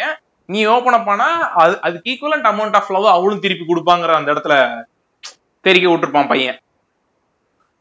அதே ஏங்க இந்த படத்துல எவ்வளவுங்க இந்த இன்னொன்று இருக்குங்க இந்த அந்த மியூட் கேரக்டர் ஒருத்தர் இருப்பான்ல. அவன் லைஃப்ல ஆக்சுவலா சேஞ்ச் எப்படி வரும்னா அந்த அந்த நைலா வந்திருப்பா. அந்த பொண்ணு பிளாக் பொண்ணு. பிளாக்னு சொல்றது கரெக்டான்னு தெரியல. அதுக்கும் வருவானுங்க மாப்பிள்ள. நீ எது சொன்னாலும் வருவானுங்க. இல்ல நீங்க கலரா தானே ரெஃபர் பண்றீங்க. நிறவெறி பிடித்த தற்கிரி பயலே அப்படின்னு எனக்கு தெரியல. எனக்கு இப்படிதான் ரெஃபர் பண்ண தெரியுது. அதனால சொல்றேன். நைலாங்கிற கேரக்டர் இப்ப பிடிச்சிட்டேன். அந்த நைலாங்கிற கேரக்டர் பொண்ணு தான் வந்து அந்த வந்ததுனாலதான் அவன் ஃபர்ஸ்ட் ஃபர்ஸ்ட் வாசிச்சிருப்பான். அந்த இது வாசிச்சிருப்பான். அது என்னடா? வாயில வச்சு வாசிப்பான்? அது என்ன இன்ஸ்ட்ருமெண்ட் இதுவா? மவுத்தார்கன் மவுத்தார்கன் வாசிப்பான். மவுத்தார்கன் வாசிக்கும் போது அவன் பக்கத்துல இருக்க ஃப்ரெண்ட்ஸ் என்ன சொல்லுவாங்கன்னா this is the sweetest thing I heard from Bonny அப்படிமானுங்க for the first time மானுங்க அவன் வாழ்க்கையிலே அவன் வாயிலிருந்து கேட்ட ஸ்வீட்டஸ்ட் விஷயம் அதுதான் அப்படிங்க அதுதான் அவன் அவன் அவனோட என்ன சொல்றது? அவங்ககிட்ட அந்த அல்டிமேட் விஷயமா இருக்கும். அதுதான் அவனோட என்ன சொல்றது? ஒரு ஹாப்பினஸ் கொண்டு வந்த ஒரு இது மாதிரி காமிச்சிருப்பாங்க அதுல. சூப்பரா இருக்கும். இந்தியா ஒன்று இருக்கும். நீ இன்னும் again back back to back நான் ஏன் வந்துட்டு அந்த பாயிண்டே வரேன்? எனக்கு அதான் ஞாபகம் இருக்கு. இன்னொன்று வந்துட்டு அந்த படத்தை நான் ரீசெண்டா பார்க்கல. அது அதான் எனக்கு முக்கியமா தோணுது. என்னதுன்னா இந்த கேரக்டர்ஸ்க்கு ஏன் வந்துட்டு வேர்ல்டு மேல வந்துட்டு எந்த இதுவுமே இல்லை. நம்ம டிப்பிக்கலா ஃபாலோ பண்ற எதுவுமே உனக்கு கிடைக்கல கிடையில கிடை இல்லைன்னே தெரியல. ஃபார் எக்ஸாம்பிள் பாபியோட ஃப்ரெண்டை பார்த்தோன்னு ஒரு வியர்டா இருக்கும் அவன். பார்த்தாலே. Is not into this கம்யூனிட்டிங்கிற மாதிரி கம்யூனிட்டி இந்த சென்ஸ் நான் என்ன இது பண்றேன்னா கம்யூனிட்டி இல்ல. கம்யூனிட்டி சர்டிபிகேட்ல வர கம்யூனிட்டி இல்ல அந்த கம்யூனிட்டி இல்ல. இந்த இந்த செட் ஆஃப் கிரவுண்ட்ல இருக்க. இல்ல ஆ? டீஸ் அப் ஏங்க என்னங்க என்ன கோத்து அப்படி இல்லைங்க நான் என்ன சொல்ல வரேன்னா அந்த கிரவுண்டுக்கான மக்கள் இல்லைங்கிறவன் அவனை பார்த்தாலே தெரியுதா. அவன் ஒரு மிக்சட் மாதிரி மிக்சட் பிரீடாட் இருக்கான் பையன் அவன் இவனோட க்ளோஸ் ஃப்ரெண்டா இருப்பான். அவன் பேசவும் மாட்டான் நிறைய இடத்துல. ஆமா. அவனை வேணும்ட்டே வச்சிருக்காங்க. ரீசன் பீங் உனக்கு புரியுது இல்ல அந்த மாதிரி ஒரு நேச்சருங்க இது. அப்படி சொல்ல வரானுங்க. ஆமா அதுல ஆக்சுவலா இன்னொரு இன்னொரு ரொம்ப ஃபேமஸான ஒரு லேயர் இருக்குடா அந்த படத்துல. என்னன்னா இப்ப இந்த மியூட்டான மியூட் ஒருத்தர் இருக்கான்ல அந்த போனி. ஹலோ. போனியும் அதுக்கப்புறம் வந்துட்டு இவன் சௌபின் ஷாகிரும் வந்து பேசிக்க மாட்டாங்க. படத்தா படத்தோட ஆரம்பத்துல இருந்து ஏன்னா சௌபின் ஷாகிர் இந்த மாதிரி ஒரு லூசா சுத்திட்டு இருக்கனால பெருசா பேசிக்க மாட்டானுங்க. சௌபின் இப்போ இந்த போனி வந்து பார்ல கூட ஒரு ஃபைட் வரும். அப்ப வந்து போனி நீங்க ரெண்டு பேரும் வீட்டுக்கு போறோம் நான் உங்களை பொழந்துருவேன்டா அப்படின்னு சொல்றத வந்து அவன் ஃப்ரெண்ட் ஒருத்தன் சொல்லுவான். இந்த மாதிரி போனி சொல்ல சொன்னான் அப்படின்னு சொல்லிட்டு உட்காந்துருவான் சரியா. சோ போனியோட வாய்ஸா வேற ஒருத்தங்க இருப்பாங்க. படத்தோட ஒரு எண்ட்ல சௌபின் ஷாகிர் வந்து ஃபீல் பண்ணுவான். ஏன்னா போனி வந்து அடிச்சிருவான் ஒரு இடத்துல சௌபின் ஷாகிர். அப்ப என்ன ஃபீல் பண்ணுவானா அந்த சீன்ல தான் அந்த சூசைட் நடக்கும். அந்த சீன்ல என்ன ஃபீல் பண்ணுவானா நான் எனக்கு லாட்டரி அடிச்சப்ப எல்லாத்தையும் கன்னியாகுமரி கூப்பிட்டு போயிருந்தேன். என்னதான் வந்து இன்னும் என் கூட நான் நான் எங்க அப்பா அம்மா கல்யாணம் ஆகும்போதே அவன் ஒரு பையனா இருந்தாலும் நாங்க ரெண்டு பேரும் தான் ஒண்ணா விளையாடுவோம். எங்க அப்பா அம்மாவோட ஃபர்ஸ்ட் நைட்ல இருந்து நாங்க ரெண்டு பேரும் ஒண்ணா விளையாண்டு இருக்கோம். ம், ஆனா. அவன் அன்னைக்கு அவன் அந்த சன்ரைஸ பார்த்து வேற லெவல்ல சிரிச்சான். அந்த சிரிப்பு இன்னும் எனக்கு என் முகத்திலேயே இருக்கு. ஆனா இன்னைக்கு என்ன அவன் அடிச்சிட்டான். நாங்க ரெண்டு பேரும் தான் க்ளோஸ் ஃப்ரெண்ட்ஸா இருந்தோம் அப்படின்னு சொல்லி ஃபீல் பண்ணுவான். சோபின் சாகிர் படத்தோட கடைசியில என்ன ஆகும்னா இவங்க ரெண்டு பேரும் உள்ள ஃபர்ஸ்ட் நைட் நடக்கும். இந்த புதுசா கல்யாணம் ஆக போற கப்பலுக்கு அவங்களுக்கு கல்யாணம் ஆகும்போது சர்ன்னு ஒரு டப்பா வரும். காண்டம் டப்பா கீழே உருண்டு வரும். எடுத்து. பார்த்தா வெளில ரெண்டு சௌபின் சாகிர் சொல்லுவான். என்ன சொல்லுவான்னா இதை யூஸ் பண்ணிக்கங்க. ஏற்கனவே வீட்ல கிரௌட் அதிகமா இருக்கு அப்படின்னு சொல்லுவான். சொல்லிட்டு ஒரு பாஸ் விட்டு போனி சொல்ல சொன்னான் அப்படின்ட்டு போயிடும். என்ன ஆகுனா தம்பி மாறிட்டாரு. இவரோட வாய்ஸா மாறிட்டாரு. தே ஆர் பேக் அகைன்ங்கிறத தெரிக்க விட்டுருப்பான் அந்த இடத்துல. கரப்பாம்பூச்சி எதையோ அடிப்பானோ? கரப்பா கம்மி? எப்ப? தெரியல தெரியல. அது வேற ஏதோ போடணுமே. அதான். இன்னொன்னு என்னன்னா நான் அதான் திரும்பி அதை என்ன சொல்ல வந்தேன்னா நம்ம இவன் போனி இருக்கான்ல. போனி இல்ல. பாபியா போனியா? இவன்டா. மியூட்டு அவன் வந்துட்டு அவன் அந்த ஆப்பிரிக்கன் ஆப்பிரிக்கனாவே ட்ரீட் பண்ண மாட்டாங்க. ஏதோ எங்க எங்க ஏரியா தான் அப்படிங்கிற மாதிரி இருக்கும். ஆமா. அதே மாதிரி தான் நம்மால் பாத்திருக்கல அவனோட ஒய்ஃப் அந்த ஃப்ரெண்டோட ஒய்ஃப் அவ அதர் லாங்குவேஜ் அதுவும் அவனுக்கு இஷ்யூ கிடையாது. இன்னொன்னு அவளுக்கு அவளுக்கு லைஃப் இல்ல. நான் பண்ணா நான் பண்ண பெரிய தப்பு என்னன்னா என் ஃப்ரெண்ட் இறந்ததுக்கு அப்புறம் அவளை தனியா விட்டு வந்தது. அவளை யாரா பாத்துக்கணும்னு சொல்லி கூப்பிட்டு வந்துருவான் தெரியுமா? ஆமா. அது அவளுக்கு அவன் அவன் வந்துட்டு டேய் இவனுக்கு யாருமே விமனை தப்பா ட்ரீட்டே பண்ண மாட்டானுங்கடா கிட்டத்தட்ட. இல்ல அவனுங்க அதுலயுமே இன்னொன்று இருக்கும் பாத்திருக்கல அவனுங்க ஒரு கட்டத்துல எல்லாமே எல்லாமே இட் இஸ் கம்மிங் டுகெதர் இருக்கும்போது என்ன பண்ணுவானுங்கன்னா அவனுங்க நேரா போயிட்டு இது இது ஒரு லூப் தான். இதுவும் இது தெரிஞ்சதான் எல்லாத்துக்கும். அவங்க அம்மா எப்படி குழந்தைய தூக்கிட்டு வந்தாங்களோ அதே மாதிரி தான் இந்த பொம்பளையும் குழந்தைய தூக்கிட்டு வந்திருக்கும். சோ மேரி மாதாவை சிம்பலைஸ் பண்றாங்க அதெல்லாம் விட்டோனாலும் ஆஹ் இவனுங்க எல்லாரும் ரெடி ஆனதுக்கு அப்புறம் நேரா அவங்க அம்மாட்ட போவானு தெரியுமா. அவங்க அம்மா மீட் பண்ண போயிட்டு மம்மி எல்லாம் இருக்கு இந்த வீட்ல நீங்க மட்டும்தான் இல்ல நீங்க வந்தீங்கன்னா வேற லெவல்ல இருக்கும் அப்படின்னு பேசுவாங்க அவங்க அம்மா வர முடியாதுன்றவாங்க. ம். அதுக்கப்புறம் விடுங்கடான்னு சொல்லிட்டு இவனுங்களே வந்து அழுவானுங்க. நம்ம அம்மாக்கு இன்னும் நம்ம மேல பாசமே இல்லைன்னு ஏதோ அந்த சொல்லுவாங்க மாதிரி ஏதோ பேசிட்டு சரி விடுங்க அந்த அம்மா இருந்துட்டு போட்டோம் அப்படின்னு சொல்லிட்டு அந்த ஸ்ட்ரக்சர்லாம் தேவையில்ல. நம்ம நம்ம கிரியேட் பண்றதா ஸ்ட்ரக்சர் அப்படின்னு சொல்லி வீட்ல வந்துருப்பாங்க கிளம்பிடுவானுங்க. அவனுக்கு அவனுக்கு ஒரு தக்கு இருக்கும் பாத்திருக்கியா நான் நல்லா நோட் பண்ணிருக்கேன் இவ்வளவு பிரச்சனைக்கு நடுவுல இந்த ஃபேமிலில அந்த பையன் படிச்சுட்டு தான் இருப்பான். ஆமா. இவனோட பேரண்டிங் ரொம்ப டீசென்டான அவனுக்கு கோவம் அடிக்கடி பாத்திருக்கியா அவங்க அண்ணனுக்கு. பேரண்ட் இவன் நீ நம்ம அம்மா இல்லாதனால நீ இப்படி பண்ண ஏதோ சொல்லுவான். அவன் அவனை அந்த பழைய ரஜினி படத்துல வர மாதிரி அந்த அப்பாட்ட ப்ரே பண்ணிட்டு தான் வந்து அடிப்பான் சாரிப்பா அடிப்பான். அடிச்சிருக்கப்பா அப்படின்னு. ஏன்னா அவன் அவ்வளவு ஆத்தென்டிக்கா இந்த பையனை பார்த்து வளர்த்திருப்பான்டா. அவன் எப்ப தெரியுமா சண்டை வரும்? இது ஒரு வீடு மயிராடா ஒண்ணுமே இல்ல ஒரு பாத்ரூம் கூட இல்ல அப்படின்னு சொல்லி பஞ்சாயத்து பண்ணும்போது தான் இவனுக்கு சௌபின் சாகர் காண்டாயிரும். ஏன்டா எல்லாம் கஷ்டப்பட்டு வச்சு ஒரு வீடை கட்டி வாழ்ந்துகிட்டு இருக்கோம். தப்பா பேசிட்டு இருக்கியா? அப்படின்னு சொல்லிட்டு அடிச்சிருவான். அப்ப போனி வந்து இவனை புடிச்சு இவனை. புடிச்சு அடிச்சிருவான். அது ரொம்ப நல்லா இருக்கும்டா. அவன் ஹி இஸ் குட் பட் ஏதோ ஒரு பாயிண்ட்ல அவனுக்கு லைஃப்ல ஏதோ ஒரு லேக் இருக்கு. அவ்வளவுதாங்கிற மாதிரி இருக்கும். அவன் ஆனாலும் இங்க பாருங்க எவனுமே உங்க லெவல் இல்ல அப்படிங்கிற மாதிரி இருக்கும். அதாவது உங்க லெவல்னா உங்கள மாதிரி கேவலமானவனு கிடையாதுங்கிற மாதிரி. அது ஒரு சூப்பரா அத உனக்கு ஒரு எக்ஸ்பெரிமெண்டா தான் இந்த ஷம்மி கேரக்டர் வந்து உனக்கு செஞ்சிருப்பான்டா அவன். கரெக்ட் பாருடா நீ நீங்க இதுதான்டா இப்படி இருக்கவன் தானே கரெக்ட்னு பேசிட்டு இருக்கீங்க. ஒரு நிமிஷம் இருங்கன்னு சொல்லிட்டு இந்த ஆர்ட்ஸ்ல இருக்கவன் எல்லாம் ரொம்ப கரெக்டரா இவன மாதிரி இருக்கவனு மட்டியா இருக்கான் பாருங்க அப்படிங்கிற மாதிரி இருக்கும். அது ஒரு கூலான ஒரு ஒரு ஒரு படம். அந்த லெவல்ல. நிறைய சூப்பர் சூப்பரா வச்சிருப்பாங்கடா. அந்த சின்ன குழந்தை இருக்குல்ல? அந்த சின்ன குழந்தை வீட்டுக்கு வந்ததுக்கு அப்புறம் அந்த சின்ன குழந்தைக்கு லல்லபி பாடிட்டு இருப்பாங்க. அந்த அம்மா. வெளில யாரு படுத்து தூங்கிருப்பானுங்கன்னு பார்த்தா இவனு ரெண்டு பேர் படுத்து தூங்கிருப்பானுங்க சோஃபால வெறித்தனமா. நாள் இவங்களுக்கு இதான்டா மிஸ்ஸிங்கிற மாதிரி இருக்கும் அந்த படத்துல. நிம்மதியா தூங்குறானுங்கடாங்கிற மாதிரி இருக்கும். இவனு ஒரு சைல்டிஷ் நேச்சர் இருக்கு ஆளுடா. எதையும் தப்பா நினை டே இன்னொன்று இருக்கும்டா. ஒரு டேபிள் மேனஸ் தெரியாதவன். Table manners is not about following the exact table manners ஒருத்தனுக்கு நீ மேனஸ் சொல்லி தரது மேனஸ் அதான் நான் டேபிள் மேனஸ் மாற்றி சொல்லிட்டேன். ஒரு மேனர்ஸுங்கிறது வந்துட்டு நீ நடந்துக்கிற விதத்தை விட ஒருத்தனை எப்படி ட்ரீட் பண்றாங்கிற விதம் தாங்கிறது எப்படி தெரியுமா காட்டியிருப்பாங்க. பகத் ரொம்ப நல்லா நடந்துப்பான். அதாவது இது இப்படிதான் வைக்கணும் இது இப்படிதான் வைக்கணும் ஒரு ஒரு ஃபார்முலேஷனுக்குள்ள அடங்கலாம் ஆனா சோபின் சாகிர் மனிதனுக்கு மரியாதை கொடுக்க தெரிஞ்சுங்க ஏடா போயிட்டு பொண்ணு கேட்கறது எப்படி கேட்பான்னு பாத்திருக்கேன்ல சாப்பிட்டு இருக்கும்போது கேட்பான் பையன். இல்லடா இதுல நான் சொல்றது சோபின் ஷாகிர் வந்துட்டு. கட்டிங் கடைக்கு போயிட்டு இந்த மாதிரி சொல்லுவாங்கடா. அப்ப பாத்திருக்கியா கலாச்சாரம் இருக்க ஃபேமிலி மாதிரி இருக்கீங்க அப்படின்ட்டு இருப்பான். ப்ரொஃபஷனலா இருப்பான்டா. அதாவது அவனுக்கு தெரியும் ஒருத்தங்கிட்ட எப்படி மரியாதை கொடுக்கணும். அவனுக்கு வாழத்தான் தெரியாத தவிர ரொம்ப தெளிவா சில விஷயங்கள் தெரியுங்கிற மாதிரி இருப்பான்டா. அதே பகத்து டேபிள் உட்காந்து ஒருத்தன் பேசும்போது நீ சொன்னது சொல்லிவிடுவான் தெரியுமில்ல. அவன் போட்ட சோத்தையை சாப்பிட்டு அவனே வார்த்தை போட்டுடுவான் இல்ல அதுல இன்னொரு காமெடி இருக்குடா. நீ சொல்லும் போது அந்த ஃபைனல் ஃபைனல் இது ஆஃப் த எபிசோட்ஸ்க்கே வந்துட்டோம். இததான் நான் கடைசியா சொல்லலாம்னு யோசிச்சு வச்சிருந்தேன். இப்போ இந்த இவனுக்கு பேசிட்டு இருப்பானுங்க. பேசிட்டு இருக்கும்போது உங்க வீடு எங்க இருக்கு அப்படின்னு ஃபகத் ஃபாசில் கேட்பான். அப்ப சௌபின் ஷாகிர் வந்து இந்த மாதிரி ஒரு இடத்துல இருக்கு அப்படின்னு சொல்லும்போது அங்க வழியே இல்லல்ல போட்ல தான் போகணும் இல்ல? இல்ல இல்ல இப்ப வழி இருக்கு அப்படிமா இது அந்த பீக்காட்டுக்குள்ளேயா அப்படின்னு சொல்லுவான். அப்ப முன்னாடி உட்காந்துட்டு இருக்க பாபி என்ன சொல்லுவான்னா இல்ல முன்னாடி நல்லா தான் இருந்துச்சு மனுஷங்க அந்த ரோடு வழியா வர ஆரம்பிச்சதுக்கு அப்புறம் தான் அது அப்படி மாறுச்சு அப்படின்னு சொல்லுவான். அவனுக்கு அவனுக்கு இன்செக்யூரிட்டிஸ் அதெல்லாம் இருக்கு பட். சில விஷயத்த அவனால பொறுத்துக்க முடியாது சரியா. அவனுக்கு ஏதோ ஒரு வகையில அது நல்ல இடம்ங்கிறது ஃபீல் ஆயிட்டே இருக்கும் சரியா?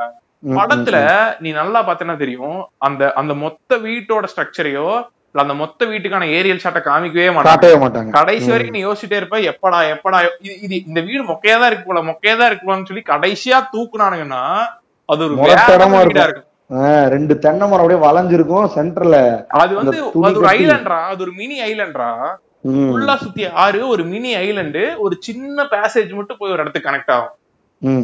எல்லாரும் ஏங்கிக்கிட்டு இருக்க வேற லெவல் ட்ரீம் வீடுனா இப்படி ஒரு வீடு இருக்கணும். பிளட் வந்தா மட்டும்தான் பிரச்சனைங்கிற மாதிரி ஒரு வீடு. எனக்கு அப்பப்ப தோணும் இந்த பாபி சுருட்ட முடி கேரக்டர் இருக்கான்ல அவனும் இந்த நம்ம ஹெலன் இருக்கல்ல ஹெலன் படத்துல வரவன். அவங்க ரெண்டு பேரும் அவங்க ரெண்டு பேர்த்தோட ஆப்போசிட் கப்பிள் நேச்சரை தான் வந்துட்டு பகத்தையும் இவளையும் டிசைன் ஏன்னா இவன் அப்படியே அவளை வேலைக்கு போவளா அக்செப்ட் பண்ணிப்பான். அவ பண்ற வேலையை உனக்கு ரொம்ப பிடிக்கும். பட் இவன் அப்படியே டிரெக்ட் ஆப்போசிட் நீ பொச்ச மூட்டு வீட்டுல இரு நான் போயிட்டு கட்டிங் போயிட்டு கட்டிங் பண்ணிட்டு வருவேன். பர்ஃபெக்ட் ஜென்டில்மேன் ரேமன்ஸ் அப்படின்னு இறக்கிட்டு இருப்பேன் ஷம்மி. அது ஒரு ஒரு ஒரு அந்த அவன் டே அவன் வேற மாதிரி நடிச்சு வச்சிருப்பான்டா பகத்து படத்துல. நீங்க. நீங்க ஒரு படத்துல எக்ஸ்ட்ராடினரியா ஒருத்தன் நடிச்சிருந்தான்னா இவன் வேற லெவல் சொல்லலாம். எல்லா படத்துலயும் ஒருத்தன் தெரிக்க அவனை விட்டுருங்கங்கிற மாதிரி இருக்கும். டேய் ரெண்டு ஷாட் தான்டா. அந்த ஒரு பையனை பால் உள்ள வந்துரும் முறைப்பான் தெரியுமா அவ்வளவுதான் இல்லையா? செதறிடுவேன் தெரிக்க விட்டுரும். அவன்கிட்ட சும்மா ரோல சொல்லிட்டு போயிருவானுன்னு நினைக்கிறேன்டா. அவன் அப்படியே ப்ராசஸ் பண்ணி ஓகே ரைட்டு எனக்கு தெரிஞ்சு ஒரு ஒரு மிகப்பெரிய ரைட்டரா இருப்பான்னு நினைக்கிறேன். ஐ மீன் ரைட்டிங் நாலேஜ் இருக்கக்கூடிய ஸ்ட்ராங் கிராஸ்பிங் பவர் இருக்கக்கூடியவன் தான் ஃபகத்னு நினைக்கிறேன். கண்டிப்பா அவனால திலீஷ் போத்தன் ரைட்டிங் நாலேஜ் இருக்குன்னு சும்மா நினைக்கிறேன். சொல்லுவாங்க இல்லையா? இந்த இந்த ஸ்கிரீனை ஹோல்ட் பண்ற கெப்பாசிட்டி எவ்வளவு நேரம் வேணா பாத்துக்கிட்டே இருக்கலாம் சார் அப்படிலாம் சொல்றானே தெரியுமா? அந்த கிரெடிட் எல்லாம் உண்மையா ஃபகத் ஃபாசில் மாதிரி ஆட்களுக்கு தான் ஆப்டா இருக்கும். ஏன்னா இப்ப கூட நான் ரீசெண்டா ஒரு இருள்னு ஒரு படம் பார்த்தேன். படம் வந்து ஆவரேஜான படம் தான் ஒரு ஒரு பாப்கார்ன் பிளிக்கு ஒரு ஒரு டைம் பாக்குற மாதிரி படம் தான் பட் ஆனா அதுல சௌபின் ஷாகிரும் ஃபகத் ஃபாசிலும் இருக்கனால தான் உன்னால அந்த படத்தை ஒரு டைம் வேற லெவலுக்கு உட்காந்து பார்க்க முடிஞ்சு. ம். ஏன்னா பர்ஃபார்மன்ஸ் அந்த அளவுக்கு இருக்கும். நீ கண்ணே எடுக்க முடியாது அவனுங்கள்ட்ட இருந்து அவ்வளவு ஷாகிரை ஆ- பத்தி நம்ம இந்த மொத்த எபிசோட்லயும் பேசல. ஆமாண்டா. அவன் ஒரு லெஜெண்டு அவன் ஒரு படம் பண்ணிருக்கான் பரவான்னு. அந்த படத்தை வந்துட்டு எனக்கு தெரிஞ்சு இவனுங்க எல்லாம் எப்படி வந்துட்டு ஒருத்தன் ஃபுட் அடிக்ஷனு இன்னொருத்தர் ரியா ரியாலிட்டி கான்செப்ட்ஸ் அடிக்ஷன் அடிக்ஷனா வச்சுட்டு அதுக்கேத்த மாதிரி ஸ்கிரிப்ட் எழுதுறானுங்களோ இவங்கள மாதிரியே இவனும் ஒரு ஒரு ஒரு லைஃப் ஸ்டைலை பார்த்து வளர்ந்த ஒரு ஆளு. கரெக்ட் சோபின் ஷாகிர் அவன் ஒரு தனி எக்ஸ்ட்ரீம் வேற மாதிரி படம் இன்னொன்னு பாத்திருக்கியாடா இவனுங்க இவனுங்க சினிமால எல்லாத்துக்கான ரெப்ரசன்டேஷன் ரொம்ப ப்ராப்பரா இருக்குங்கிற மாதிரி ஃபீல் ஆகுது எனக்கு.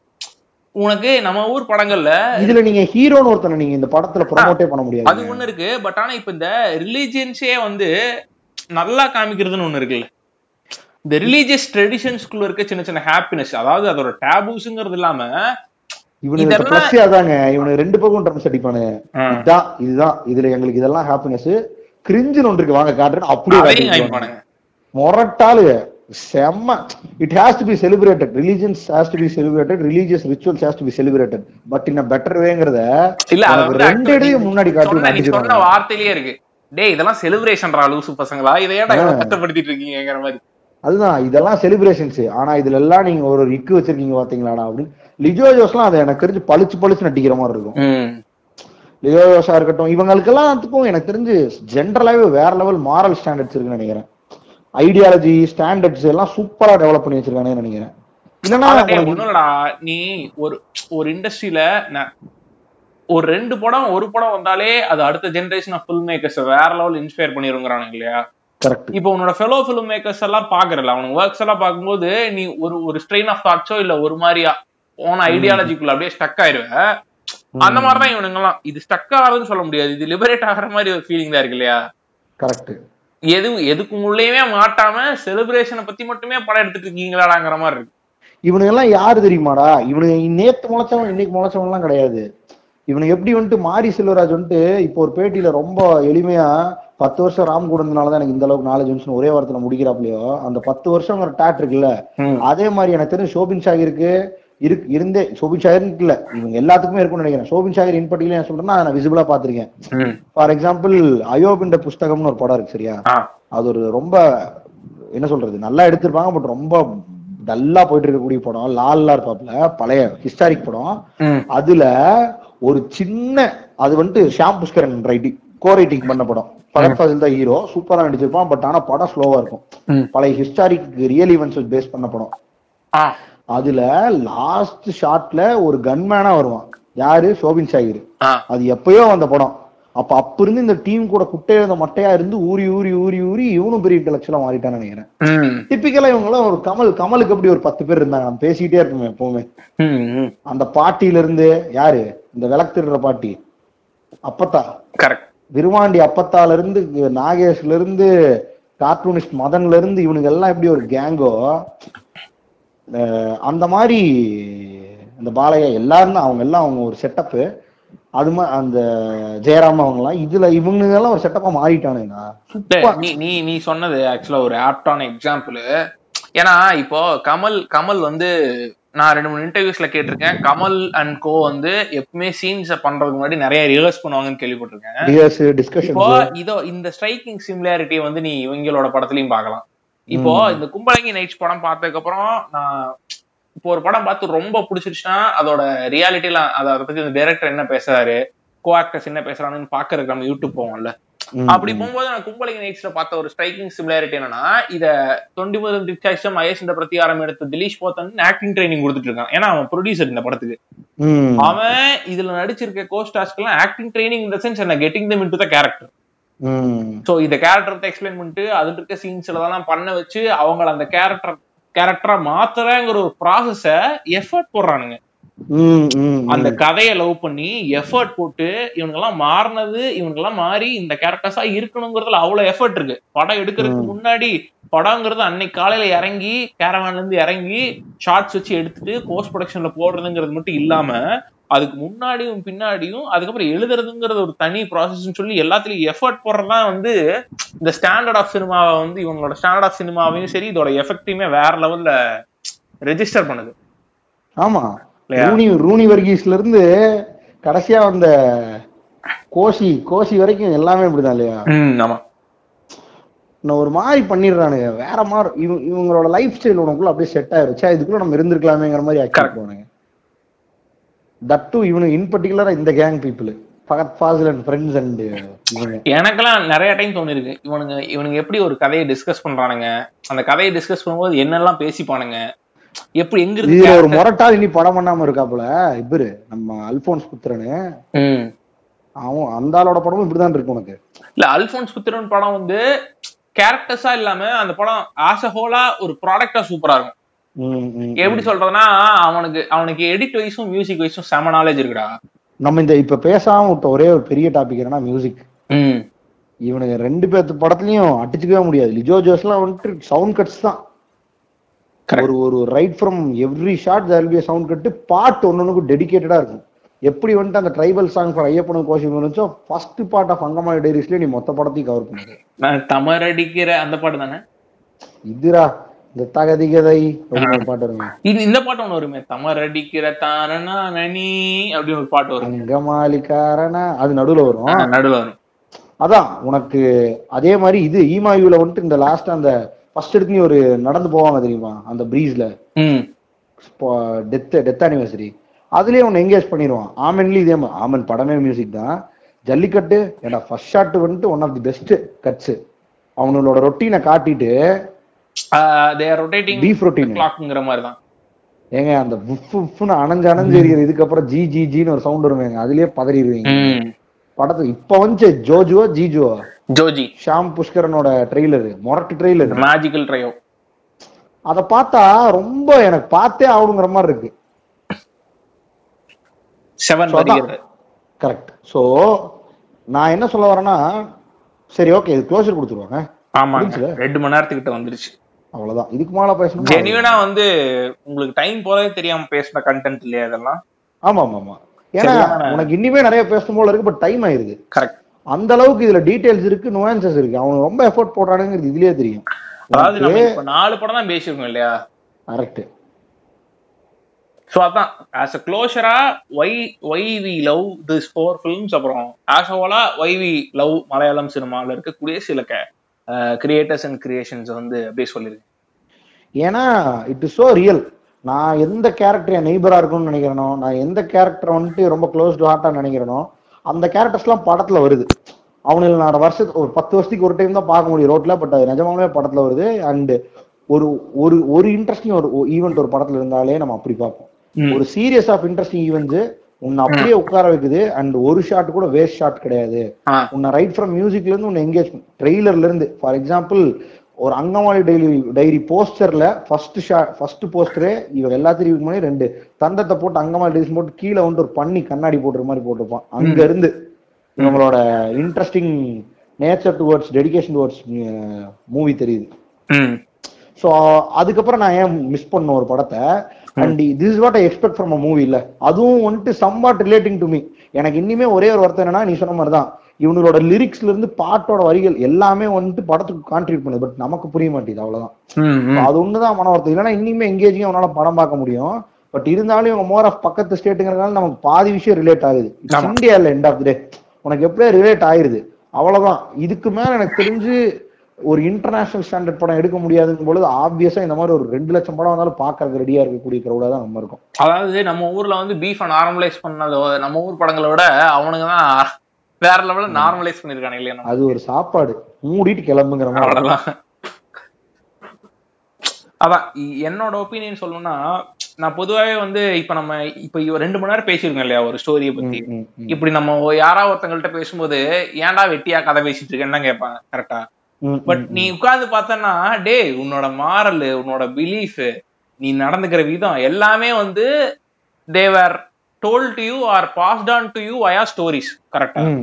எந்தெந்த ஸ்டோரிஸ் எல்லாம் ஹிட் ஆயிருக்குன்னா அந்தந்த டைம் பீரியட்ல ரிலவெண்டா இருக்க ரிலவெண்டா இருக்கக்கூடிய மாரல்ஸ் அண்ட் பிலீஃப்ஸ தூக்கிட்டு வர ஸ்டோரிஸ் தான் வந்து ஹிட் ஆயிருக்கு இல்லையா? அதே மாதிரி அதுதான் பாஸ் ஆனும் ஆயிருக்கு.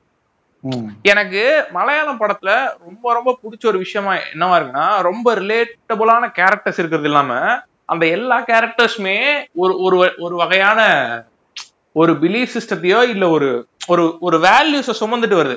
கரெக்ட் நீ ஐடியாலஜி பேஸ்ட் ஆ. தட் டூ ரொம்ப ஒரு என்ன சொல்றது? ரொம்ப பொதுநலமான மாரல் கருத்துக்களை கொண்டதா இருக்கு. நான் வந்து ஒரு ஒரு இப்படி சாதாரண எல்லாம் இருக்கணும் என்- என்னோட சாதாரண லைஃப் ஸ்டைல்ல ஒரு கூலி தொழிலாளியா இருக்கக்கூடிய லைஃப் ஸ்டைல்ல நான் ஒருத்தனை உட்கார்ந்து கவனிக்க முடியுமான்னு கேட்டா என்னால முடியாது. கரெக்டா கரெக்ட் ஆனா ஒரு மூணு மணி நேரம் படம் பார்த்தா எனக்கு கிட்டத்தட்ட ஒரு பத்து பாஞ்சு கேரக்டர்ஸ் அவங்களோட வேல்யூஸ் அவங்களோட எக்ஸ்பீரியன்ஸ் எல்லாத்தையும் சொல்லிடுறீங்க. பிளஸ் என்டர்டைனிங் அதுதான் முக்கியம். வேற லெவல் என்டர்டைன்மெண்டோட ஏன்டா லைஃப்ல நமக்கு நடந்த ஒரு என்டையர் லைஃப் ஸ்டைல ஒரு சின்ன சின்ன பையன்ல இருந்து நீ காட்டுறேன்னா நான் பாக்க ரெடியா இருக்கேன். கரெக்ட் கரெக்டா அவன் என்டையர் லைஃப் சைக்கிள் தெரியுது அவன் ஐடியாலஜி எனக்கு புரியுது அவனுக்கு ஒரு ஐடியாலஜி இருக்கு ஜென்ரலா அதுவே இப்ப பிரச்சனையா இருக்கு தமிழ் சினிமால இல்லையா? நான் ஏன் Tamil cinema Tamil cinema compare பண்றேன்னா இந்த மாதிரியும் படம் வரணுங்கிற தமிழ் சினிமால. We have very less movies தான் தெம்முங்கிற ஆமா. சோ அதான் எனக்கு நான் மூணு மணி நேரம் உட்கார்ந்து பாக்குற என்டர்டைன்மெண்ட்காக பாக்குற ஒரு படம் என்டர்டைன்மெண்ட்டை தாண்டி ஒரு பதினஞ்சு பேர்த்தோட லைஃப் அண்ட் டயர் எக்ஸ்பீரியன்ஸ ரொம்ப ஈஸியா கடத்திடுதுங்கிற ஒரே காரணம் தான். That's that's why we love Malayalam cinema ஒரு once in lifetime Pariyerum Perumal மாதிரி எனக்கு இதுல இருந்து இல்ல இது ஒரு புக் ஆஃப் இதுங்க என்சைக்ளோ மாதிரிங்க அது. கரெக்ட் ஒருத்தனுக்கு லைஃப்ல நடக்கக்கூடிய இன்ஸ்டன்ஸ்ல எப்படி எப்படி ரியாக்ட் பண்ணுவான் சைக்காலஜிக்கல் ஆஸ்பெக்ட்ஸ் எல்லாமே அதுல இருக்கும். And what we have to do what we have to not do யாரும் சொல்ல தேவையில்லை. பட் பார்த்தா நம்ம எடுத்துக்கலாம்ல. நமக்கு எது. வேணும்னு. எனக்கு ஏன்னு தெரியல எனக்கு மலையாளம் படத்துல இருந்து இதெல்லாம் என் லைஃபுக்கே எடுத்துக்கலாங்கிற மாதிரி இருக்கு. கரெக்டா Correct. And we want this characters fiction characters to be in real life also இதெல்லாம் ஏன் ரியலா இருந்திருக்காது அப்படிங்கிற மாதிரி இருக்கு. எப்படி வந்துட்டு ஒரு டெய்லர் கார்டனுங்கிற ஒரு ரியலா இல்லைனாலும் அவனை வந்துட்டு பார்த்தாலே உனக்கு வந்துட்டு ஒரு அடிக்ஷன் இருக்கோ? ம். சார் ஸ்வாக்னே வந்தாண்டாங்கிற மாதிரி இருக்கோ? ம். ஒரு ஜெஃப்ரி லிபோஸ்கி மாதிரி ஏன் ஒருத்தன் நைலிஸ்டா அப்படியே சுத்திட்டு இருக்க முடியலங்கிற மாதிரி இருக்கும் அந்த மாதிரி இதுல அப்படியே ஒரு லட்சம் பேர் இருக்கானுங்க. துண்டி மூலம் திருஷாட்சம் மாதிரி ஒரு திருட இருந்தா திருடன் இருக்கலாமேங்கிற மாதிரி இருக்கு. கரெக்ட் திருடு பழங்கிற மாதிரி இருக்கு. ஒரு இருந்து நாலு இருந்து நீ இருந்து அப்படியே சுத்திட்டு. போ போயிருந்த உட்காங்கிற மாதிரி இருக்கான் பாரு. எனக்கு தெரிஞ்சு இந்த இப்ப வர ஷாம் புஷ்கரன் படமும் எனக்கு தெரிஞ்சு நெக்ஸ்ட் லெவல்ல இருக்கும் நினைக்கிறேன். ஏன்னா. இந்தியா இறங்குற அளவுக்கு அவங்களுக்கு கான்பிடன்ஸ் அந்த ஸ்கிரிப்ட்ல இருக்குன்னா அப்பா எப்படி இருக்கணும் அந்த படம்? அண்ட் ஃபைனலா இந்த இந்த கதையை முடிக்கிறதுக்கு முன்னாடி we have discuss about last movie Churuli அதை நாங்க பார்த்துட்டோம் கேரளா இதுல.